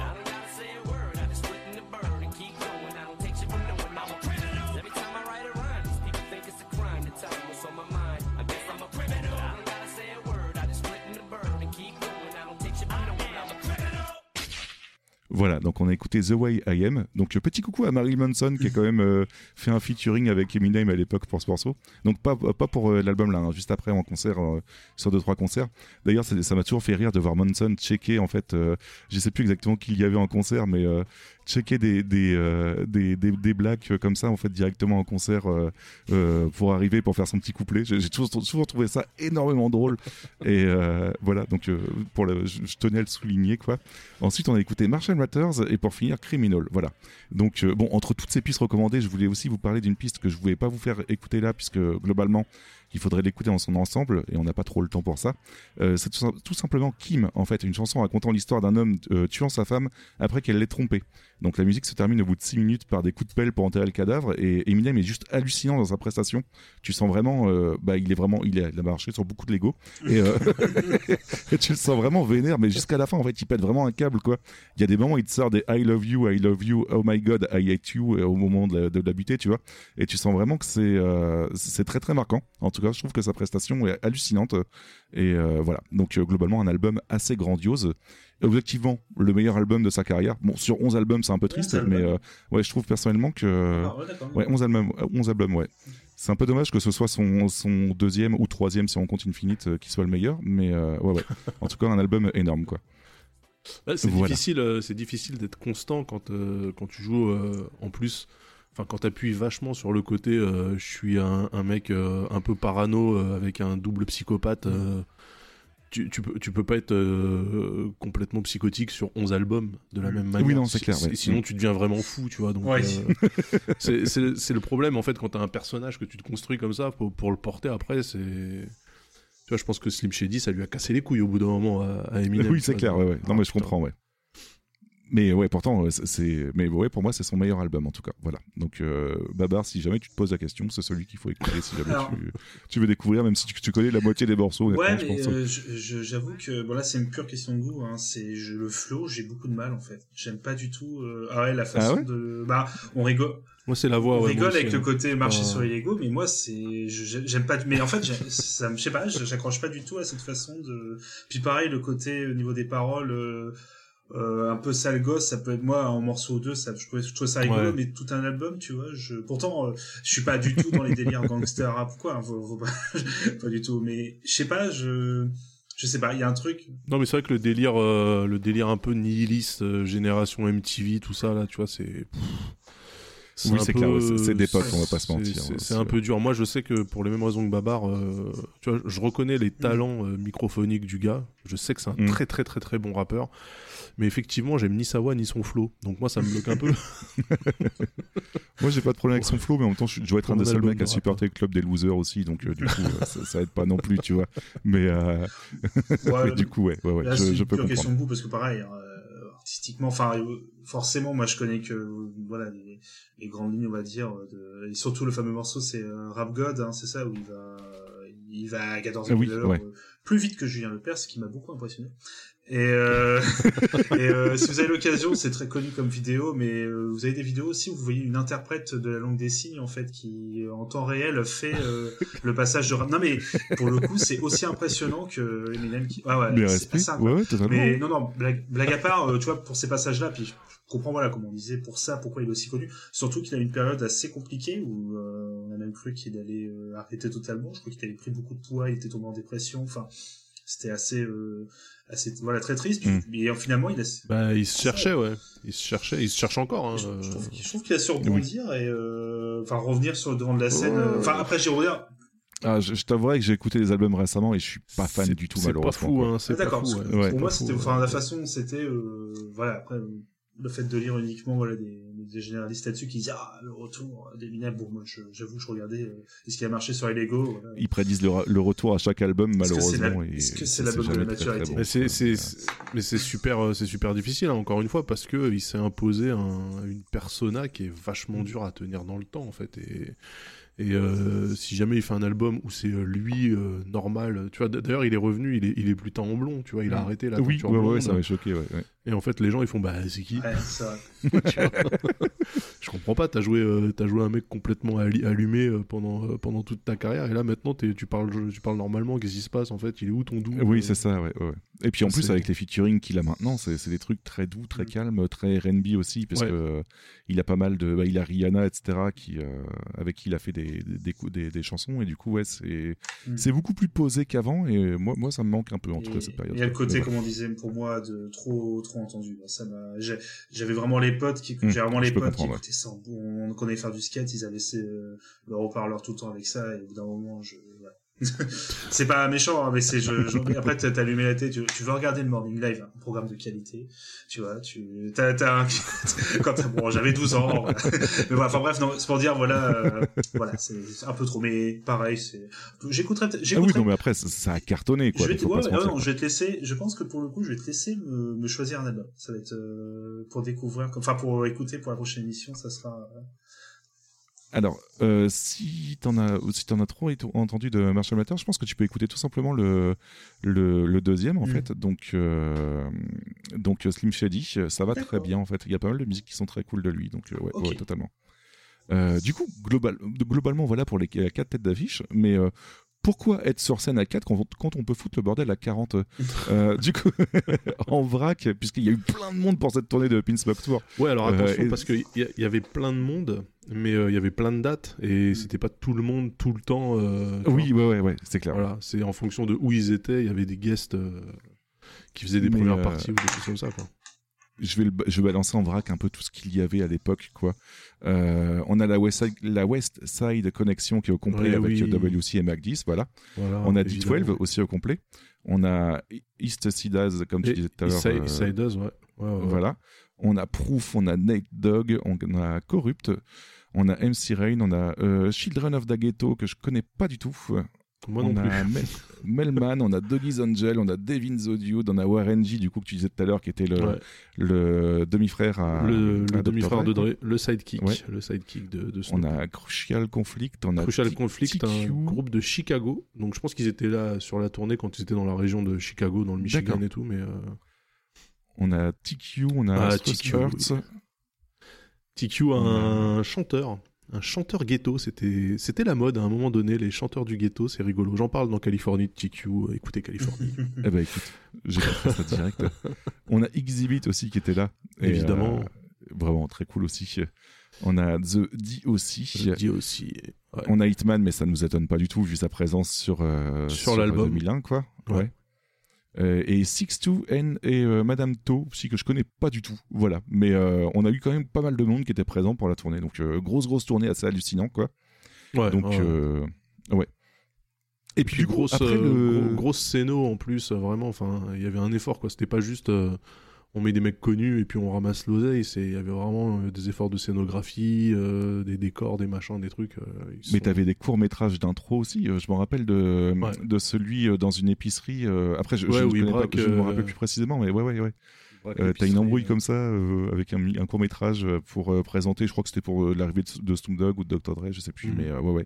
T'avais euh, tout un tas de choses comme ça qui étaient faites, donc euh, plutôt hallucinant comme tournée. Voilà, mon cher Babar. Euh, du coup, oui, parce que. Et euh, du Oui, coup, par- tu pourrais oui, te demander. Tu, tu as dit une grosse tournée, mais du coup, qui allait euh, aux quatre coins des États-Unis, hein, c'est ça. en- Ouais, c'est une Euh, tournée américaine. dans le nord, en fait, si je dis pas de bêtises. Je crois pas qu'ils sont descendus beaucoup dans le sud. Je sais qu'ils ont été jusqu'au au Québec aussi, mais Ah, euh, Québec, après, oui. je sais pas si euh, s'ils ont été. C'était principalement dans, dans le ils nord et dans allés, le, dans euh, mais, ils euh, sont allés euh, pas qu'au- ouais ils sont ils sont allés au Canada effectivement ils ont une date à Toronto je suis en train de regarder là. Ils étaient euh, dans le Michigan dans le Minnesota euh, euh, toute la côte est. Euh, Ah bah écoute, ouais, du coup alors. et le sud si si ils ont fait le Texas euh, ils ont fait l'Arizona euh, voilà. Donc euh, non ils ont, Bon, ils bah, ont vraiment couvert euh, ouais, ils ont couvert les bases. C'était quoi? C'était une date genre en juillet 2000 c'était une date par jour quoi Ouais, non mais laisse tomber quoi. C'était euh, assez euh, chaud bouillant quoi. Et euh, autant dire qu'ils étaient dans un état assez euh, assez chaud bouillant aussi. Ah Parce bah, que c'était pense n'importe que quoi. le- le J'ai vu backstage, des extraits ça- de tournée, c'était de C'est n'importe le, quoi. le ouais. backstage, c'est absolument n'importe quoi. Euh, tu, tu mettais, euh, tu mettais la DEA dans le truc, euh, les mecs ils partaient tous en tôle. C'était pas possible. hein. C'était n'importe quoi, hein, vraiment. euh. Et, et je pense, hein, je pense vraiment que tu pourrais plus refaire une tournée comme ça avec ces profils-là. Bah, ça s'était posé en fait pendant un moment. Il, me- euh, il me semblait que tu avais Eminem qui avait évoqué un petit peu et qui Ah, voulait serait, euh, en euh, faire ça une. serait mais, euh, super compliqué parce que là, ouais, là, c'est super dur. hein. je pense que vraiment, hein, au bout de 10 dates, avec, vu les profils, là ils auraient fait 10 dates, il y aurait la moitié qui serait partie en tôle pour des trucs avec les groupies, pour de la, possé- de la possession, euh, détention de drogue, pour un comportement euh, chelou. euh, c'est évident. ça, franchement, Voilà. à l'époque c'était la folie. hein, vraiment. Mais de toute façon, c'est ce qu'avait dit Exhibit quand il avait dit que euh, c'était pas possible de refaire un autre Pinsock Tour parce que globalement, on avait à l'époque les Avengers du, euh, du euh, hip-hop américain et globalement, ce serait pas possible du tout de reproduire maintenant. Il y a... C'est c'est super Ouais. dur, quoi. C'est- ça serait voilà. compliqué, ouais. ouais, ouais. En tout cas, voilà l'apogée du, euh, du, du, rap, du, du, du rap West Coast, mon cher Babar. Donc euh, voilà, grosse, grosse euh, part euh, importante de, euh, du rap US. Quoi. Surtout de la côte euh, ouest, hein, comme Voilà, tu voilà. hein, surtout le principal. Oui, ouais, ouais, ouais. Ok. Ouais, Mais, vraiment, euh, ouais, vraiment la, toujours la été- tournée, euh, la tournée d'adieu, t'as vraiment l'impression qu'ils enterraient le rap West Mm. Coast, genre euh, on s'est bien marré, euh, voilà, euh, tirer avec ça. les fusils, euh, salut au drapeau et euh, tu vois la marche funèbre parce que c'était vraiment un truc. Une fois que t'as fait ce truc-là, qu'est-ce que tu fais Mm. après, tu vois? Je T'as peux fait- pas m'empêcher de, de T'as penser. fait 40 à- dates, euh, voilà, qu- 40 dates, euh, des backstage de tarés, euh, des gens sur scène incroyables, un public de fou. euh, et, et après, en fait, tu te réveilles le lundi matin et tu fais bon bah, on va Voilà, bosser. ouais. ouais, non, mais voilà. Mais quand on voit par exemple que Dr. Dre n'a rien ressorti depuis ou que ouais ouais non c'est plutôt chaud en fait point de vue euh, ce qui s'est passé ensuite pour chacun des rappeurs bah comme on disait Snoop Dogg par contre a continué à sortir plutôt pas mal mais Ouais. Ice Cube par exemple fait bien plus de films que d'albums maintenant et, Mhm. et Eminem a plongé dans le plateau tu vois donc mine de rien ouais c'est vraiment euh, l'âge d'or de, de ces quatre là quoi c'est euh, bon Bah, après, Dre, Dogg, encore une fois qui a euh, su euh, Dre, il y, a- y y toujours eu euh, le, le serpent de mer euh, Detox, euh, Mm. donc il sort Chronique, Chronique 2001 et euh, Detox. euh, et en fait, l'album Detox, il est jamais sorti, mais euh, tu dois avoir 40 ou 50 morceaux euh, qui auraient dû être dessus, tu vois, qui, qui sont écoutables à droite à gauche. mais si je dis pas de bêtises t'as une sorte de compile qui s'appelle Compton mais c'est pas du il est pas du Non, tout dessus on est d'accord En fait, c'est lui, qui- enfin, c'est les- justement les gens pensaient que c'était son album. En fait, c'est un album pareil où il donne, il donne de la lumière à, à plein de gens.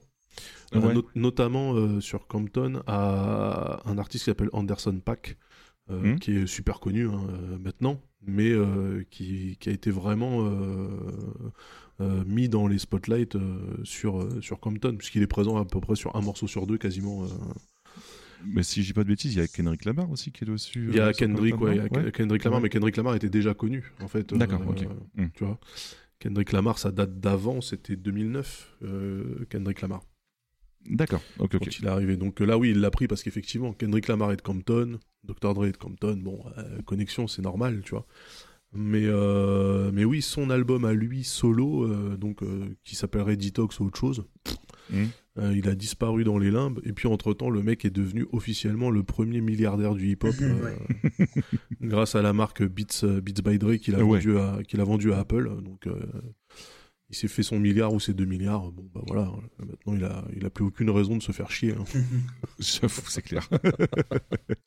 Euh, bah, du coup, mais, mais tu euh, vois, je pense que je pense qu'un mec comme Dre, j'adorerais vraiment euh, fureter dans ses disques durs parce que je pense qu'il doit. y Oui, non, mais avoir c'est clair, il doit y avoir une tonne de compos. Ce que je disais tout à l'heure, hein, j'ai hâte qu'ils ressortent tout ça un jour parce que. ouf, hein. Franchement, il doit y avoir Ouais. des trucs de taré à écouter avec des featuring improbables et tout. euh, Je pense qu'il pourrait les balancer comme ça, ça, les gens seraient contents, tu vois. Franchement. euh, Ce sera peut-être comme. Prince, hein, où on a découvert après euh, son fameux coffre-fort. Ah bah ouais, bah, Prince. euh, Bon, Prince, Prince était un peu Ouais. euh, Pes- Paisley Park, ouais, c'est c'est un fou. à Ouais, Prince, euh, il faisait ça toute Voilà, la journée, tout le temps, ouais, clairement. c'est une autre dimension, mais Bon, Finalement, mon cher Babar, euh, après t'avoir présenté tout ça, qu'est-ce que tu retiens comme album pour le fait Alors, tourner du pour coup, voir je vais écouter notre invité et je vais euh, regarder le Doggy Style de Snoop Dogg. Ah, Euh, ah, ça, ça, fait plaisir. euh, principal. Puis je vais garder aussi, alors je, c'est- en bonus, je vais prendre aussi le Dr. Dre, celui de bah, le, bah, 2001, j'allais dire de, de 2001, mais non, l'album 2001, pardon. Avec, bon, avec il- une pochette d'un minimalisme assez hallucinant. Je viens d'avoir. Euh... je- Ouais, ouais, ouais. Ok, j'étais pas prêt. Ouais. Mais très très bon et, choix. euh, et- Très très bon choix. Eminem, alors je, je te promets de- d'en faire une écoute. Ah, si, T'es pas obligé, honnêtement, t'es pas obligé. Après avoir pris ces deux-là. euh, euh, Parce que, en fait, Snoop Dogg, je, euh, la pochette m'avait aussi marqué pour le coup de, de Stage. Je, je connaissais quelqu'un qui l'avait en t-shirt et du coup, euh, c'est. Bah, je l'ai, je en t-shirt. hein. Je l'ai, je l'ai en t-shirt. Euh, magnifique ça, pochette. tu- Magnifique Oui, pochette ouais. euh, avec un, un artwork de d'un gars qui s'appelle Joe Cool, qui est aussi le cousin de Ah. Snoop. En fait, c'est marrant. Lui, il a que des demi-frères et des cousins un peu partout. euh, tu vois, euh, Li- Li- Lil Bow Wow, euh, c'est le cousin Ah bon de Snoop. Il y a d'autres mecs qui sont. Ah, d'accord, Ouais, ok. ouais, ouais, oui, oui, Lil Bo, ouais, ouais, ouais. Voilà, donc euh, et Joe Cool en fait, effectivement, euh, il a fait la pochette de Snoop. Euh, à l'intérieur, il y avait euh, même carrément une petite BD hein, sur Snoop qui vient sauver sauver les putes et fumer des fumer des joints. Et il l'a fait aussi pour pour d'autres artistes de chez Defro. C'était c'était très rigolo aussi son sa petite patte là. Et effectivement, moi le tous les ans, je rachète un t-shirt Doggy Style. Yes. Voilà, Croise un, je, hop, je prends. Alors que, que nous en France, on a par exemple euh, la Rousseau qui est la cousine de Arthur, mais ça, c'est- on n'a pas les mêmes. euh, voilà. Ah, c'est vrai Voilà. Ah, je savais pas. Pour de vrai, de, de- voilà du, du présentateur télé. euh, Ah, comme- d'accord. C'était le petit point culture, voilà, de, de, de l'émission. Est-ce que un mot à ajouter, pardon, euh, mon cher Yeti, sur euh, ces, ces- ces deux belles parties hein, pour le. Euh, non, c'est bon pour le pour le, le sujet. euh, on a fait le tour, en fait, Ouais, globalement. C'est merveilleux. Bah, encore un grand merci à, à vous deux, à toi Yeti, puis à toi Daz. Merci beaucoup, hein, parce que c'est Bah merci merci de m'avoir invité. hein, ça me fait plaisir. Moi, c'est un pur plaisir, passionnant. Euh, écoutez, tout simplement, moi j'ai découvert un nombre de choses euh, assez euh, incroyables. Donc euh, j'espère que pour les personnes qui nous écoutent, ce sera la même chose, ou alors euh, tout simplement réécouter du son que l'on kiffe, parce qu'on est jeunes ici. donc voilà. Mais bien Voilà. sûr, bien sûr. voilà. Donc bah, voilà, encore un énorme merci à toi Das d'avoir été présent avec nous, d'avoir du coup pris du temps. C'était un grand plaisir de t'avoir parmi nous. Non, mais je, je, je- vraiment, hein, c'est moi, vous me demandez de venir pour parler de hip-hop californien. et- Voilà. Alors là, moi, je suis, je suis dans ma dans ma mission de d'évangélisation et de réhabilitation Ah bah. de Snoop Doggy Dogg et, euh, et de sa mémoire. hein, donc, si je peux convaincre des gens, euh, no ça problème, je le fonctionne, fais. ça volontiers. sur moi, donc, pour le coup, je pense. Et sur moi Ah. aussi, euh, je tiens à préciser, ouais, mine de rien. Ouais, ouais. Bah du coup, euh, on va voir pour la suite. On va peut-être s'échanger des morceaux, Yeti, on ne sait pas. Et euh, bon, du coup, on te retrouve sur plein de choses, comme on l'a dit, euh, par exemple sur le, tu l'as, dit, l'émission Ouais. Californie, avec euh, attention, euh, petite subtilité au niveau de l'écriture. Eh oui, Et- eh oui, parce que c'est Voilà. qualité. On essaie de foutre des culs partout. Comme tu l'as dit, voilà, le fameux, la fameuse production de podcast maison de prod de qualité. Ouais. Voilà. Qualité, Tu l'as dit ouais. aussi, ton émission Six and Daz. Ouais, où j'écoute que des rappeurs que j'aime pas. Euh, donc là, la, la prochaine, euh, donc la dernière, je crois que c'était Eminem justement, et euh, la Oui, prochaine, ça va être Buster Rhymes que j'ai aimé à peu près pendant trois mois et demi, donc ça va être génial de refaire sa carrière. Donc ça, je pense qu'on on va l'enregistrer avec Six la semaine prochaine. Ah, Il y avait Euh, Missy Elliott quand même qui était sympa, mine de rien. euh. Ouais, mais j'aime pas non plus moi ça, tu vois. Ah mince, j'aime beaucoup Non, pourtant de mon non, côté. non, le, la- le seul artiste que j'ai aimé euh, dans Six Sendas, vraiment l'artiste avec lequel j'ai grandi, c'est MC8. D'accord, MC8 qui est euh, aussi un rappeur de Compton et aussi un mec incroyable euh, qui sort, euh, qui a sorti deux albums en 2020 qui sont ultra bien. Euh, Voilà, c'est le seul.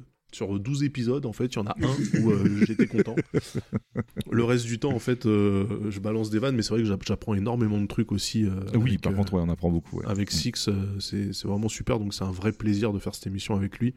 Mais surtout que c'est rigolo, il a, il a plein d'anecdotes à base de. Bah là, en fait, à cette époque-là, j'étais dans le studio de machin, en fait. Et, Ouais, euh, ça bah se oui, passait carrément. comme ça, quoi. Ouais, ouais, ouais, Parce oui, que, parce ouais, comme, que- euh, comme- Il, il produisait euh, Get Large, hein, Mm. il, il- il produisait pour des rappeurs à New York. Les mecs, euh, ils partaient avec leur baluchon et pendant six mois, en fait, ils étaient en studio avec euh, des rappeurs de Brooklyn, du Queens. euh, et moi, je me rappelle, enfin, je connais Get Large, tu vois, de, de base. Ouais. Donc, quand il m'a contacté, effectivement, j'ai fait, mais attends, Get Large comme Get Large. Il me fait, bah ouais, je suis le manager. Je fais, quoi? Mais c'est incroyable Mais c'est incroyable Donc, non, non, ça me fait super plaisir de, bosser, de bosser avec lui. C'est vraiment très, très cool. Yes. Voilà, et puis euh, après, bon, bah, sur le reste, oui, je fais. On peut euh, également te lire, euh, oui. Je fais du. Oui, on peut me lire sur Frandroid. J'ai une chronique hebdomadaire sur le site Frandroid, une chronique sur la tech, sur, euh, sur le milieu du hardware, tout ça. euh, Mhm. Donc euh, toutes les semaines. Et puis euh, sinon, vous pouvez, euh, vous pouvez venir m'insulter sur, euh, sur Twitter. Euh, parce que je suis toujours dispo Je suis sur un très grand fan de tes tweets, d'ailleurs, parce qu'il y en a pas mal qui, qui sont tellement prêts, euh, emprunts à, à des coups de gueule de plein de gens. euh, Ah bah, Ah je- bah oui, oui, là, je- gens. drôle, ouais. Ah, suis le prince, euh, le prince de la haute tech. hein, moi, n'hésitez pas. euh, J'invite les gens du coup à, à te lire, à te suivre euh, sur Twitter avec euh, ah, pardon, avec @dazjdm du coup. Ouais. Et on peut également te, te Et- voir aussi jouer, comme tu l'as dit, euh, Sur Twitch. twitch.tv euh, slash dazjdm, pareil. Euh, Ouais, tout à fait. Est-ce que du coup il y avait d'autres endroits comme ça, ou est-ce que tu penses qu'on a tout dit? Non, euh, Twitch, Twitter, Frandroid qualité. ben on fait aussi des trucs avec, avec qualité sur Twitch. Euh, notamment euh, le tour du monde en Cessna avec Fibre Tigre, euh, qui va nous prendre à peu près 8000 ans. Voilà. Donc ça, c'est tous les jeudis soirs sur la chaîne Twitch de qualité. On est à 21h avec Fibre et, et on vole en ligne droite au-dessus des pays du tiers-monde. C'est super intéressant. Donc demain, je crois que on- l'épisode va s'appeler Madame et Serbie, parce qu'on sera au-dessus de la Serbie. Voilà, voilà. Yes, bah du coup, vous nous retrouvez nous, euh, B-Side Games, bon là c'est B-Side Zik, mais toute l'équipe de B-Side Games, vous nous retrouvez également sur Twitter, à B-Side Games. Mon cher Yeti, où est-ce qu'on te trouve je- Ah pardon, c'est at, c'est at Ouais, B-Side Games, attention, underscore, B-Side underscore Games. Voilà. C'est Mon cher. Yeti, où est-ce qu'on te retrouve? Euh, du coup, moi, on me retrouve sur Twitter sur euh, @yetzati, donc Y-E-T-Z-A-T-I, voilà, globalement. Euh, si vous voulez voir des retweets de, de, de gens euh, beaucoup trop de gauche pour vous, euh, vous êtes les bienvenus. Euh, sinon, vous pouvez me retrouver sur Twitch, euh, euh, du coup, le lundi et le jeudi, puisque je Twitch du Yakuza, globalement, sur twitch.tv slash yetzati, donc euh, comme pour euh, le Twitter. Et, sur, et le dimanche aussi, euh, où je tweet de, du Elite Dangerous, où euh, je reprends ton expression, mon cher Daz, mais je suis un big raveur de l'espace aussi. Donc, Ah. euh, du coup, voilà. Euh, Tu, es sur le, sur Discord des Elitos ou pas? Euh, pas du tout, pas du tout. On- Ah non, si tu joues à Elite Dangerous, viens avec nous, on se fait de la, on se fait de la moula en, en club. Bah, on, est écoute. tous- on est tous devenus milliardaires en, en trois jours. Euh, Non, non, il faut venir. Eh ben écoute, je viendrai euh, de ce pas, pas de souci. Et- Et, toi, mon cher Babar, où est-ce Ah qu'on bah, te tout retrouve simplement sur Twitter, euh, at BG underscore Babar, pour B-Side Games Babar, et euh, vous Voilà. nous trouvez également euh, sur Facebook, on a une page, oui, que je remets à jour, dis donc, 2020 est pleine de surprises, dis donc, où je, cop- où je copie-colle les tweets de Yeti, c'est fabuleux quand même. Euh, je, je- je suis une catastrophe. Euh, c'est Facebook slash B-Side Games, tout attaché. Et, euh, enfin, facebook.com slash, vous avez compris. Et également, euh, nous avons un très beau site internet, grâce à Yeti, bsidegames.fr, Vous pouvez retrouver nos différentes émissions. Ouais, très beau, euh, c'est- objectif, hein, mais euh, c'est subjectif. fait à la mais, main de façon artisanale. C'est important. Et ça, vous voilà. pouvez retrouver, euh, grâce à ce site, nos différents podcasts, euh, soit B-Side Games ou B-Side Zik. Également sur notre page Ocha, notre hébergeur de podcast. Et euh, Mm. vous avez une adresse mail aussi, si vous voulez nous envoyer des petits mots, alors, plutôt sur Twitter, mais on a également une adresse mail contact@bsidegames.fr. Tout simplement. Euh, Voilà. Puis du coup, on va se quitter euh, avec, en- comme d'habitude avec Zik en musique, avec euh, une pépite, et là c'est Ah. une pépite de l'invité. Eh oui Et je vais te laisser, Oh, ouais. et moi, un morceau qu'on va laisser en entier, donc je vais te laisser le présenter, mon cher Daz. Eh bien oui, euh, c'est un morceau qui s'appelle G's Up, House Down, donc les gangsters en haut, les putes en bas. euh, je veux dire, euh, au niveau de la thématique, on est complètement dans le rap West Coast de 93. Et c'est un morceau en fait qui était euh, sur le premier pressage de Doggy Style, donc l'album que tu vas écouter, mon Yes. cher Babar. Mais ce morceau a sauté tout de suite parce qu'en fait, il utilise un sample de The Look of Love de Isaac Hayes qui a absolument pas été clearé avant. Donc en fait, ils avaient pas les droits, ils ont pris le truc et euh, bah, les ayants droit ont gueulé. Donc déjà à l'époque, hein, ça gueulait. Et du coup, euh, sur tous les pressages ultérieurs de Doggy Style, euh, le morceau a sauté et c'est très très dommage parce qu'il est vraiment très très cool. Je vous laisse l'écouter, me direz ce que vous en pensez. Plutôt cool. Bah, on va s'écouter tout ça. euh, Et comme d'habitude, on espère que vous avez apprécié cet épisode. N'hésitez pas à le partager, en parler autour de vous. Voilà. Hop, tiens, euh, le sapin de Noël. Oh, mais c'est un épisode de Zik et B-Side Games. Ça, c'est un beau cadeau. Je vous le conseille. Faites-le. Euh, également, il y a les podcasts de qualité, bien entendu. Allez-y. hein. En cadeau, c'est Évidemment. c'est gratuit. Hop, on écoute. Et euh, du coup, c'est un cadeau qui fait toujours plaisir. On se retrouve le mois prochain euh, pour un nouveau Zik avec, comme d'habitude, bah, une thématique mystère. Attention, on ne sait pas. C'est moi qui vais parler d'un truc potentiellement avec de la musique qui crie fort et qui va vite, mais c'est pas, on, pas, on sait pas encore. Il y a- avec peut-être des petites, euh, voilà, on sait pas encore. En tout cas, encore un grand merci à vous deux. Puis euh, voilà, on va se laisser. Merci on à va, vous. On va vous laisser avec la Yep. Et salut, à la prochaine. Allez, Ciao. plein de bisous.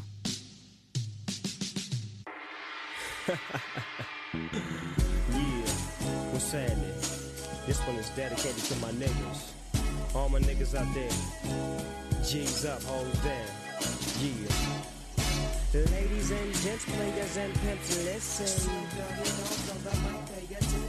One, oh what shall I do? I'm slipping on my khaki suit. The blue one, gun by my side as I mob through the beach on a mission and I'm fishing for my DJ Warren G. Now as I look for the bud sack and see where my love's at. On the lake where the doves at. Cognac, it's the drink that's drank by G. Sagging like a motherfucker, khakis to their knees. Bitch, please. You know how we do the undercover. I'm Snoop Doggy Dog, not your average motherfucker. See? Some of you don't know about the G smooth gangsta shit that be driving you crazy. Now as you move to the beat and you move to the sound, I'ma hit you up with the pound. G's up, hoes down.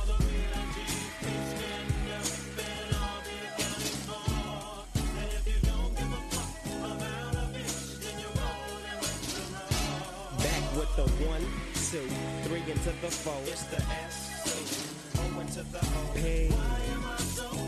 I don't know, but it's the end, endo. I don't fuck with the focus. Everybody knows this. Fucking with the chronic, cause the chronic gives me dopeness. Now focus your eyes on these. Follow me as I take you rolling with the real OG. East side is the motherfucking place.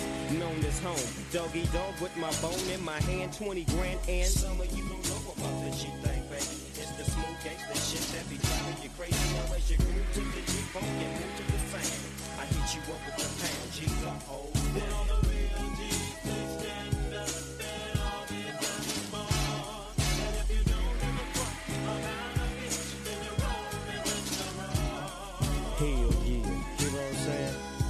strictly for the G's. You know what I'm saying? Fuck that bitch. Niggas always handcuffing their hoes when a nigga like me step into place. I don't want that hoe. I don't love that hoe. I'm calling with my greens. Collard greens, endo, and the cash flow. You know what I'm saying? Peace. G's up, ho